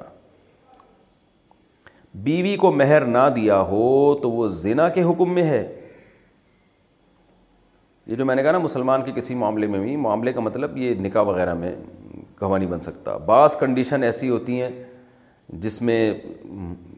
غیر مسلم گواہ بن سکتا ہے لیکن وہ بہت کم احکام ایسے ہیں اس کی بھی ڈیٹیل میں جانے کا موقع نہیں ہے آپ نے نکاح کے بارے میں پوچھا ہے تو نکاح میں بہرحال غیر مسلم گواہ نہیں بن سکتا بیوی کو مہر نہ دیا ہو تو وہ زنا کے حکم میں ہے کیا یہ حدیث صحیح ہے کہ آپ صلی اللہ علیہ وسلم نے فرمایا جو بندہ نکاح کرے اور مہر دینے کی نیت نہ ہو تو وہ اپنی بیوی سے زنا کر رہا ہے صاحب عالم یو پی سے نہیں جی ایسا نہیں ہے اگر بیوی کو مہر نہ بھی دیا ہو تو بیوی سے امبستری زنا نہیں کہلاتی نکاح تو ہو گیا بس تو بیوی بیوی ہے ہاں یہ ضرور ہے کہ جب تک شوہر نے مہر نہ دیا ہو بیوی کو یہ حق حاصل ہے کہ وہ شوہر کو قریب آنے سے روک دے اس کا یہ رائٹ ہے کہ وہ کہہ بھائی پورا مہر جب تک نہیں دیتے تو قریب پھٹکنے کی اجازت نہیں ہے آپ کو لیکن عام طور پر ایسا ہوتا نہیں اور ہونا بھی نہیں چاہیے میاں بیوی کا رشتہ ان بیسس پہ نہیں ہوتا وہ تو محبت کی بیس پر اعتماد کی بیس پر ہوتا ہے قانون بہرحال یہی ہے کہ عورت شوہر کو اپنے پاس آنے سے روک سکتی ہے لیکن اخلاقیات کا تقاضا یہ ہے کہ اچھا والا میاں ہے نہیں ہے پیسے تو بعد میں دے دے گا تحفظ کے لیے بھی بعض لوگ نکاح مہر رکھواتے ہیں تو جائز ہے وہ عورت یعنی کوئی گناہ اس میں وہی زنا بنا کی بات نہیں ہے اس میں بغیر داڑھی کے پڑھی گئی نمازوں کا حکم کیا داڑھی کٹا کر پڑھی گئی نماز کو داڑھی رکھ کر لوٹانا واجب ہے شعیب صاحب انڈیا سے شعیب صاحب کوئی ہلکا ہاتھ رکھو یار لوگوں سے قضائے عمری نہیں پڑھی جا رہی اور پھر آپ ان سے بغیر داڑھی کے جو نمازیں پڑھی ہیں وہ ساری پڑھوا رہے ہیں تو کچھ تو اللہ کا خوف کریں شعیب بھائی کیا ہو گیا آپ کو ایسا نہیں ہے بس دو بغیر داڑھی کے پڑھ لیں اب داڑھی رکھ لیے تو بس توبہ استغفار کریں اور وہ نمازیں لوٹانے کی ضرورت نہیں ہے یہ بڑی بات ہے کہ داڑھی کاٹنے سے توبہ کر لی دل کو مضبوط کیسے کریں میرا دل بہت کمزور ہے میں بھیڑ یا مجمع میں جاتا ہوں تو میرا دل گھبرانے لگتا ہے اور دل کپ کپانے لگتا ہے اس کی مضبوطی کے لیے کوئی طریقہ بتا دیجئے سمیر صاحب انڈیا سے دونوں طریقے ہیں دو طریقے آپ استعمال کریں ایک تو کوئی حکیم یا ڈاکٹر کو بتائیں وہ آپ کو میڈیسن دے گا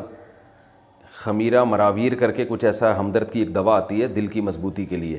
تو خبیرہ مراویر یا کچھ اس طرح کر کے نام ہے مجھے پورا نام یاد نہیں ہے اس طرح کے حکیم لوگ دیتی ہیں دیتے ہیں دوائیں جس سے دل مضبوط ہو جاتا ہے یا ڈاکٹر سے رابطہ کریں دوسرا کام آپ نے یہ کرنا ہے کہ جو کام جس کام سے ڈر لگ رہا ہے وہ کام کریں آپ مجمع میں جانے سے ڈر لگ رہا ہے جائیں مجمع میں ایسی کی تیسی تو اپنے اپنے کانفیڈنس خود پیدا کرنا پڑے گا آپ کو تو رات میں قبرستان جا کے بیٹھے جایا کریں اس طرح کی کوئی کام کریں لیکن اتنا کریں جتنا افورڈ کر سکتے ہیں ایسا نہ ہو کہ قبرستان جا کے بیٹھے اور مر گئے وہاں پہ خوف سے تو جب انسان ایسے بہادری والے کام کرتا ہے تو آہستہ آہستہ اس کا دل مضبوط ہو جاتا ہے اور بہت زیادہ مضبوط کرنا چاہتے ہیں تو دوسری شادی کر لیں یا تو بالکل ہی مر جائیں گے یا بہت مضبوط ہو جائیں گے بیٹے کا نام محمد رکھنے کی نظر ماننا اگر کسی عورت نے حمل کے دوران یہ منت مانی ہو کہ اللہ نے مجھے بیٹا دیا تو محمد نام رکھوں گی لیکن اگر بچے کی پیدائش سے پہلے وہ اپنی نیت بدل لے کے محمد کے ساتھ کچھ اور نام بھی ملاؤں گی تو کیا وہ یہ کر سکتی ہے یا پھر محمد کا نام رکھنا ہی ضروری ہوگا منت جو ہے نا عبادت کی ہوتی ہے روزے کی زکوٰۃ کی سوری نماز کی صدقے کی ان چیزوں کی ہوتی ہے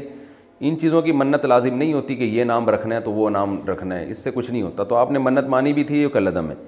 بچہ پیدا ہونے کے بعد جو چاہے نام آپ رکھیں لیکن محمد نام بہت اچھا نام ہے اس کو خامخواہ میں تبدیل نہ کریں تو صرف محمد نام رکھنا بڑی پیاری بات ہوتی ہے تو لیکن کوئی لازم نہیں ہے آپ جو چاہے نام رکھیں جادو سے حفاظت کے لیے معوذتین پڑھنا اگر کسی پر جادو ہو تو اس سے بچنے کے لیے سورہ فلق سورہ ناس اور سورہ اخلاص پڑھنی چاہیے کیا ناپاکی کی حالت میں بھی یہ پڑھ سکتے ہیں جی یہ دعائیں پڑھنی چاہیے جادو سے حفاظت کے لیے یا جادو کے علاج کے لیے اور رات کو پڑھ کے دم کرنا چاہیے ایسے پڑھنی چاہیے حدیث میں جیسے آتا ہے کہ آپ نے قلیہ یو الکافرون قلو اللہ سور فلق سور ناس چاروں قل پڑھ لیے یا تینوں بھی پڑھ لیے قلو اللہ سے لے کے اور وہ پڑھ کے اپنے ہاتھوں پہ آپ نے پھونک ماری اور جہاں تک ہاتھ آسانی سے چلے جائیں پورے جسم پہ پھیر لیا تین دفعہ یہ عمل کرنا چاہیے تو یہ حدیث سے ثابت ہے اور اس کی بڑی فضیلت ہے قرآن کی آیتیں نازل ہی صورت نازل ہی جادو کی حفاظت کے لیے ہوئی ہیں یعنی خاص طور پہ سور فلق اور سورہ ناس اور یہ ناپاکی کی حالت میں بھی پڑھی جا سکتی ہیں بشرط کہ قرآن کی تلاوت کی نیت نہ کریں آپ اس میں رقیہ یعنی دم کی نیت سے پڑھیں تو پھر ناپاکی کی حالت میں بھی پڑھی جا سکتی ہیں بسم اللہ کے بغیر پڑھا جائے ان کو اور دم کی نیت سے پڑھا جائے ان کو شوہر کی کمائی حرام ہو تو بیوی بچوں کے لیے کیا حکم ہے میرے میاں کی کمائی ناجائز ہے کچھ تنخواہ جائز بھی ہے لیکن اکثر گھر کا خرچہ ناجائز کمائی سے ہوتا ہے اگر انہیں کچھ بولو تو وہ ناراض ہوتے ہیں اس صورت میں بیوی بچے کیا کریں بنت سلیم سیالکوٹ کوٹ سے بیوی بچے تو مجبور ہیں تو ان کے لیے جائز ہے کھانا گناہگار شوہر ہوگا کہ وہ حلال کیوں نہیں کھلا رہا تو وہ بیچارے ان کے پاس تو کمانے کے ذریعے نہیں ہیں وہ کھا سکتے ہیں البتہ بالغ بیٹا جو کما سکتا ہو اس کے لیے پھر اس آمدن سے کھانا جائز نہیں ہے حرام آمدن سے کھانا اس کے پر لازم ہے کہ وہ اپنے لیے الگ کھانے کے انتظام کرے وہ عدت کے دوران کن عورتوں کا سامنے آنا منع ہے عدت کرنے والی عورت کے سامنے کن کن عورتوں کا آنا منع ہے محمد ہارون انڈیا سے عورتوں کا آنا منع تھوڑی ہے مردوں کا آنا منع ہے عورت تو عورت کے سامنے آ سکتی ہے دیکھیں عدت میں تین پابندیاں لازم ہوتی ہیں عورت پر نمبر ایک گھر کی چار دیواری سے باہر نہ نکلے نمبر دو کسی بھی قسم کا زیب و زینت استعمال نہ کرے نمبر تین غیر محرم مردوں سے پردہ کرے وہ یہ تین پابندیوں پابندیاں عدت کے دوران عورت پر لازم ہیں ہاں عورتیں سامنے آ سکتی ہیں کوئی حرج نہیں ہے اس میں یعنی اس کے گھر آ سکتی ہیں وہ نہ جائے کہیں حرام پیسوں سے کاروبار شروع کیا تو کیا آمدنی حلال ہے اگر بڑے بھائی کو حرام کمائی سے پیسے دیے ہوں اور وہ اس سے اپنا کاروبار کر رہے ہوں تو کیا ان کی آمدن حلال ہوگی یا حرام ہوگی بنت سلیم سیال کوٹ سے اگر خالص حرام پیسہ دیا ہے جیسے کوئی سود کا پیسہ دے دیا اٹھا کے یعنی سود لیا کہیں سے اور وہ پیسہ دے دیا یا چوری کے پیسے دے دیے تو وہ کاروبار بھی حرام ہے اس میں وہ جائز نہیں ہے باقی جب تک اس میں پوری آپ ڈیٹیل نہیں بتائیں گے نا کون سے پیسے سے کیا ہوا تھا تو اس وقت تک پورا جواب دینا ممکن نہیں ہوگا میں بیوی کو نہیں رکھنا چاہتا کیا ان الفاظ سے طلاق ہو جائے گی اگر میاں بیوی لڑائی کے دوران اگر میاں لڑائی کے دوران اپنی بیوی سے کہے کہ میں اس کے گھر والوں کو فون کرتا ہوں ان کو تاکہ وہ اس کو لے جائے میں اس کو رکھنا ہی نہیں چاہتا اس جملے کو ایک دفعہ دو دفعہ دہرا دے مگر بعد میں کہے کہ اس جملے سے طلاق کی نیت نہیں تھی تو کیا اس کا اس کا کیا حکم ہوگا نہیں جی اس سے طلاق واقع نہیں ہوتی یہ کہ میں نہیں رکھنا چاہتا یہ اس کو لے جاؤ یہ اس سے طلاق واقع نہیں ہوگی کیا کھیتی پر زمین دینا حرام ہے میرے پاس زمین ہے اگر میں کسی کو کھیتی کے لیے دوں تو کیا اس میں سے آدھا غلہ لے سکتا ہوں میں نے سنا ہے کہ امام ابو حنیفہ رحمہ اللہ تعالیٰ کے نزدیک یہ حرام ہے اس بارے میں رہنمائی فرما دیں عبداللہ لکھنؤ سے فقہ حنفی میں جو مفتا بھی قول ہے اس کے مطابق یہ بالکل جائز ہے ہاں بعض روایات میں اجارے پر زمین دینے سے منع کیا گیا لیکن وہ بھی مشورے کے طور پر فی نفسی زمین کرائے پہ بھی دے سکتے ہیں اور مزارات پر بھی دے سکتے ہیں کہ آپ نے جب کسی کو زمین دی ٹھیکے پہ تو آپ نے کسان سے یہ کہا کہ جتنی پیداوار ہوگی اس میں سے اتنی پرسنٹ میری اتنے پرسنٹ تمہاری تو پرسنٹیج کے حساب سے ڈیوائڈ کر سکتے ہیں پیداوار کو ہاں یہ جائز نہیں ہے کہ آپ نے یوں زمین ٹھیکے پہ دے دی کہ جتنی پیداوار نکلے گی مجھے اس سے غرض نہیں ہے مجھے تو بس دو من جیسے آلو کی پیداوار ہے تو مجھے بس دو من آلو لازمی چاہیے تو یہ بھی ٹھیک نہیں ہے یعنی دو من اسی پیداوار میں سے تو یہ ٹھیک نہیں ہے ہو سکتا ہے دو من سے بھی کم نکلے اور یہ بھی جائز نہیں ہے کہ آپ نے کہہ دیا کہ پوری کھیت میں آپ جناب زراعت کرو تو یہ والے حصے میں جتنی پیداوار نکلے گی وہ میری ہوگی یہ بھی غلط ہے تو ٹوٹل پیداوار کی پرسنٹیج کے حساب سے آپ پیداوار کو ڈیوائڈ کر سکتے ہیں کہ ٹوٹل جتنی پیداوار نکلے جہاں سے بھی نکلے اتنے فیصد میرا اتنے فیصد تمہارا اس طرح سے بالکل جائز ہے اس میں کوئی حرج نہیں ہے نکاح کے بعد پرانی محبت کے لیے دعا مانگنا اگر کسی لڑکی کا نکاح ہو گیا ہے لیکن رخصتی نہیں ہوئی وہ نکاح سے پہلے کسی اور سے محبت کرتی تھی اب کیا نکاح کے بعد وہ تحجد میں اٹھ کر اس پہلے لڑکے سے شادی کے لیے دعا مانگ سکتی ہے تحریم صاحبہ کراچی سے نہیں مانگ سکتی حرام ہے ناجائز ہے آپ نے اپنی مرضی سے جب ہاں کر دی ایک دفعہ یا تو ہاں ہی نہ کرتی جب کر دی ہے تو پھر عورت کے لیے بڑی بے وفائی ہے کہ وہ اپنے شوہر کے علاوہ کسی اور کو دل میں بسائے نبی صلی اللہ علیہ وسلم نے فرمایا اگر کسی کو سجدے کی اجازت ہوتی تو میں عورت کو حکم دیتا کہ شوہر کو سجدہ کرے اگر اجازت ہوتی ہے لیکن اجازت نہیں ہے اللہ کی طرف سے تو بہت بڑا حق ہے شوہر کا اس کے علاوہ کسی کو دل میں جگہ دینا بسانا کسی کے لیے دعائیں مانگنا یہ بالکل ناجائز حرام ہے اب آپ اللہ سے یہ دعا مانگیں کہ اللہ جو میرے دل میں کسی کی محبت تھی وہ محبت اب میرے دل میں اپنے شوہر کے لیے پیدا کر دے جو میرا ہے مجھے اس کا بنا دے تاکہ وہ سارے جذبات آپ کے شوہر کے حق میں ہو جائیں تو یہ دعا مانگنی چاہیے پرانے والے کو بھول جائیں آپ حضور پر سلام بھیجنے کا کیا طریقہ ہے رسول اللہ صلی اللہ علیہ وسلم پر سلام بھیجنے کا طریقہ بتا دیں جیسے درود بھیجنے کے لیے ہم درود شریف پڑھتے ہیں تو سلام بھیجنے کے لیے ہم کیا پڑھیں عائشہ صاحبہ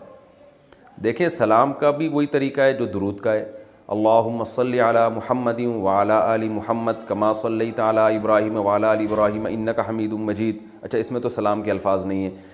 صلی اللہ وبارک وسلم علی عبدک و رسولک یہ والے درود میں سلام کے الفاظ بھی ہیں صلی اللہم اے اللہ تو نبی پر درود بھیج وبارک برکتیں بھیج وسلم اور سلام بھیج تو یہ والا درود پڑھ لیں گے تو اس میں سلام بھی چلا جائے گا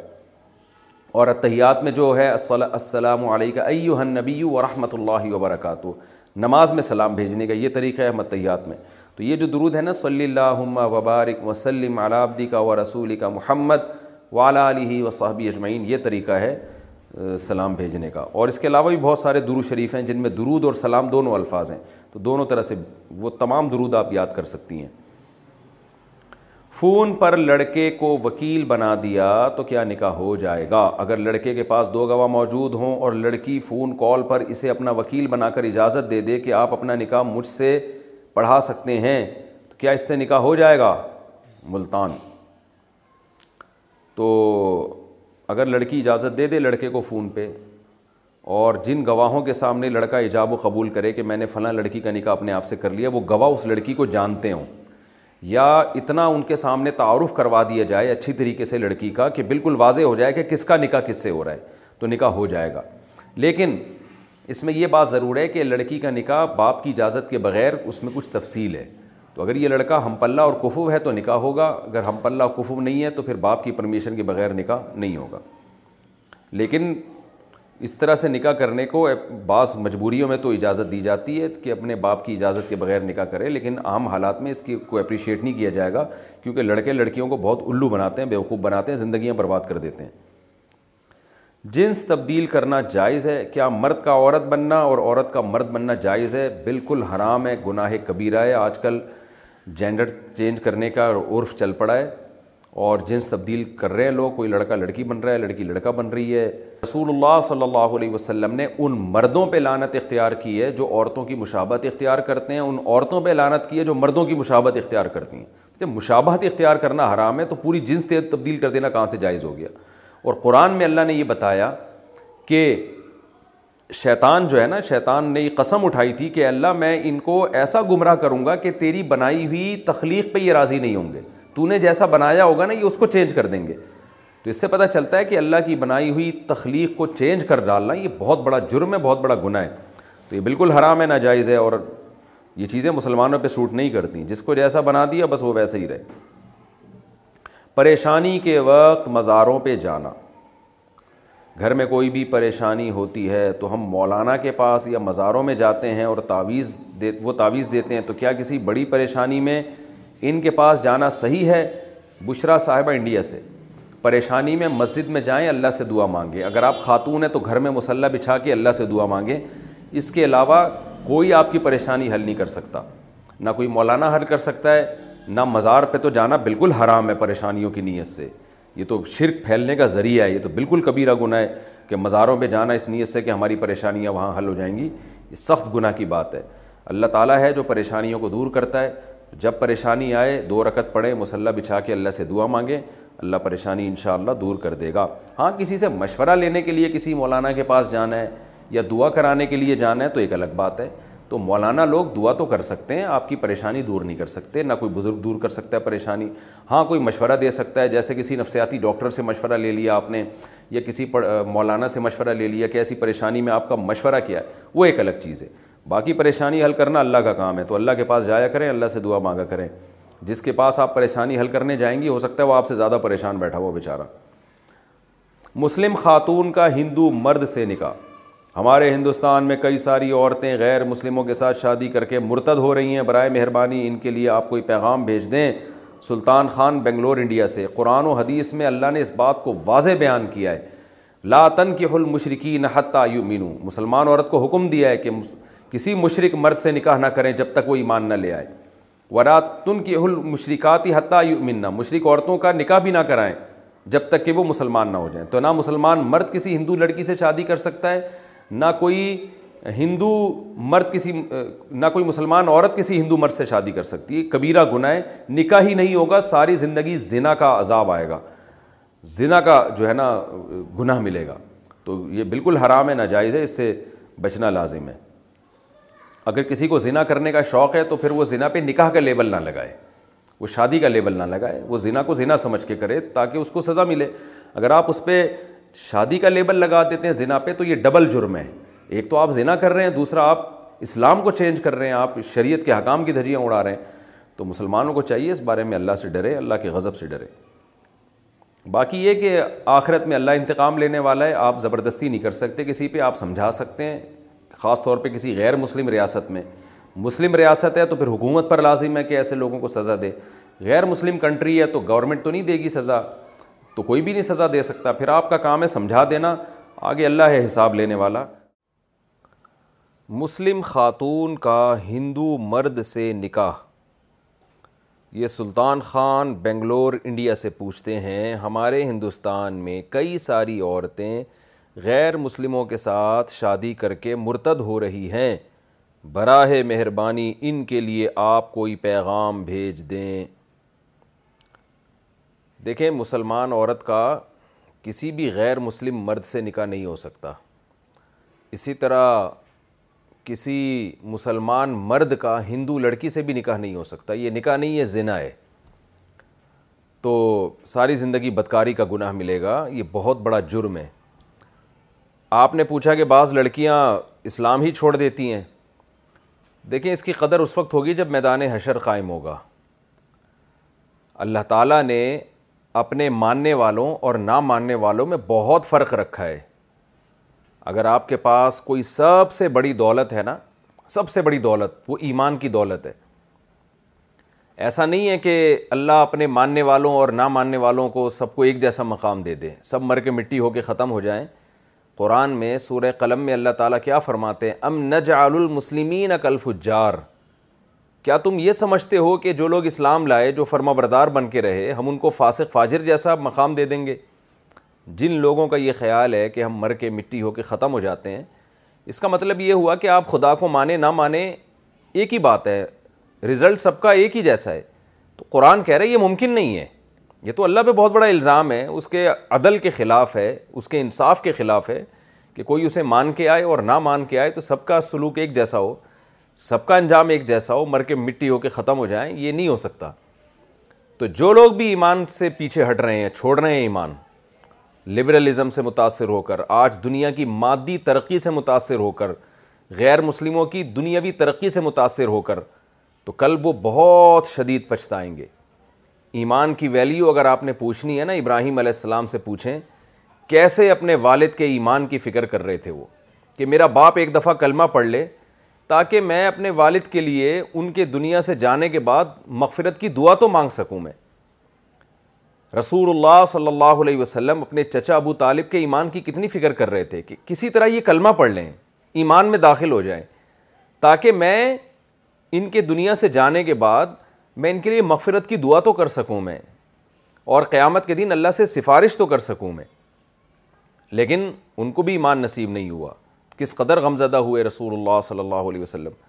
تو ایمان کی قدر آپ نبی سے پوچھیں کہ اپنے والدین کے ایمان کی کیسی فکر کی انہوں نے ہمیں فری میں ایمان مل گیا ہے اس کی قدر نہیں ہے اور قرآن کہہ رہا ہے کہ لا یغرر کا تقلب الدین کا فروف البلاد جو لوگ اللہ کے منکر ہیں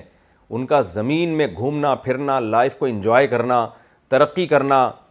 اس یہ ترقی تمہیں دھوکے میں نہ ڈال دے متاع قلیل یہ دنیا تھوڑے سے دنوں کا سامان ہے تھوڑے سے دنوں کا کتنی بھی ترقی کر لیں آپ آپ قارون سے زیادہ دولت نہیں کما سکتے آپ فرعون سے زیادہ پاورفل حکومت نہیں بنا سکتے دونوں کا انجام ختم موت ہے تو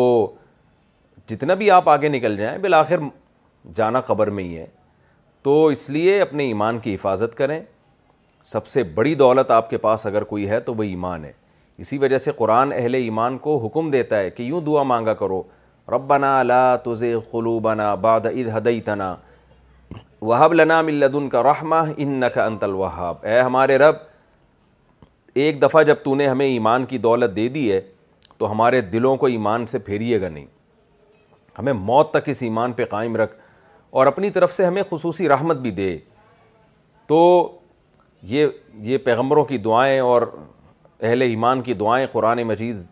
ذکر کرتا ہے میرے پاس ایک ایکٹر کا فون آیا بہت برائیوں میں پڑ گئی تھی وہ اس نے مجھے بتایا کہ میں اتنی برائیوں میں گئی ہوں لیکن میں نے اسلام کو نہیں چھوڑا اسلام کو نہیں اسلام کا مطلب یہ ہے کہ ٹھیک ہے پریکٹیکل لائف میں اسلام کو فالو نہیں کیا جو کہ غلط کیا کرنا چاہیے اسلام کو فالو لیکن اس نے کہا میرے ساتھ کی جتنی ایکٹر تھیں وہ اسلام چھوڑ چکی ہیں میں یہ سوچ کر اسلام پہ قائم ہوں کہ میرے پاس سوائے ایمان کے کوئی دولت نہیں بچی ہے تو میں ایمان اسلام سے پیچھے نہیں ہٹ سکتی میں اسلام کا کبھی مذاق نہیں اڑاتی تو یہ بہت بڑی دولت ہے مسلمان جو ایمان کی حالت میں دنیا سے گیا گناہوں کی سزا کھانے کے بعد بالآخر ایک دن جہنم کی آگ سے نکلے گا نبی صلی اللہ علیہ وسلم نے فرمایا جب سارے جہنم میں چلے جائیں گے جو بھی نافرمان ہوں گے تو ایک وقت آئے گا ایک طویل وقت گزرنے کے بعد جو غیر مسلم ہوں گے نا وہ اہل اسلام کا مذاق اڑائیں گے جہنم میں کہ تمہارے ایمان نے تمہیں کوئی فائدہ نہیں پہنچایا تم بھی ہمارے ساتھ آگ میں جل رہے ہو تو کیا فائدہ تمہارے مسلم ہونے کا نبی صلی اللہ علیہ وسلم نے فرمایا جب یہ غیر مسلم اہل ایمان کو تانا دیں گے نا کہ تم تو خدا کو مانتے تھے کلمہ پڑھتے تھے نبی کا تو کیا ہوا تمہارا اور ہمارا انجام تو سیم ہی ہے برائیوں کی وجہ سے وہ مسلمان جہنم میں جل رہے ہوں گے جو ان کی بدعمالیاں ہوں گی تو جب یہ غیر مسلم ان کو یہ تانہ دیں گے تو رسول اللہ صلی اللہ علیہ وسلم نے فرمایا اللہ تعالیٰ کو غیرت آئے گی اور اللہ تعالیٰ اہل ایمان کو جہنم سے نکالیں گے کہ یہ جو مجھے ماننے والے لوگ تھے نا ان کا انجام اور نہ ماننے والوں کا انجام ایک جیسا نہیں ہو سکتا ایمان کی برکت سے بالآخر سزا کھانے کے بعد ایک نہ ایک دن اللہ تعالیٰ آگ سے نکالیں گے اور کیسا ہی رائی کے دانے کے برابر بھی ایمان ہوگا تو اللہ اس کو جنت میں داخل کریں گے تو اس لیے اپنے ایمان کو بچا کے دنیا سے جائیں ہمارے ایک استاذ کا میں واقعہ بھی سناتا ہوں انہوں نے بتایا کہ میرے والد صاحب کا جب انتقال ہوا تو میں بہت زیادہ غمزدہ رہتا تھا تو کسی طرح تسلی نہیں ہو رہی تھی تو انہوں نے بتایا کہ مجھے خواب میں حضرت مفتی تقی عثمانی صاحب خواب میں آئے انہوں نے مجھے ایک رقع دیا وہ رقع وہ پرچہ میں نے کھولا تو اس پرچے کے اندر ایک اور پرچہ تھا وہ میں نے کھولا اس کے اندر ایک اور پرچہ تو ایسے پرچوں پہ پرچے نکلتے جا رہے تھے آخر میں ایک پیپر آیا اس پہ لکھا ہوا تھا کہ اس زمانے میں ایمان پر موت ہو جانا یہ اللہ کی بہت بڑی نعمت ہے تو کہہ رہے مجھے تسلی ہوئی کہ الحمد میرے والد اسلام میں ایمان پر فوت ہوئے ہیں تو اس جملے سے مجھے تسلی ہوئی کہ کوئی بات نہیں دنیا سے سب نے جانا ہے والد صاحب بھی چلے گئے اس پہ شکر ادا کرنا چاہیے کہ ایمان کے ساتھ دنیا سے گئے تو اس لیے ہندوستان میں اور بہت سارے ملکوں میں یورپ میں جہاں غیر مسلموں کی اکثریت ہے ایسی خبریں آتی ہیں ہمارے سامنے کہ مسلم لڑکی نے سکھ سے نکاح کر لیا مسلم لڑکی نے کرسچن سے نکاح کر لیا مسلم لڑکی نے ہندو سے نکاح کر لیا تو ٹھیک ہے کر لیں دنیا میں کچھ نہیں ہوتا لائف کو انجوائے کریں آپ آخرت میں اللہ نہیں چھوڑے گا یہ خوب سمجھ لیں اچھی طرح سے آخرت اللہ نے صرف ان لوگوں کے لیے بنائی ہے جو اللہ کو مانتے ہیں اور یہ زنا ہے یہ نکاح نہیں ہے اس پہ میرج کا لیبل آپ لگا دیں گے لیکن اسلام اس کو میرج نہیں مانتا اسلام اس کو زینہ قرار دیتا ہے تو خیر آپ کو اس سے بہت سے لوگوں کو اس سے کوئی غرض نہیں ہے کہ اسلام کیا کہتا ہے وہ کہتے ہیں کہنے دو اسلام کو تو کوئی بات نہیں لیکن آخرت میں جب اللہ دوبارہ حشر قائم کرے گا اور اپنے سامنے حساب و کتاب کے لیے کھڑا کرے گا تو اللہ بتا دے گا کہ اسلام کیا کہتا تھا اور اس کی کیا ویلیو تھی اللہ کی نظر میں تو آپ اگر حشر کے قائل ہی نہیں ہیں آپ کہتے ہیں مر کے مٹی ہو کے ختم ہو جاتے ہیں دوبارہ حشر ہی نہیں ہے تو آپ لائف کو انجوائے کریں جیسی چاہتے ہیں جی، زندگی گزاریں آپ تو لیکن قرآن بار بار قسمیں اٹھا کے کہہ رہے کہ میں زندہ کروں گا جس خدا نے پانی سے انسان کو بنایا وہ خدا اس بات پر قدرت رکھتا ہے کہ اس مٹی کو ریورس گیئر لگا کے دوبارہ انسان بنا کے اپنے سامنے کھڑا کر دے مسلمان مرد کی اہل کتاب عورت سے شادی سارے شادی کے مسئلے ہی آ رہے ہیں کیا مسلمان مرد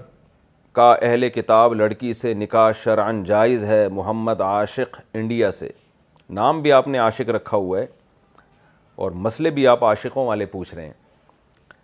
دیکھو مسلمان مرد بھی کسی غیر مسلم سے نکاح نہیں کر سکتا مسلمان عورت بھی کسی غیر مسلم سے نکاح نہیں کر سکتی البتہ غیر مسلموں میں اللہ نے یہودی اور عیسائیوں کو مستثنا کیا ہے کہ مسلمان مرد یہودی لڑکی سے اور عیسائی لڑکی سے نکاح کر سکتا ہے ہاں مسلمان عورت نہیں کر سکتی کیونکہ عورت شوہر کے بہرحال تابع ہوتی ہے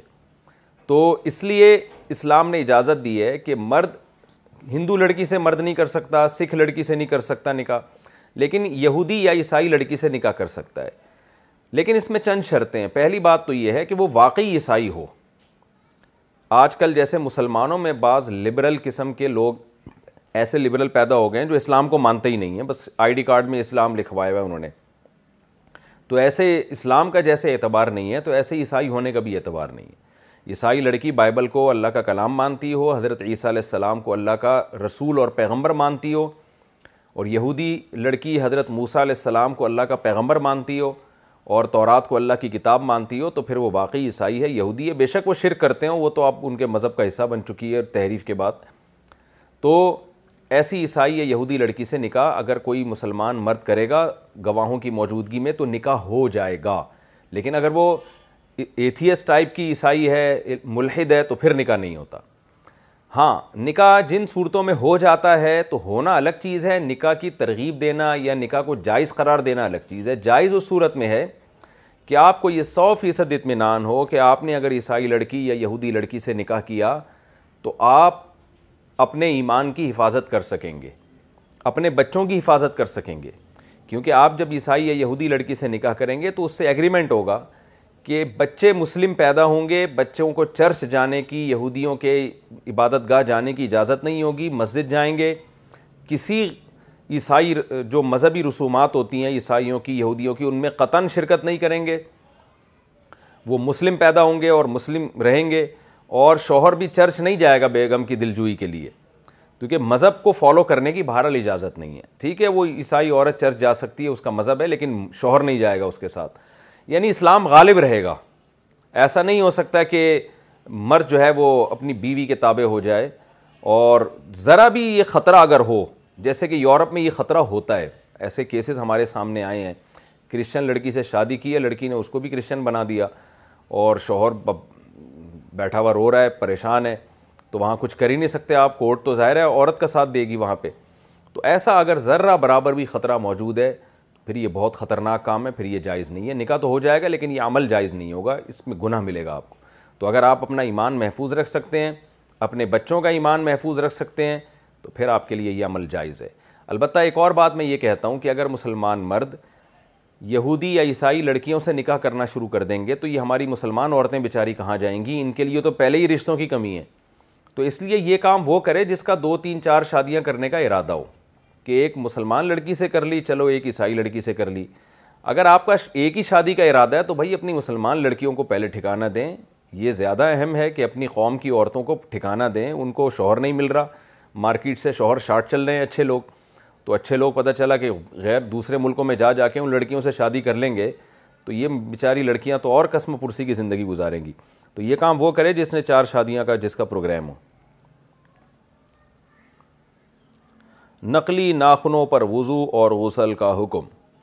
آج کل شادی کے موقع پر لڑکیاں اور دلہن ناخن کے اوپر نقلی ناخن استعمال کرتی ہیں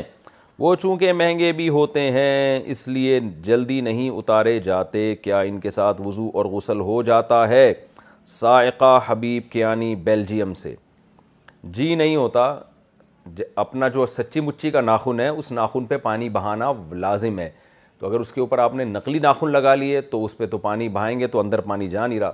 ہاں اگر اندر کسی طرح سے پانی کوئی پہنچا سکتی ہیں خاتون تو پھر ٹھیک ہے تو پانی پہنچانا انگلیوں کے اندر اور ناخنوں کے اندر یہ ضروری ہے اچھا بھائی شادی میں کتنا مہر رکھیں شادی میں کتنا مہر رکھنا چاہیے محمد مصروف انڈیا سے محمد مصروف آپ اتنے مصروف تھے پھر بھی آپ نے ہم سے مسئلہ پوچھا بڑی نوازش آپ نے مسئلہ بھی پوچھا ہے کہ کتنا مہر رکھنا چاہیے دیکھیں یہ آپس کی بارگیننگ سے ہوتا ہے لڑکی والے کوشش کرتے ہیں زیادہ سے زیادہ ہو لڑکا کوشش کرتا ہے کم سے کم ہو تو جس پوائنٹ پہ آ کے دونوں کی گوٹ اٹک جائے اتنا مہر رکھنا چاہیے لڑکی والے چاہیں گے بھائی زیادہ مہر ہو ان کا فائدہ ہے اس میں طلاق سے حفاظت رہتی ہے ان کی ان کو پتہ ہے اگر خدا نخواستہ شوہر طلاق دے دے گا تو مہر تو ملے کم از کم اور بلکہ اس خوف سے شوہر طلاق بھی نہیں دیتے کہ مہر بہت ہوتا ہے تو لڑکیوں کا تحفظ ہوتا ہے مہر میں تو جب کہ لڑکا چاہتا ہے کہ میرا خرچہ کم سے کم ہو تو مثال کے طور پر لڑکی والوں نے آفر کر دی ایک کروڑ روپے کی وہ تو ظاہر ہے ان کے لیے تو جائز ہے آفر کرنا وہ ایک کروڑ کی آفر کریں آپ ایک ہزار سے شروع کریں ایک ہزار تو خیر نہیں ہوتا مہر کم از کم دو سو درہم سوری دس درہم ضروری ہے جو میرا خیال ہے پانچ چھ ہزار سات آٹھ ہزار کم از کم بنتا ہے آج کے دور میں تو آپ دس ہزار سے اسٹارٹ کریں فار ایگزامپل اور لڑکی والے ایک کروڑ سے اسٹارٹ کریں آپ ایک کروڑ کا سن کے یقیناً اچھل جائیں گے آپ کہیں گے نہیں بھائی اتنا مہر نہیں تو وہ کہیں گے ٹھیک ہے پھر تھوڑا کم کر لو تو ایک کروڑ سے نوے لاکھ اور وہ دس ہزار سن کے ان کو غصہ آئے گا یار کوئی بات کرو یار تم دس ہزار مہر رکھ رہے ہو تو ہوتے ہوتے آپ دس سے بڑھانا شروع کریں وہ ایک کروڑ سے نیچے ہوتے ہوتے جس پوائنٹ پہ آ کے دونوں متفق ہو جائیں تو وہ مہر ہے وہ رکھنا چاہیے کبوتر کے خون سے علاج کا حکم ہمارے ایک دوست کو منہ کی بیماری ہوئی ہے ان کو بتایا گیا ہے کہ کبوتر کا خون لگائیں تو کیا خون لگانا جائز ہے شہاب اظہار امریکہ سے کبوتر کا خون بیماری میں لگانا جائز ہے لیکن فائدہ بھی ہے یا نہیں ہے کسی ماہر حکیم یا ڈاکٹر سے پوچھیں خام خا کے ٹوٹکے بھی آج کل لوگ الٹے الٹے کر رہے ہوتے ہیں کوئی فائدہ نہیں ہوتا ان کا میں نے دیکھا اونٹ ذبح ہو رہا ہوتا ہے نہر ہو رہا ہوتا ہے بالٹیاں رکھ کے کھڑے ہوئے ہوتے ہیں اونٹ کے خون جمع کرنے کے لیے نپاک نجس چیز ہے خون تو کیوں اس سے گندگی میں اپنے آپ کو ملوث کر رہے ہیں تو خام خواہ کی چیزیں نا یوٹیوب پہ دیکھ دیکھ کے لوگوں میں مشہور ہو جاتی ہیں تو واقعی کوئی پراپر سنجیدہ حکیم ہو پھینکو نہ ہو کوئی پراپر پڑھا ہوا باقاعدہ حکیم ہو اور اس کے تجربے ہوں تو وہ اگر بتا رہے تو علاج کر سکتے ہیں اس سے ورنہ یہ چیزوں سے اپنے فضول چیزوں سے اجتناب کرنا چاہیے توہمات کی دنیا سے نکلنا چاہیے قبر سے دعا کرنا شرک ہے بعض حضرات قبر سے دعا کرتے ہیں کیا یہ شرک ہے یا ہم اس کو حرام کہیں گے ابراہیم مدنی یہ حرام بھی ہے شرک بھی ہے اگر آپ کا عقیدہ ہے کہ اللہ تعالیٰ نے اس قبر والے کو اختیارات دے دیے ہیں اور یہ جب چاہے میری مدد کر سکتا ہے اس نیت کے ساتھ اگر آپ قبر والے سے دعا مانگتے ہیں تو آپ کافر ہو جاتے ہیں اسلام سے خارج ہو جاتے ہیں اور یہ قبر پرست لوگ یہی سمجھتے ہیں کہ اللہ تعالیٰ نے اس کو اختیارات دے دیے ہیں کہ اپنی قدرت سے اللہ نے ان بزرگ سے خوش ہو کر ان کو اختیارات دے دیے ہیں تو یہ اب جب ان سے دعا مانگی جائے تو یہ ہماری بگڑی بنا دیتے ہیں ہمارے کام کر دیتے ہیں تو اس نیت سے کوئی قبر والے سے دعا مانگتا ہے تو یہ شرک ہے تو اچھا اسی طرح کا ایک اور سوال کسی نے پوچھا ہے کیا مزاروں پہ جانا پریشانی کے وقت مزار پہ جانا گھر میں کوئی بھی پریشانی ہوتی ہے تو ہم مولانا کے پاس یا مزاروں میں جاتے ہیں اور وہ تعویذ دیتے ہیں تو کیا کسی بڑی پریشانی میں ان کے پاس جانا صحیح ہے بشرا صاحبہ انڈیا سے بالکل صحیح نہیں ہے حرام ہے قبر پہ جانا مزار پہ جانا پریشانیوں میں کبیرہ گناہ ہے مسجد میں آئیں یا گھر میں مسلح جو خواتین کا ہوتا ہے وہاں اللہ سے دو رکت پڑھ کے دعا مانگیں باقی تعویز گنڈے والوں کے پاس جائز ناجائز کی بحث میں میں نہیں پڑھتا ان سے مسائل کبھی بھی حل نہیں ہوتے یہ خوب دماغ میں رکھیں جو تعویز گنڈوں میں جاتا ہے نا مولاناؤں کے پاس پریشانی میں ساری زندگی فلیتے پلیتوں میں ہی لگا رہتا ہے اس کا کام ہی ہوتا ہے ایک دھاگا یہاں باندھا ہوگا ایک دھاگا یہاں پٹا باندھا ہوگا ایک یہاں باندھا ہوگا بس وہ اس فلیتوں میں اللہ اس کو پلیتوں میں ڈال دیتے ہیں ساری زندگی یہ فلیتے کا لفظ میری زبان سے صحیح نہیں نکلتا اصل لفظ ہے فتیلہ دھاگے کو بولتے ہیں تو اس کو ہمارے حضرت فرمایا کرتے تھے فتیلہ کو حضرت نے بنا دیا فلیتا جتنا بگاڑو نا اس لفظ کو صحیح ہے اور پھر فلیتے کو بنا کے ہم نے بنا دیا پلیتا تو یہ فضول چیزیں ہوتی ہیں اللہ کا واسطہ اپنے آپ کو ان چیزوں سے بچاؤ کتنا ہی بڑا مولانا ہونا لیکن اپنے آپ کو تعویز گنڈوں سے دور رکھو زندگی ہنسی خوشی گزرے گی آپ کی جب پریشانی ہو دو رکت پڑھ کے اللہ سے دعا مانگو اللہ کا واسطہ دے کے کہتا ہوں روحانی ٹوپی ڈراموں سے اپنے آپ کو بچاؤ چاہے کتنے بڑے بزرگ کے خلیفے کے خلیفے کیوں نہ ہو وہ بچاؤ اپنے آپ کو اللہ کا واسطہ ان چیزوں کی کوئی انتہا نہیں ہے ان سے انسان کا ایمان برباد ہوتا ہے ہوائی چیزوں میں توہمات کی دنیا میں آتا ہے میں جائز ناجائز کی بحث میں نہیں پڑھ رہا کچھ کسی کا درد دل ہوتا ہے وہ اس سے بھی انسان متاثر ہو جاتا ہے ہمارا درد دل ہے اللہ کا واسطہ چھوڑ دو یہ کام ان لوگوں کے پاس مسائل کا حل نہیں ہے مسائل کا حل اللہ کے پاس ہے دعا مانگو دو رکت پڑھ کے بس اللہ سے دعا مانگو مسئلہ حل ہو جائے ٹھیک ہے نہیں ہو جائے تو صبر کرو اور اور کچھ نہ کرو چھوڑ دو یہ فتیلے پتیلے تعویذ گنڈے اور گھول گھول کے پینا اور پتہ نہیں کیا کیا ہو رہا ہے میں نے آج تک ان لوگوں کو زندگی میں کبھی نہیں دیکھا ان کے مسئلے حل ہوئے ہوں جن جو بھی گیا ہے نا ان چکروں میں پڑا ہے اللہ نے اس کو ایسا دھتکارا ہے اپنے در دربار سے کہ وہ ان فلیتوں پلیتوں میں ہی اس کی زندگی برباد ہوئی ہے اور اس کو ایسا اللہ تعالیٰ کی پھٹکار برستی ہے ایسے لوگوں پہ ان کو ہر جگہ جن چڑیل بھوت نظر آئے گا بیوی بی سے پھڈا ہو رہا ہے کسی نے کچھ کر دیا ہے فلاں کے ساتھ ایکسیڈنٹ ہو گیا لگتا ہے جنات نے کچھ کیا یہ یہ دنیا میں عذاب آتا ہے ایسے پلیتے والے اور فلیتے والے لوگوں پہ تو چھوڑ دو ان یہ روحانی عامل تم اپنا کچھ نہیں کر سکتے اپنی بگڑی نہیں بنا سکتے تو یہ آپ لوگوں کے کہاں سے مسائل حل کریں گے اچھے اچھے علماء کو ہم نے بہتا ہوا دیکھا ہے بڑے بڑے سنجیدہ علماء کو ہم نے باولا ہوتے ہوئے دیکھا ہے اس لیے اللہ کا واسطہ درد دل سمجھو ہمارا چھوڑ دو ان فلیتوں کو میں تو ان فلیتے والوں سے بولتا ہوں تعویز گھنڈے والوں سے یار میرے خلاف سارے مل کے کرو کوئی تعویز تو انشاءاللہ یہ ایک بال بھی نہیں گرا سکتے سر سے ہمارا تو ان میں دم ہی نہیں ہے یہ صرف بے ایمان لوگ جو ہوتے ہیں نا جن میں ایمان نہیں ہے توکل نہیں ہے ان لوگوں پہ ان کے شیطانی حربے چلتے ہیں اور ان میں اچھے برے کی بحث چھوڑ دو اچھے عامل برے عامل سب ایک ہی جیسے ہوتے ہیں اچھے برے کی بحث نہیں کیا کرو ہمارے سامنے کہ وہ تو حضرت جی ہیں وہ تو آپ کے مسلک کے ہیں بھائی ہمارے مسلک کے ہوں ہمارے میرے شیخ و مرشد ہی کیوں نہ ہو بس ختم ہو گئی بات اگر میرے پیر و مرشد جن پر میں بہت زیادہ محبت کرتا ہوں اعتماد کرتا ہوں نا میرا خدا نخواستہ کوئی مسئلہ اٹک گیا اور میرے پیر و مرشد نے کہا یہ تعویذ استعمال کرو ان شاء اللہ ان شاء اللہ وہ بھی استعمال نہیں کروں گا میں حالانکہ مجھے اپنے پیر و مرشد سے بڑی عقیدت ہے لیکن میں نہیں مانتا ان چیز فضول چیز ہے میں نے زندگی میں جو ہے نا جو تجربے ہم نے کیے ہیں نا ان میں اچھے برے سب کے تجربے ہو چکے ہیں کوئی فائدہ نہیں ہے ان چیزوں کا سوائے دماغ کا ایک وہم ہوتا ہے فطور ہوتا ہے اور جو ان چیزوں میں پڑتا ہے نا پرچیوں میں وہ پھر اللہ اس کو انہیں پرچیوں کا بنا دیتے ہیں کہ جا آپ تیرے مسئلے پرچیاں ہی حل کریں گی بیٹھ کے کتنا مزہ آتا ہے انسان کو پریشانی ہو دو رکت پڑھ کے اللہ سے دعا مانگے بس کتنا مزہ آتا ہے تو اللہ حل کرتا ہے مسائل کو امن قرآن کہتا ہے کون ہے جو پریشان حال کی پریشانی دور کرتا ہے آئی برو بنانا چھوڑنے سے چہرہ عجیب لگے تو کیا کریں ہمیں پتہ نہیں تھا کہ آئی برو بنانا صحیح نہیں ہے جب ہم کو پتہ چلا تو ہم نے بنانا بند کر دیا اب اس طرح بال آنے لگے ہیں کہ وہ دیکھنے میں عجیب لگ رہا ہے تو کیا اب ہم اس کو بنا سکتے ہیں یا ایسے ہی چھوڑ دیں فاطمہ صاحبہ انڈیا سے نہیں جی آئی برو بنانا حرام ہے ناجائز ہے نبی صلی اللہ علیہ وسلم نے لانت فرمائی ہے ان عورتوں پر جو آئی بروز بناتی ہیں تو آپ ان کو ایسے ہی چھوڑ دیں تھوڑے دن تک عجیب لگیں گے پھر پھر صحیح لگنا شروع ہو جائیں گے انشاءاللہ جو نیچرل اللہ نے آئی برو دی ہے نا جس کو اس پر وہی سوٹ کرتی ہے تو اس کو اس میں کانٹ چھانٹ نہ کریں فرض غسل کا علم نہ ہو اور نماز پڑھ لی تو کیا حکم ہے میری عمر انیس سال ہے جب مجھ پر نماز فرض ہوئی تو میں نے اس کے دو سال بعد باقاعدگی سے نماز پڑھنا شروع کی لیکن ناقص علم کی وجہ سے مجھے یہ معلوم نہیں تھا کہ غسل کب فرض ہو جاتا ہے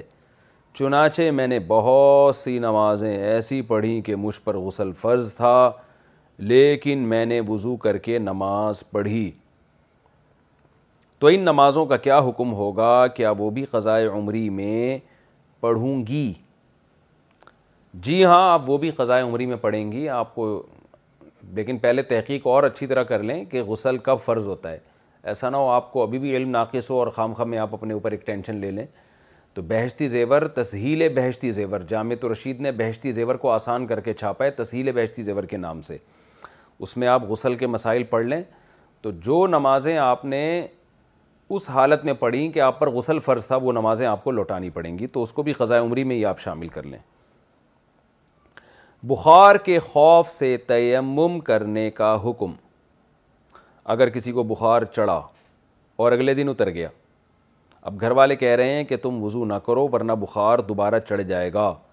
تو کیا وہ تیمم کر سکتا ہے نہیں جی ایسا کوئی ہمارے علم میں کوئی میڈیکل سائنس کا کوئی ایسا علم نہیں ہے جو یہ کہتا ہو کہ وضو کرنے سے بخار چڑھ جاتا ہے دوبارہ تو آپ بلکہ بخار میں تو وضو کرنے سے فائدہ ہوتا ہے تو اس لیے آپ وضو کریں ہاں ٹھنڈے پانی سے اگر وضو نقصان دے رہا ہے تو پانی گرم کر لیں یہاں تک تو گنجائش ہے لیکن یہ کوئی شرعی عذر ایسا نہیں ہے جس میں آپ کے لیے تیمم کرنا جائز ہو تو اس لیے آپ وضو کر کے نماز پڑھیں ٹھنڈے پانی سے اگر نقصان ہو رہا ہے تو پانی گرم کر کے آپ وضو کریں اور فوراً پوچھ لیں اس کو ٹاول سے تو کوئی نقصان نہیں ہوگا ان اللہ کپڑے پاک کرنے کا شرعی طریقہ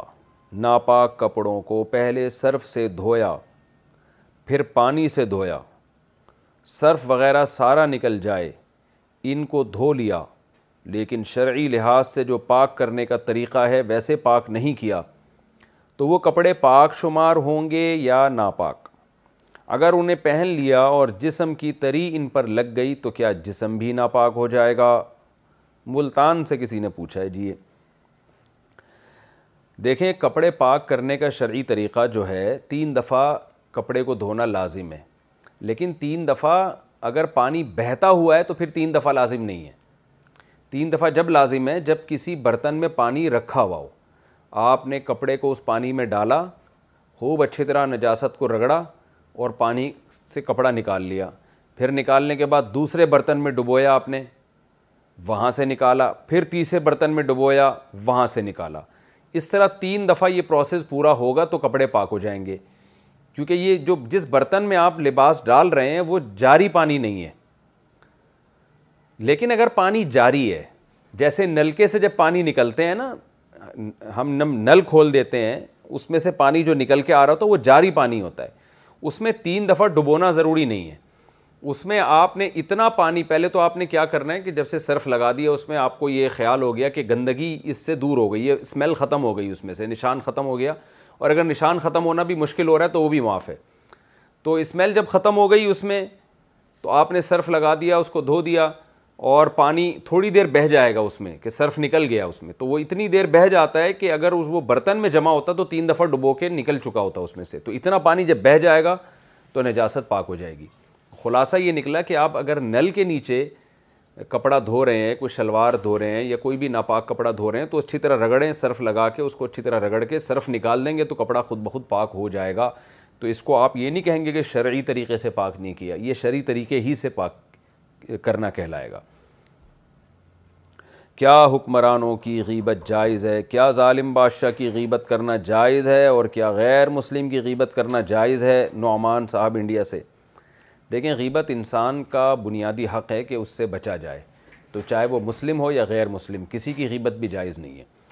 ہاں مسلم بادشاہ ظالم بادشاہ کی غیبت اس کے پرسنل جو ذاتی معاملات ہیں اس میں تو جائز نہیں ہے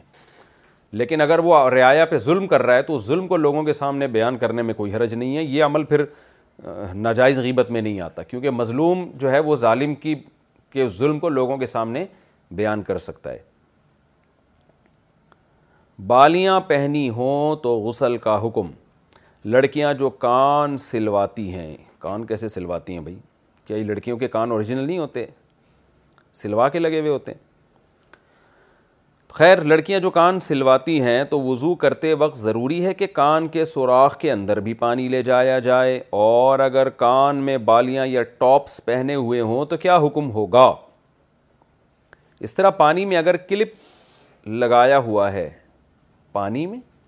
کلپ لگایا ہوا ہے یا پونی لگائی ہوئی ہے تو اس کے اوپر سر کا مسا کرنے کے بارے میں کیا حکم ہے پانی میں یا سر میں خیر پونی ہوگا میرا خیال ہے لکھا ہوا پانی ہے ہمارے شاید کمپوزر کی غلطی ہو دیکھیں جو کان میں اگر سوراخ کر کے بالیاں والیاں ڈالی ہوئی ہیں تو اندر پانی پہنچانا واجب ہے اس کا طریقہ یہ کان میں پانی ماریں اور بالی کو اچھی طرح ہلا دیں تاکہ پانی اندر اچھی طرح چلا جائے بس اتنا کافی ہے اور اگر پونی میں کلپ لگایا ہوا ہے تو غسل کرتے ہوئے تو اس کو کھولیں آپ لیکن اگر وضو کر رہی ہیں تو وضو میں ون فورتھ سر کا مسا بھی کافی ہے تو وہ مسا تو ہو جاتا ہے ظاہر ہے ون فورتھ یعنی پچیس فیصد سر جو ہے وہ کور ہو جانا چاہیے مسا سے گیلا ہاتھ اس پہ لگنا چاہیے کم از کم پچیس فیصد سر تو وہ تو کلپ لگا ہوا ہو یا چوٹی بنی ہوئی ہو وہ پچیس فیصد تو کور ہو ہی جاتا ہے تو اس لیے اس میں پونی کو کھولنا ضروری نہیں ہے ایک طلاق کے بعد شوہر کا انتقال ہو گیا تو کیا حکم ہے میرے شوہر کا انتقال ہو گیا ہے انتقال سے پہلے کسی ناراضی کی وجہ سے میں اپنے گھر آ گئی تھی میرے دو بچے بھی تھے انہوں نے غصے میں مجھے ایک طلاق دے دی تھی لیکن اگلے دن انہوں نے مجھے آ کر کہا کہ میں نے صرف ڈرانے کے لیے طلاق دی تھی تم گھر واپس آ جاؤ میں نہیں گئی اس کے تین دن کے بعد ان کا انتقال ہو گیا تو کیا مجھے طلاق ہو گئی تھی یا نہیں ہوئی ایک طلاق رجعی ہوتی ہے اس سے نکاح ختم نہیں ہوتا تو آپ کے شوہر نے آپ کو ایک طلاق دی تھی تو اس سے رجعی طلاق واقع ہوئی تھی اور عدت بھی پوری نہیں ہوئی تھی اس سے پہلے ہی ان کا انتقال ہو گیا تو آپ ان کے نکاح میں باقی تھیں جب شوہر نے طلاق دی ہے تو نکاح باقی تھا آپ کا لہذا آپ ان کی زوجہ ہی کہلائیں گی اور قیامت کے دن اگر آپ کہیں اور نکاح نہیں کرتی تو قیامت میں انہی کو ملیں گی قیامت میں ملنے کے بعد وہ کتنی طلاقیں دیتے ہیں اب یہ آپ جانیں اور وہ جانے اس کا یہ اللہ ہی جانے کہ وہاں بھی آپ لوگ محبت سے رہتے ہیں یا پھڈے بازی کرتے ہیں بظاہر تو یہ جنت میں ملیں تو انشاءاللہ پھڈے بازی نہیں ہوگی بہرحال نکاح آپ کا باقی ہے طلاق واقع یعنی نکاح ختم نہیں ہوا ہے آپ کا یعنی جب شوہر کی موت واقع ہوئی اس وقت نکاح آپ کا باقی تھا شوہر کو عورتوں میں دلچسپی نہ ہو تو بیوی کیا کرے اوہ اوہ یہ کوئی بہت ہی غیر اخلاقی قسم کا میاں ہے ان کا جو ہومو سیکشولیٹی میں دلچسپی رکھتا ہے لڑکوں میں یہ بہت سی خواتین پوچھتی ہیں حیا کے خلاف مسئلہ ہے میں پورا سوال ان کا پڑھ نہیں رہا ہوں بس اس کا میں خلاصہ آپ کے سامنے پیش کر رہا ہوں تو شوہر کو یہ عادت بچپن سے پڑی ہوئی ہے اور وہ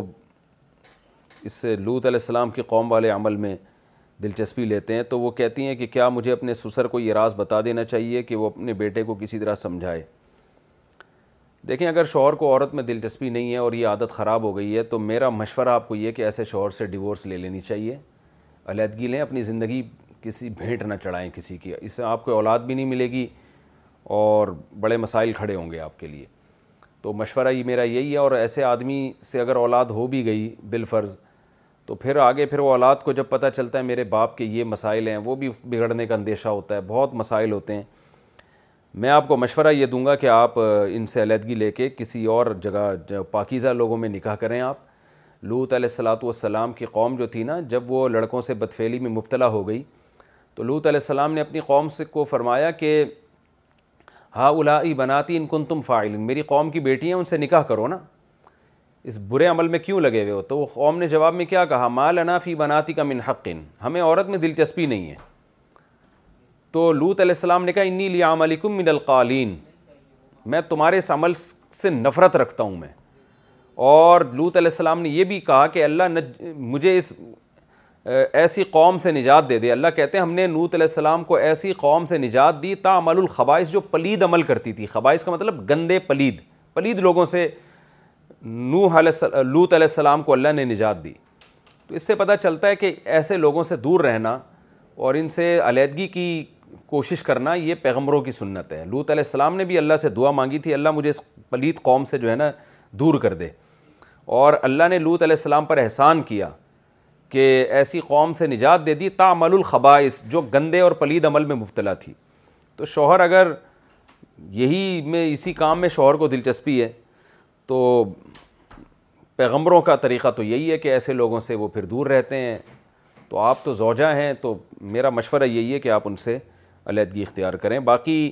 علیحدگی آپ افورڈ کر سکتی ہیں نہیں کر سکتی یہ آپ کے مسئلے ہیں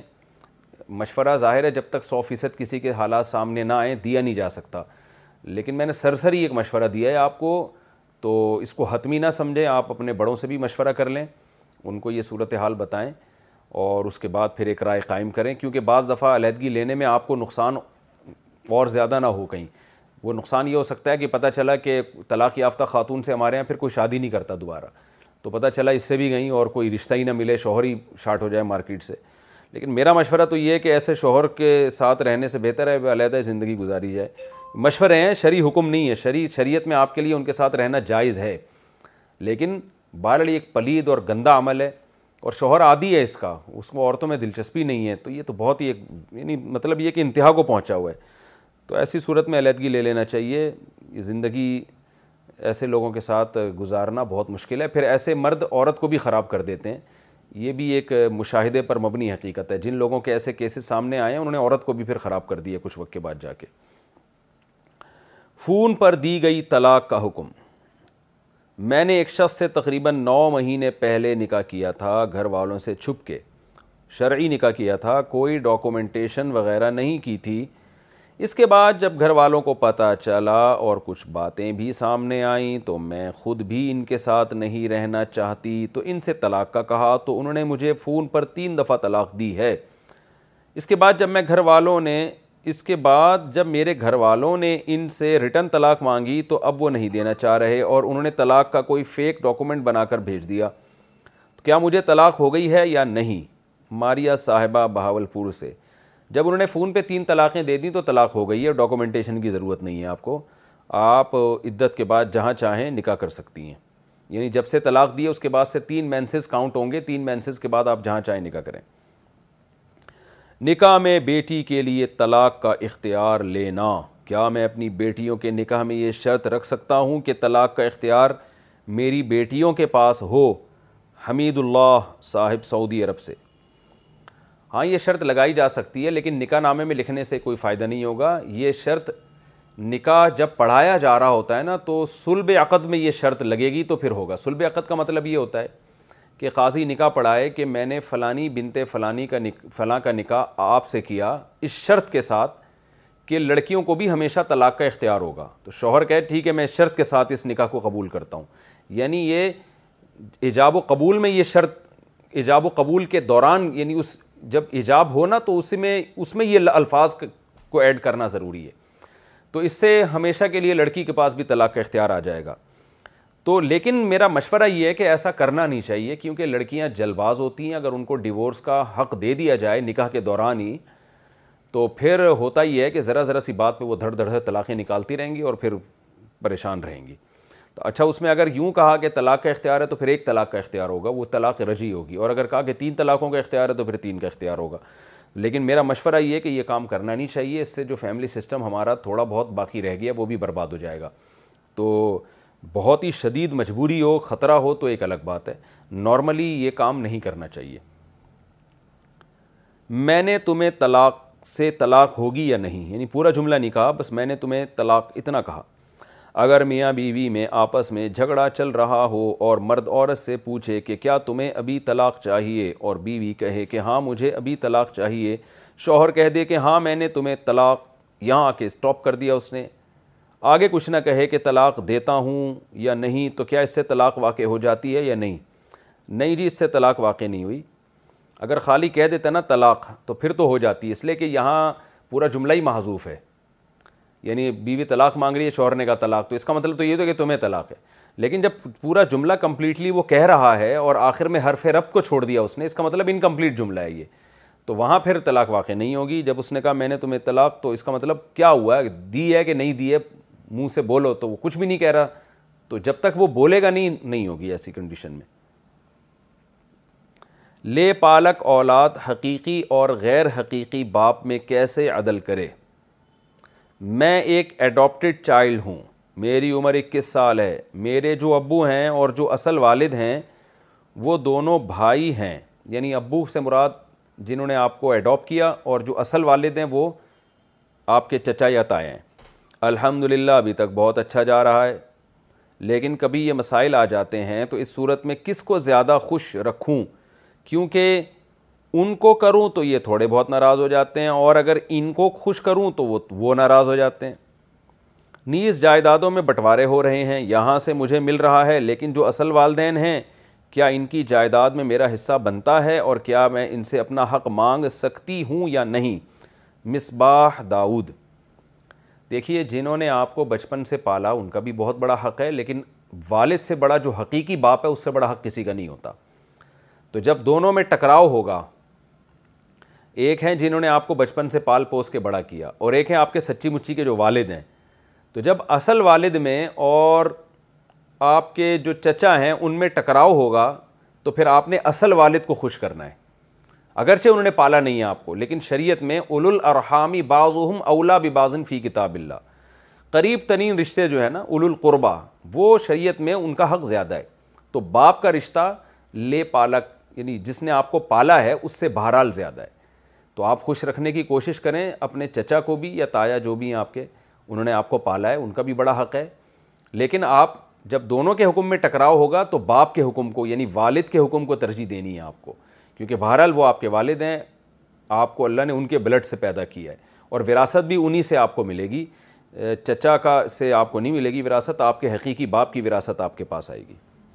ہاں چچا کی وراثت اس صورت میں ملتی ہے کہ چچا کے اولاد نہ ہو یا اور کوئی وارث نہ ہو وہ پھر اس کی تفصیل آپ کسی بھی وہاں قریبی مفتی سے معلوم کر سکتی ہیں کیا باپ کی برائیوں کا وبال بچے بھگتیں گے اگر کوئی انسان برائیوں کا ارتکاب کرتا ہے اور قدرت اس سے انتقام نہیں لیتی تو کیا اس کا خمیازہ اس کی نسلوں کو بھگتنا پڑے گا میرے والد محترم نے دو شادیاں کر رکھی ہیں اور وہ دونوں بیویوں کے حقوق ادا نہیں کرتے ان کی دوسری بیوی اکثر یہ کہتی ہے کہ آپ کی اپنی بیٹیاں ہیں تو وہ جو حقوق ادا نہیں کرتے کیا اس کا خمیازہ ان کی بیٹیوں کو بھگتنا پڑے گا جبکہ بیٹیوں کا اس سلسلے میں کوئی قصور نہیں ہے بنت حوا اسلام آباد سے نہیں جی بیٹیاں اگر اپنی زندگی اچھی گزارتی ہیں تو باپ کی برائی کا اثر بیٹیوں پہ انشاءاللہ نہیں آئے گا البتہ اتنا ضرور ہے کہ باپ اگر اچھا ہو تو اس کی برکتیں اولاد میں بھی ٹرانسفر ہوتی ہیں یہ بات تو قرآن و سنت سے بہت واضح طور پہ ثابت ہے سورہ کہف میں ہے نا کہ اللہ تعالیٰ نے خضر علیہ السلام کو حکم دیا کہ ان یتیم بچوں کی دیوار گرنے والی ہے نیچے خزانہ ہے اگر یہ دیوار گر گئی تو اس خزانے پہ دوسرے لوگ قبضہ کر لیں گے تو آپ جا کے اس دیوار کو سیدھا کر لیں کیوں وکانہ ابو ہما صالحہ اس لیے کہ ان بچوں کا باپ نیک آدمی تھا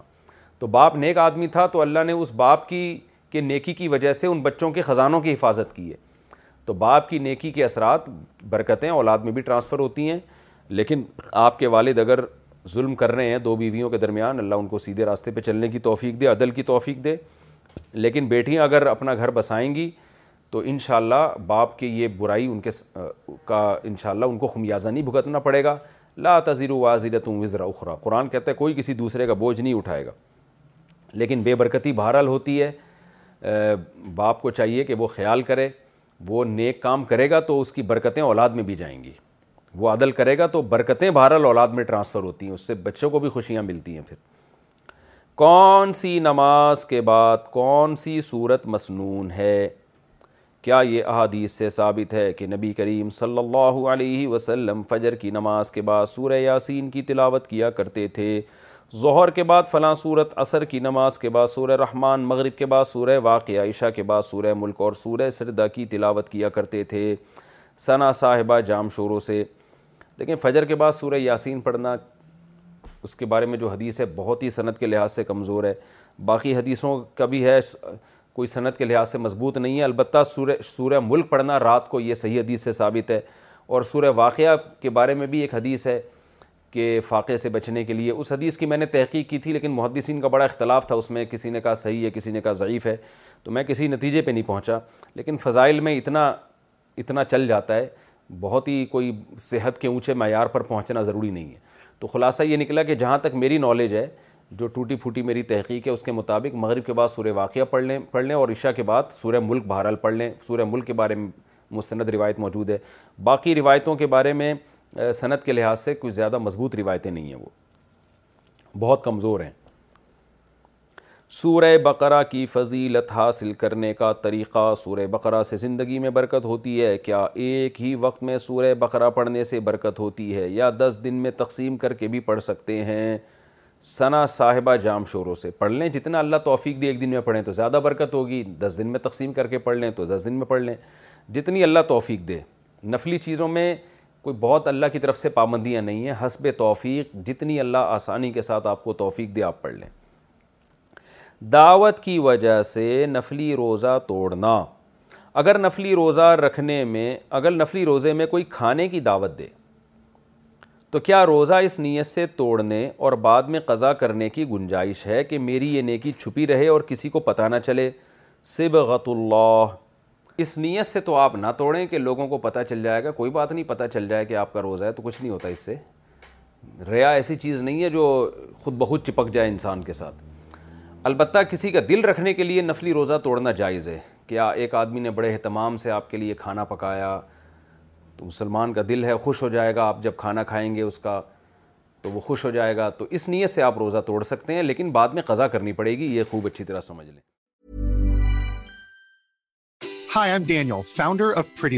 Cats and cat owners deserve better than any old-fashioned litter. That's why I teamed up with scientists and veterinarians to create Pretty Litter. Its innovative crystal formula has superior odor control and weighs up to 80% less than clay litter. Pretty Litter even monitors health by changing colors to help detect early signs of potential illness. It's the world's smartest kitty litter. Go to prettylitter.com and use code ACAST for 20% off your first order and a free cat toy. Terms and conditions apply. See site for details. Imagine the softest sheets you've ever felt. Now imagine them getting even softer over time. That's what you'll feel with Bowl and Branch's organic cotton sheets. In a recent customer survey, 96% replied that Bowl and Branch sheets get softer with every wash. Start getting your best night's sleep in these sheets that get softer and softer for years to come. Try their sheets with a 30 night guarantee. Plus, get 15% off your first order at bowlandbranch.com. Code BUTTERY. Exclusions apply. See site for details. Mom deserves the best, and there's no better place to shop for Mother's Day than Whole Foods Market. They're your destination for unbeatable savings, from premium gifts to show-stopping flowers and irresistible desserts. Start by saving 33% with Prime on all body care and candles. Then get a 15-stem bunch of tulips for just $9.99 each with Prime. Round out Mom's menu with festive rosé, irresistible berry chantilly cake, and more special treats. Come celebrate Mother's Day at Whole Foods Market.